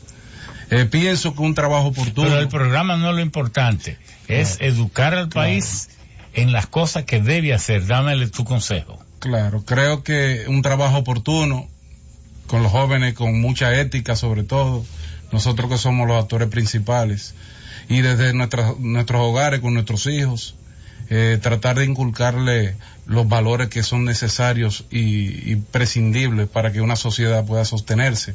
El Estado debe asumir su responsabilidad en todo esto. Y también los interesados, llámese la Major League, creo que también tiene una maravillosa oportunidad para solucionar muchas cosas que, que quizás la ha causado por omisión o por falta de... Pero el, actor principal en esto es el Estado. Claro que sí. El que busca el bien común es el Estado. El que está obligado a buscar el equilibrio entre las partes es el Estado. El que busca siempre es como que, ¿cuál ha sido el gran ejemplo de las últimas naciones que se han desarrollado? Ahora mismo, Corea, China, Singapur, han hecho lo que Europa y Estados Unidos habían logrado en 250 años y Europa en miles de años. Ellos lo han logrado en 70 años. Pero ¿cuál ha sido el elemento constante? Que el Estado ha asumido el rol del desarrollo, permitiéndole al sector privado que invierta en una economía de libre mercado, pero sabiendo que esa inversión privada solo va a invertir donde pueda ganar dinero y, y esa miseria que haya que eliminar que no le sea rentable a la inversión privada nunca se va a eliminar. Entonces, ¿quién es quien tiene que aparecer ante esas miserias, sea droga, sea corrupción, sea El Estado. el Estado? Y eso es lo que aquí está muy débil. Que el Estado se recuesta en que cree que el sector privado va a desarrollar el país. Y el sector privado no está en eso, está buscando lucro. Entonces tenemos un vacío. El Estado es el que, el responsable del desarrollo. Y no puede buscar otra excusa. Ni puede ser Dios en esto, porque la iglesia tiene todo el tiempo ofreciéndole a la gente que se esté tranquila y que, que sufra y que aguante porque tiene el cielo después que muera. Pero ya la gente no está creyendo en eso. Y además ya la iglesia va perdiendo calidad por tanto sinvergüenza metido a cura y metido a, a- a- a pastores y a todo esto. Entonces ya la gente tiene que buscar la fuente de sus propios valores en sí mismo, aunque no, aunque lo que quieran seguir pensando y creyendo en esas cosas, ojalá se recuperen y se regeneren. No tenemos nada contra nadie, pero aquí aparece una constante en todo. ¿Cuál y quién es el responsable de que las cosas marchen como debe ser? El Estado. El Estado. El Estado. El Estado. Yo no veo otro. Entonces, ese vacío no lo puede dejar. Ese vacío de las esteroides no puede dejarlo. Eso no puede continuar un día más. Porque yo creo que el Ministerio de Deporte está escuchando. El Ministerio de Salud Pública está escuchando. Alguien escuchará de la presidencia, alguien escuchará de, de- del Congreso. Entonces, ¿qué es lo que queremos hacer? Una convocatoria que se resuelva el problema. Bueno, distinguidos y distinguidas, viendo la, la situación tan delicada, viendo la juventud de este país, que una juventud, una está en, en Yembón y otra está en Cosa, y otra juventud que está en el deporte, que también tiene problemas. Entonces, viéndolo así, desde ese punto de vista, la juventud es el futuro de los pueblos y el presente, ¿verdad? Entonces, viendo un lado de la juventud como está y viendo la juventud sana, que también se quiere dañar, entonces hay un problema serio. Entonces, yo entiendo con lo que se ha dicho aquí, y creo que es una propuesta de nosotros, que como el Poder Ejecutivo es el líder del Estado, Del desarrollo, y del desarrollo, de la transparencia y de la moralidad. Claro, entonces debe convocar una gran cumbre en este país con este problema tan serio, una gran cumbre con todos los sectores prácticamente que están involucrados en este tema, que casi son todos, hacer una gran cumbre y ver cómo salimos de esto para el favor de la juventud. Y alguien hablaba ahí de la telefónica y, y yo pensé una cosa inmediatamente. Bueno, la telefónica sería un gran haría un gran trabajo en este sistema porque poner un mensaje aquí de orientación permanentemente de la telefónica sería un gran aporte a este tipo de cosas donde debe donde debe todo el mundo eh, introducirse porque es un problema que puede generar algo con situaciones no esperadas en el país. No, que puede, no, que está generando. Está generando situaciones difíciles. Entonces, cuando se trata el tema de juventud, creemos que debemos incluirnos todos. Yo espero que esta Z que se oye tanto, es tan escuchada en el país, hayan oído interesados en este tema, que pongan el dedo en la llaga y acabemos de una vez con una situación que está causando y aún más puede causar situaciones catastróficas en este país. Muchísimas gracias, muy bien. Eh, yo estaba diciendo, pero bueno, y este hombre que se ha puesto de que a procrear tantos hijos para que hablen tanto, sabrá él hablar. Y cuando lo oí hablar, bueno, a él es que salen.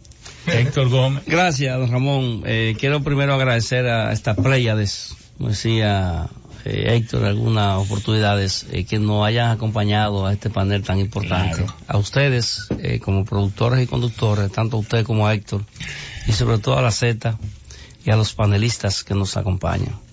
Ramón, definitivamente el problema de este país es el gobierno, es el Estado. Este es un negocio, y hay que verlo así, con muchas, como yo te decía, un principio aristas que difícilmente se puedan poner de acuerdo. Porque todo el mundo, todo el mundo anda buscando un pedacito del pastel. No se está pensando realmente en un país ni se está pensando en una juventud. Se está pensando en intereses económicos y solamente el Estado es capaz de normalizar y regularizar las situaciones que se vienen dando alrededor del béisbol.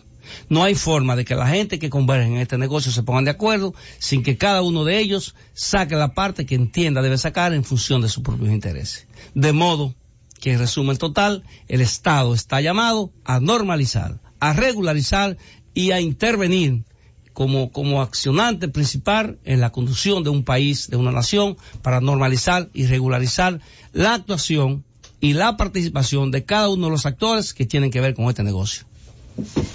Bueno, pues esa palabra del señor Gómez, yo solamente sintetizo, eh, tomando un poco este acto de todo lo que ha manifestado aquí, la- el común denominador, el papel del Estado en términos de una política que se empodere, que asuma desde el presidente y que entienda la situación que estamos viviendo, con mucha educación integral y sobre todo, y aquí se habló de ese tema, el régimen de consecuencia. Yo pienso que un consenso de todos estos puntos que se han debatido puede dar luz en este tema tan espinoso, ingeniero. Sí, yo quiero que la joven, eh, Denia, que Bien, también intervino, voz. que eh, dé sus tres minutos también para cerrar este espléndido programa que hemos tenido hoy. Bueno, para terminar y puntualizar, para este problema te- tienen que unirse varios factores. Factor familia, el factor gobierno y la población en sí. Pero básicamente educación y deporte para ir de la mano uno con el otro. Bueno, él, sí, nosotros entendemos que el Estado debe ser el actor fundamental, estableciendo los elementos que son de cumplimiento obligatorio. ¿Cuáles son las cosas de cumplimiento obligatorio? La ética, la moral, las buenas costumbres y los valores. Luego, ¿qué otra cosa es de cumplimiento obligatorio? el cumplimiento de las leyes, los niños y los jóvenes no pueden salir de la escuela antes de cumplir los ciclos, porque eso lo dice la Y Constitución. me gusta la idea de que la firma sea a los 18 años. Claro, y lo dice la Constitución y lo dicen las leyes. Otra cuestión de cumplimiento obligatorio, las condiciones de trabajo son de cumplimiento obligatorio. Las leyes sobre las divisas y sobre los recursos del país. Usted quiere ser dominicano y usted contratado aquí por una empresa y usted sale a trabajar, pero mantiene su residencia y mantiene su, su, su domicilio y su ciudadanía y su nacionalidad en República Dominicana, pues usted tiene que cumplir con las condiciones porque es que se escapa una cosa. Cada dominicano está obligado a estar inscrito en la seguridad social y a cumplir con la seguridad social porque la ley este 8701 establece la universalidad y la obligatoriedad. Usted no es miembro de la seguridad social si usted quiere. Es que es obligado, porque es una ley del Estado. Inherente, sí. Y no importa que usted viva afuera, usted tiene que cumplir con ella, porque nadie es tan rico que no pueda un día necesitar la seguridad social y los pobres seguros que la necesitan. Entonces, tenemos que cumplir todas esas leyes. Si no las cumplimos, lo que tenemos es una mojiganga de país. Y a veces parece que eso es lo que tenemos, porque los que deben estar en primer orden, en primer lugar, haciéndola cumplir y consciente de en aquellos puntos donde no se cumple, la viven ignorando y están en otras cosas. ¿Cuál es el papel? Yo nunca he oído, y quisiera oírlo, al Ministerio de Deporte hablando de estos temas, haciendo conferencias, Paneles. Paneles, convocando los psiquiatras, los psicólogos, los sociólogos, los de la conducta humana para estudiar este tema, los abogados, las cosas. Porque ¿quién es que lo va a resolver? Los suizos, que no están cometiendo estos errores. Entonces, el Ministerio de Educación es a los deportistas que yo he escuchado que en las tandas extendidas hay un problema, al prolongar el horario hasta las 4 o las 5, entonces, ¿dónde van a practicar deporte? Pero además se concibe que a un muchacho le ataruguen ocho horas de, que de entrenamiento. ¿Y eso es posible? No, eso es un periodo donde él cumple un conjunto de actividades intelectuales, deportivas, que desarrollen la mente y el cuerpo. Porque mente sin cuerpo no es posible, ni cuerpo sin mente, mucho menos. Entonces, aquí está claro, todo nos lleva a una conclusión. Cuando el Estado establezca todas estas cuestiones de cumplimiento obligatorio, entonces es natural que cada uno venga a buscar su pedazo, pero sin violar nada de lo fundamental, que venga a ganar dinero el Major League Baseball, legítimo, que vengan los las escuelas, legítimo, Los entrenadores. que vengan los entrenadores, que vengan los promotores, que vengan a tra- que traigan un niño de fuera a entrenarse aquí, mejor todavía, pero con un conjunto de normas. Entonces, yo pienso que si ustedes así lo creen, podemos decir que aquí se ha visto como fundamental y crítico y básico la presencia del Estado para que venga a resolver este problema. ¿Qué le parece a ustedes? Excelente. Bueno, Vamos a terminar con un aplauso. Muchísimas gracias y volveremos el próximo domingo con otro los sabios en la Z con la intención de ser útil al país. Muchas gracias. Están los sabios en la Z.